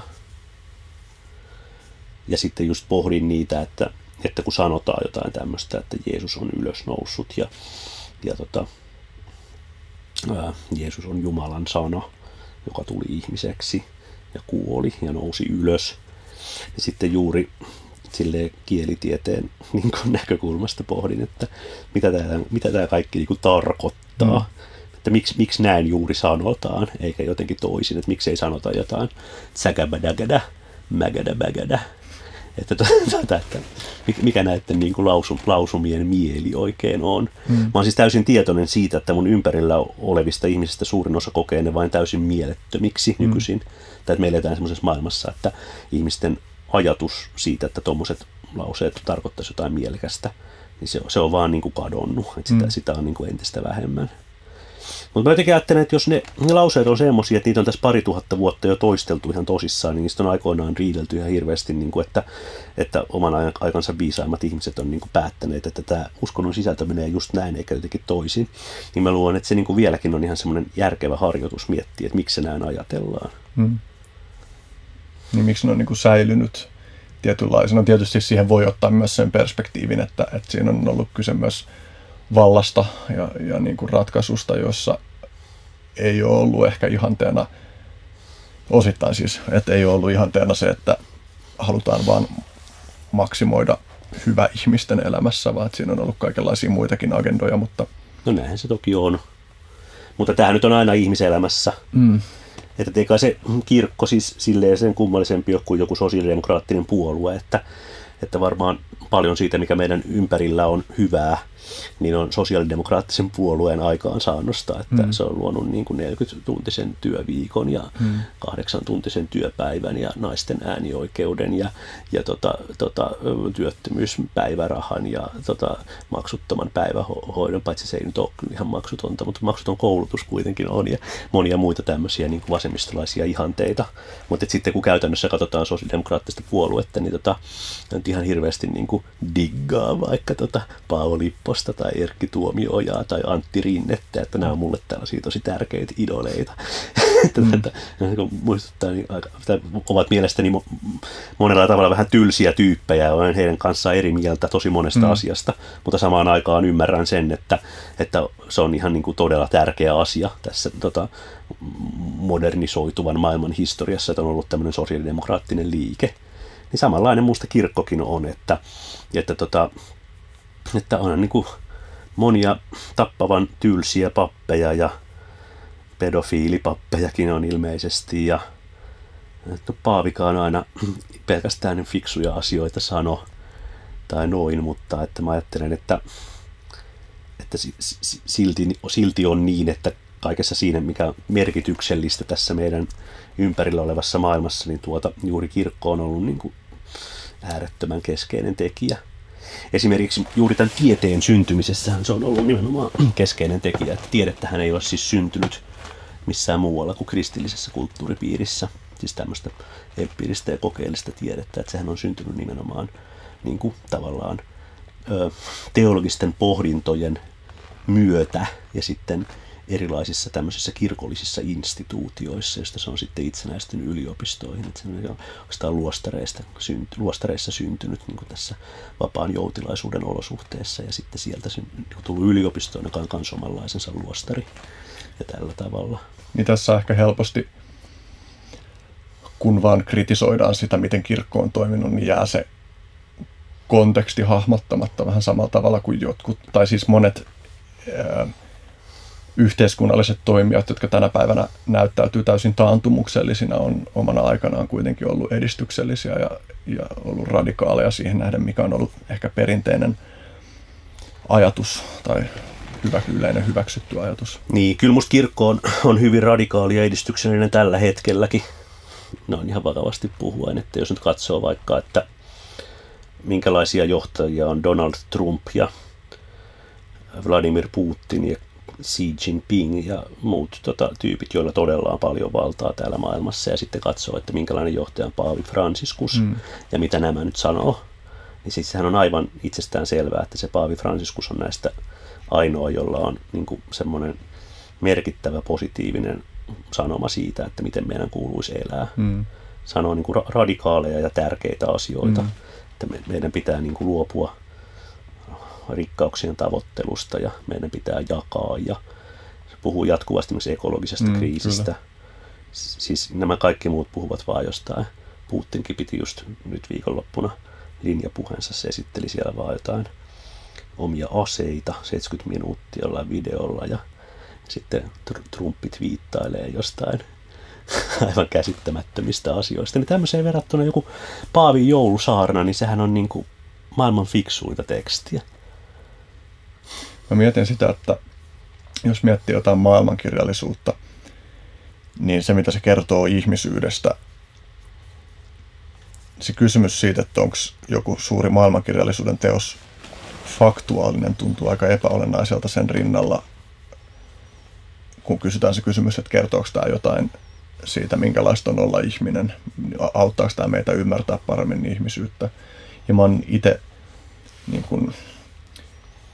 No käytän nyt sanaa uskonnollinen, vaikka niin kuin pystyn myös näkemään sen, että millä tavalla mut voi mieltää uskonnolliseksi niin kuin sekulaaristi tai just sillä, siinä kontekstissa, miten aiemmin puhuit. Mutta että, että on alkanut yhä enemmän ymmärtämään uskontoja nimenomaan tuollaisesta samantyyppisestä näkökulmasta, että niin kuin olkoonkin, että uskonnollisissa teoksissa, teoksissa niin kuin musta se on hyvä, että sitä sisältöä ruoditaan kriittisesti ja puhutaan niistä ristiriidoista, joita siellä on ja, ja hyväksytään se, että, että siellä on paljon, niin kuin aika harva ihminen kokee, että kaikki jossain uskonnollisessa teoksessa oleva sisältö olisi jotenkin allekirjoitettavaa, mutta että siellä on kuitenkin paljon jotain viisautta, syntytietoa, jotain semmoista ymmärrystä siitä, miten minkälaisten ehkä sisäisten ristiriitojen kanssa ihmisen, ihmisen, ihmisenä ollessa joutuu painimaan, painimaan ja tuolla tavalla. Ja sitten mä mietin just sitä, että miten paljon nykyuskonnollisesta kriittisestä keskustelusta painottuu vaan ruotimaan sitä, että miten uskonnolliset teokset ei jossain historiallisessa, faktuaalisessa mielessä pidä vettä. Joo, se on todella tylsä, se on tosi tylsä keskustelu, siis semmoinen hyvin niin kuin simppeli jotenkin totuuskeskustelu. Siis, että eihän sitä, ajatellaanpa sitä nyt vaikka suhteessa johonkin taiteeseen, että tota, mitä meidän pitäisi ajatella Dostojevskin teoksesta Rikos ja rangaistus, että, että eihän se ole totta, eikö niin? Että ei ollut olemassa mitään tämmöistä Raskolnikovia, joka murhasi tämmöisen tyypin ja joka joutui tota, tonne tota, niin kuin vankileirille. Silti niin kuin sadat miljoonat ihmiset on lukeneet sen niin kuin Raskolnikovin tarinan ja, ja niin kuin kokee, että se on totta. Että se on totta nimenomaan jollain semmoisella tasolla, että se kertoo heistä jotain, jotain oleellista. Et mieli, mielikuvitushan on, on, on, on niin kuin tie totuuteen. Et mitä esimerkiksi toi Matteus Passio, jonka Bach on säveltänyt ja joka kelpaa, kelpaa tota, monille niillekin, jotka ei niin kuin, tykkää sitten pääsiäissaarnoista noin muuten.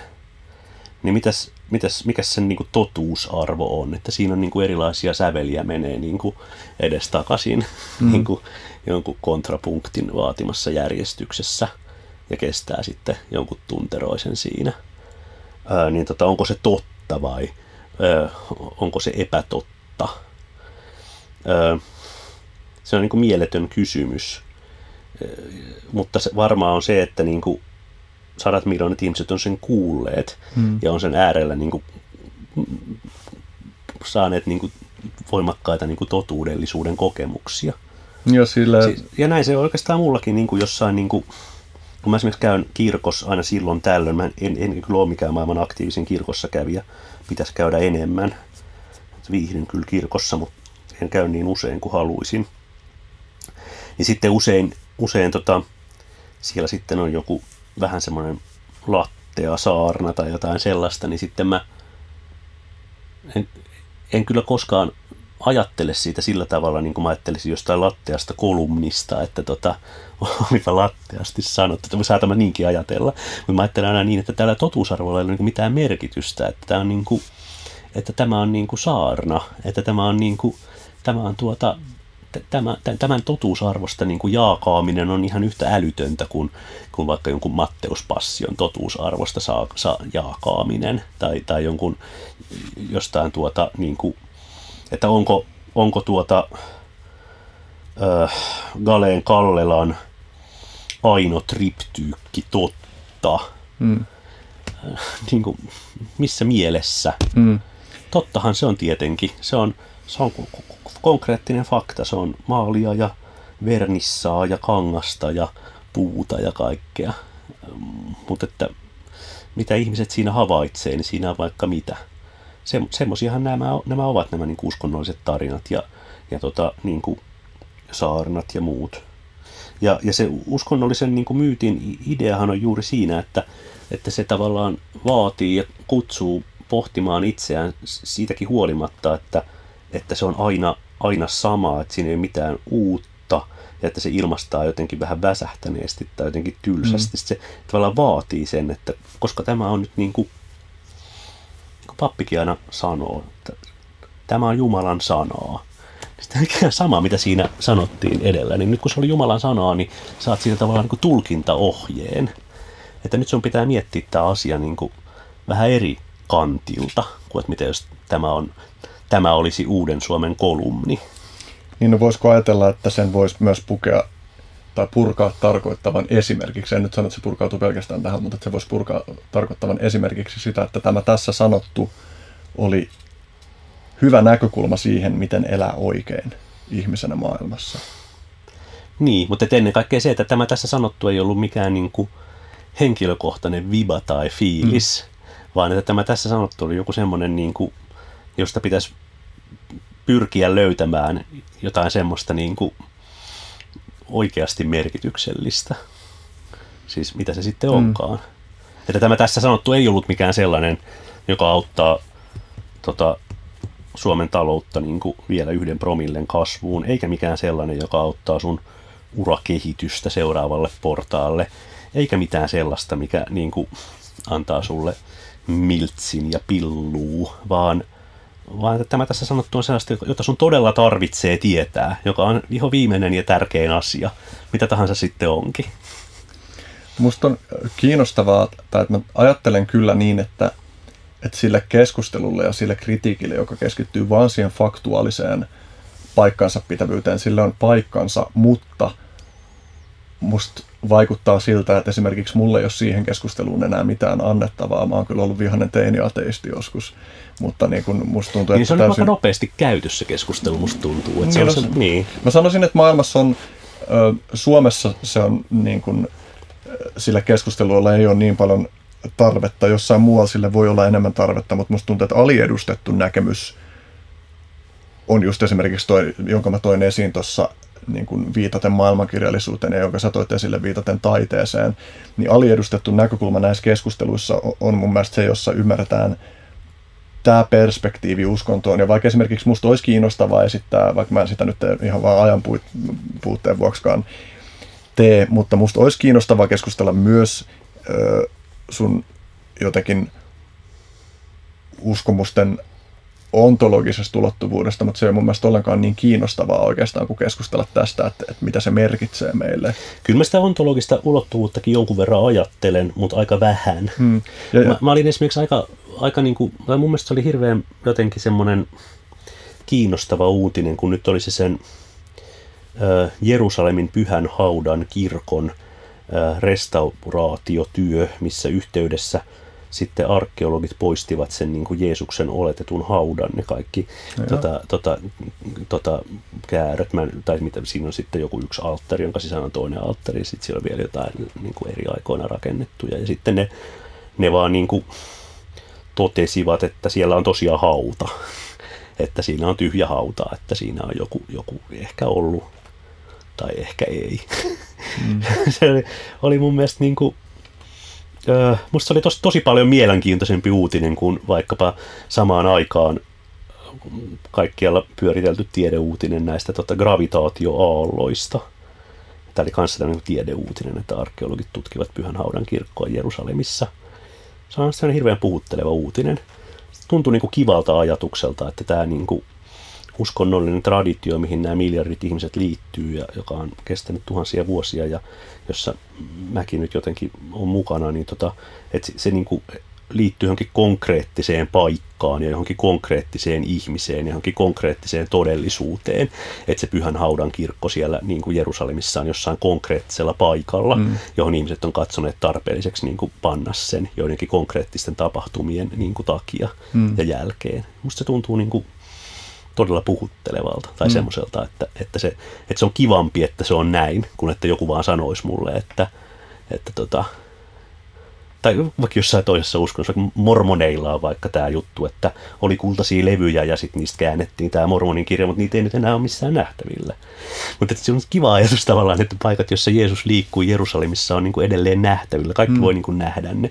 Että, että, että Uuden testamentin käsikirjoitukset on kaikki nähtävillä, tekstit on nähtävillä, ne on mm. monen kertaan analysoitu. Mä voin niin kuin itse äh, kielitieteilijänä ymmärtää sitä mm. alkutekstiä, tajuu miten nämä menee, tajuu miten nämä eri, eri tota, käsikirjoitusten iät on mennyt. Että se on, mm. Se on hyvin konkreettista. Mm. Nämä on vanhoja tekstejä, nämä on silloin jo kirjoitettu niin kuin tosissaan. Joku mm. on ollut niin kuin sitä mieltä, että tämä on helvetin tärkeää.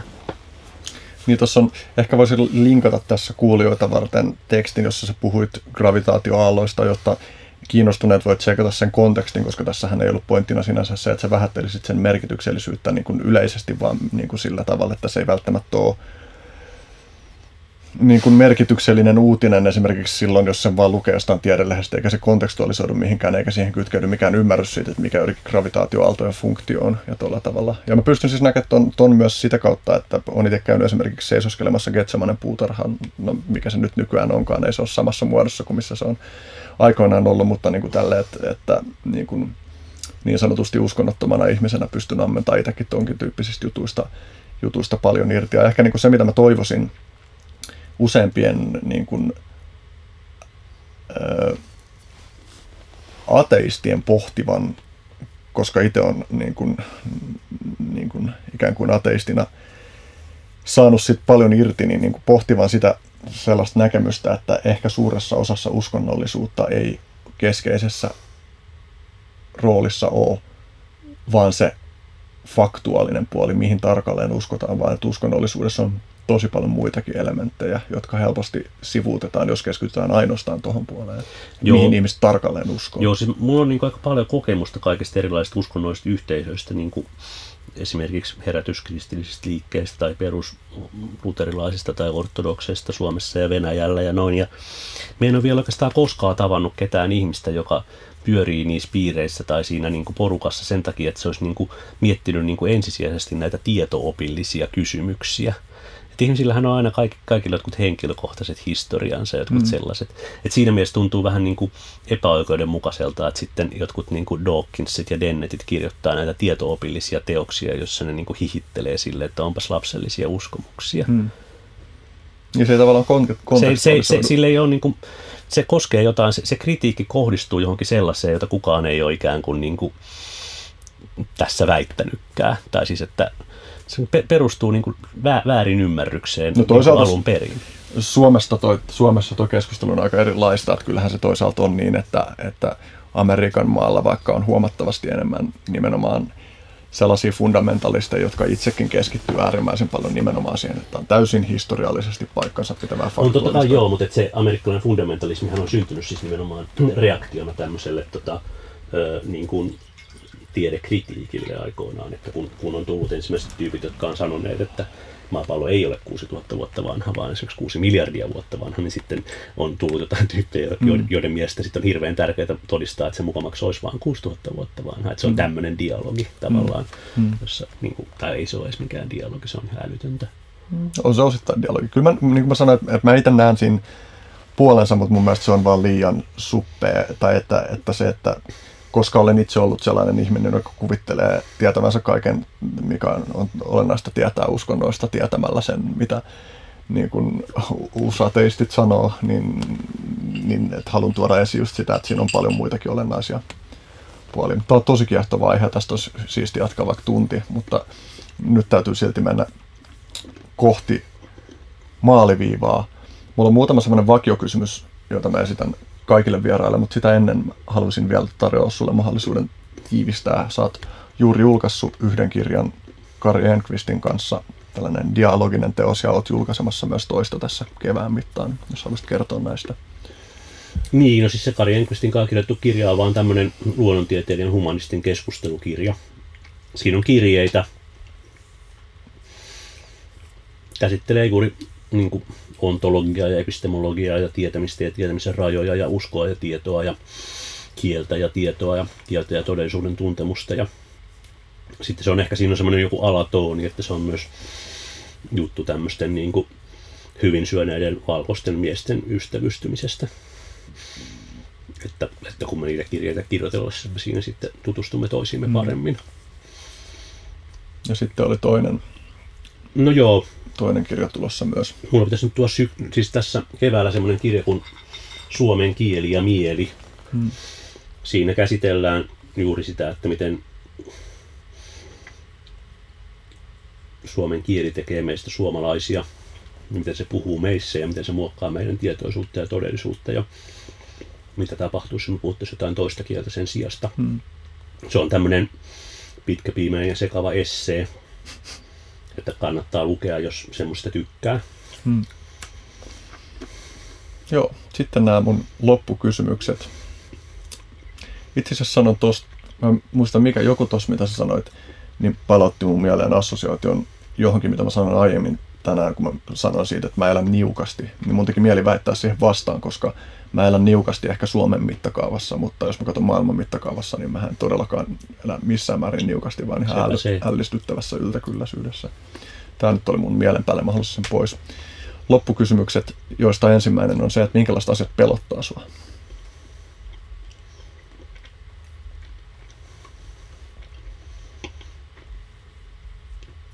Kyllä mua pelottaa sellaiset asiat, mitkä varmaan pelottaa tämmöisiä länsimaisia individualistisia ihmisiä aika paljon. Eli mua pelottaa jossain määrin yksi oma kuolema. Se pelottaa semmoisena niin kuin näkökulmana, että miten mä saankin niin kuin tyyliin minsan päästä sydärin tai aivoinfarktin. Että aika pelottava ajatus. Mm. Mutta sitten se pelottaa myös semmoisena ajatuksena, että joka on ehkä vähän, vähän tota, ää, niin kuin järkevämpi. Että tota, mites mä nyt, että tota, että mä pelkään niin kuin elämätöntä elämää. Että mä pelkään, että mä en ennen kuolemaa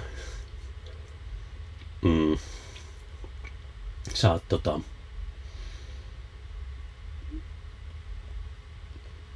tehtyä ja koettua kaikkia niitä tärkeitä asioita, mm. mitkä musta nyt sitten tuntuu, että on tärkeitä. Tämähän on tällainen aika itsekäs ajatus, mm. koska tämä koskee mua omaa itseä. Vähemmän itsekäs ajatus on sitten ehkä se, että mä pelkään, että mä teen pahaa toisille. Pelkään niin kuin, mä näen sen itsestäni, että mä oon tämmönen aika itsekäs ja tämmönen mukavuuden halunen ja juuri semmoinen, että mä niin kuin lentelen lentokoneella ja syön lihaa, vaikka tiedän, että ei pitäisi ja toimin muutenkin aika itsekkäästi. Ja pelkään just, että mitä siitä on jälkeä mä jätän esimerkiksi omiin lapsiini ja tietysti tähän maailmaan ylipäänsä. Mm. Että ja ehkä mä tiedän myös omasta itsestäni, että mun suhde omiin vanhempiin niin ei ole ollut mikään täysin ongelmaton aina. Niin kuin toivoisin, että mun lapsilla ei olisi ehkä niin hirveän hankalaa. Mm. Ja samalla tajuan, että ei sitten tule mitään, koska en mä osaa. Mm. Ja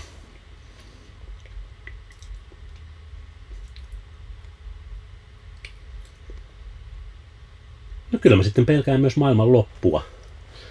Pelkään tämän ihmiskunnan niin kuin pelkään sitä, että me ollaan niin kuin viho viimeinen sukupolvi täällä maailmassa. Ja sitten myöskin se maailmanloppuhan on semmoinen niin kuin vähittäinen ilmiö. Että mä pelkään sitä, että vaikka tänne nyt ehkä jotain elämää voisi jäädäkin, niin täältä katoaa just ne semmoiset asiat, mitkä mulle tekee elämästä elämisen arvoiset. Niin kuin vaikka suomenkielinen kirjallisuus ja sivistys tai Euroasian monet vähemmistökielet ja niihin liittyvät semmoiset niin aika pienet ja herkät yhteisöt, jotka voi kadota, koska, tai kadota hyvin pienellä töytäsyllä. Ja se, että niiden arvoa varsinkaan ei ymmärretä. Niin harvoja, jotka ymmärtää, että miksi ne pitäisi säästää, miksi ne kielet pitäisi säästää, miksi ne ihmiset mm. pitäisi säästää. Mä pelkään sitä, että maailmassa on koko ajan vaan enemmän ja enemmän ihmisiä ja enemmän ja enemmän rahaa ja teknologiaa ja asioita ja vähemmän ja vähemmän maailmaa. Vähemmän ja vähemmän semmoista diversiteettia ja erilaisten mielipiteiden ja erilaisten kokemusten ja erilaisten niin kuin maailmankuvien tota, rikkautta tai varjoivuutta. Hmm. Että kun ihmisiä, silloin kun ihmisiä oli 70 miljoonaa, niin maailmassa oli ehkä 10 000 erilaista kieltä ja hyvin erilaisia traditioita. Ihmiset pukeutuivat eri puolilla maailmaa täysin eri tavalla ja musiikki oli täysin erilaista. Ja kaikki oli erilaista. Nyt kun ihmisiä on seitsemän miljardia, niin joka puolella maailmaa kuunnellaan samat Madonna ja Bruce Springsteenin biisit ja mm. käytetään farkkuja ja teepaitoja ja lippiksiä ja mm. sillä lailla. Se on pelottavaa. Mm. Tästä tuli mieleen, voisin laittaa linkiksi kuuntelijoille Slate Star Codex blogissa oli semmoinen teksti, jossa käsiteltiin ikään kuin universaalia kulttuuria, että, että esimerkiksi niin kuin McDonald's ei ole jenkkikulttuuria, vaan se on ikään kuin universaalia kulttuuria, joka on semmoista kulttuuria, joka ei ole lähtöisin mistään, mutta joka tunkeutuu kaikkialle ja että se liittyy meidän tapaan järjestää meidän maailmaa ja järjestää meidän taloutta ja, ja tuolla tavalla. Näinhän se on. Mutta kyllä se tietysti Amerikasta on lähtöisin enemmän kuin mistään muualta. Mm. Ei se nyt kyllä mistään Tiibetin ylängöltäkään mm. ole lähtöisin. Niin, mutta se, että se on...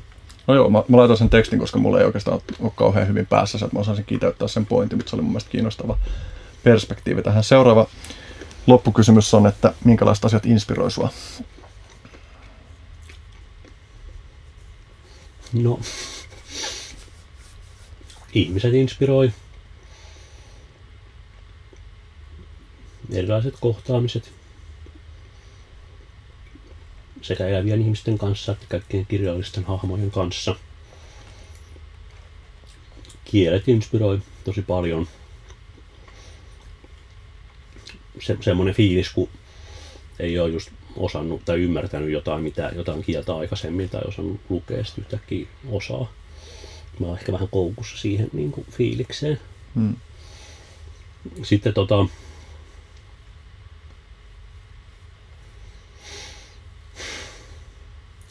No, mua sitten inspiroi tämmöiset asiat, jotka toistuu aina samanlaisena. Että se on se jännä juttu. Että, tota, että toiset tykkää katsoa jotain uusia leffoja ja uusia filmejä ja semmoisia. Mun mielestä tämä just on tosi kiva, kiva, kun on vaikka Jumalan palvelus on semmoinen tilaisuus, jossa ei ole mitään uutta koskaan. Mm. Että se on aina sama. Että se niinku antaa just sen täydellisen odotuksenmukaisuutensa mm. niin kuin kautta se antaa ihmiselle ihan toisella tavalla tilaa kuin mm. joku semmoinen pakotettu tarina. Sitten mua inspiroi tota eri mieli, tai semmoinen, niin kuin, että ihmiset on niin kuin erimielisiä tai semmoisia. Mm. Mua hämmentää, nykymaailmassa on paljon semmoista, että ihmiset leiriytyy sillä tavalla, että on suvakkileiri ja ja tota, natsileiri tai oikeisto- ja vasemmistoliberaalit ja no, tota, konservatiivit tai jotain tällaista. Ja sitten kau, kauhea viha niiden välillä tai semmoinen niin epäluulo ja viha ja kaikkea sellaista. Kun mä ainakin ajattelisin on niin kuin lähtökohtaisesti, että se on oikeastaan aika kiinnostavaa, että ihmisillä on niin erilaisia mielipiteitä. Mm. Se on niin kuin, että jos joku Donald Trump on hirveä idiootti, niin mun ehkä ensimmäinen ajatus ei ole, että voi miten hirveä idiootti.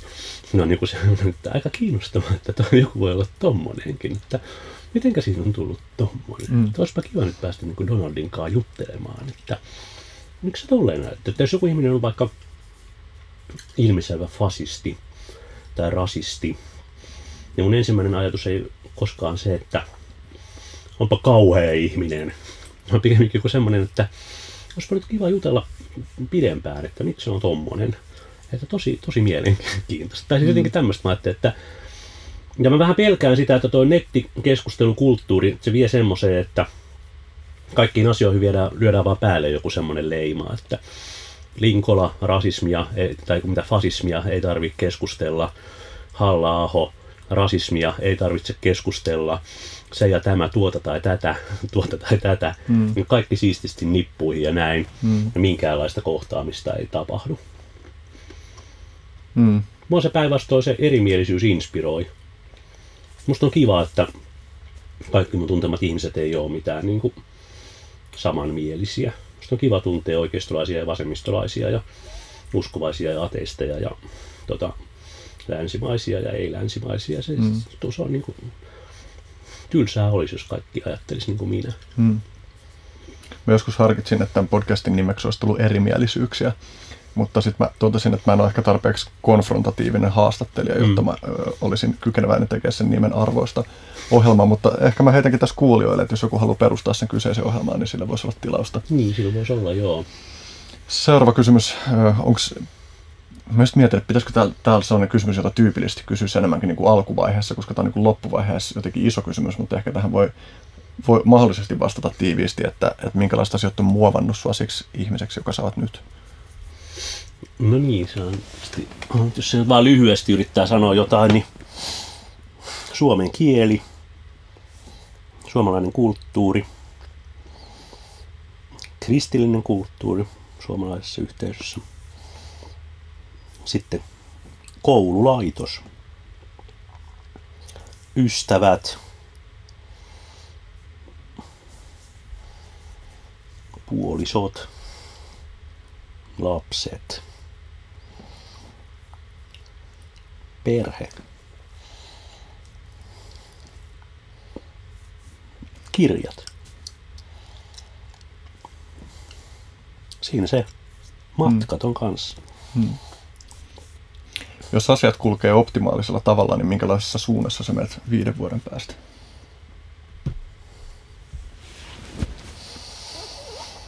Hmm.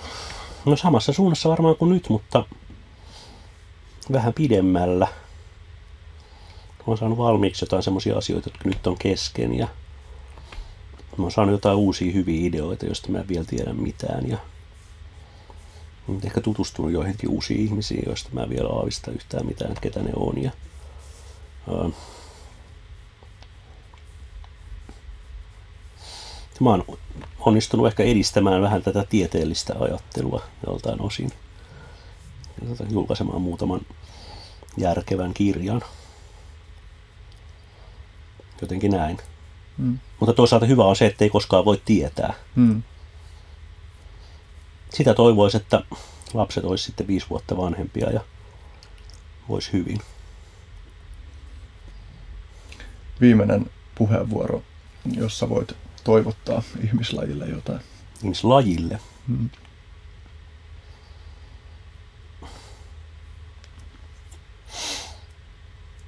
Sietäkää ihmiset toisianne. Puhutaan suvaitsevaisuudesta, että pitää suvaita toisiaan, mutta suvaitseminen on alun perin tämmöistä niin kuin rakastamista tai jotain tällaista, niin tuota, se on aika kova vaatimus. Mutta mistä pitää sietää toisiaan. Pitää sietää sitä, että ne on erilaisia ja ajatella, että on hyvä, että kaikki ei ole samanlaisia kuin mitä oma itse on. Ja sietää myös sitä perimmäistä niin kuin toiseutta, mikä liittyy siihen, että me ollaan ihmisiä eikä esimerkiksi eläimiä tai puita tai kiviä tai jotain tällaista. Olisi kiva olla semmoinenkin joskus. Mä lainaan vielä sua ittees tähän, koska sä puhuit justiin yhdestä tai teemasta, jonka, josta olin lainannut sulta virkkeen. Tämä oli mun mielestä niin hyvä liittyen juuri suvaitsevaisuuteen. Suvaitsevaisuuden ihanuuden sijaan tulisikin saarnata suvaitsevuuden inhottavuutta, välttämättömyyttä ja velvoittavuutta.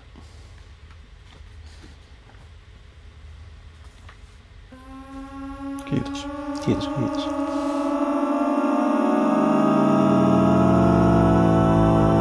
Art Lab. Ihmisiä, siis eläimiä. Ihmisiä, siis eläimiä.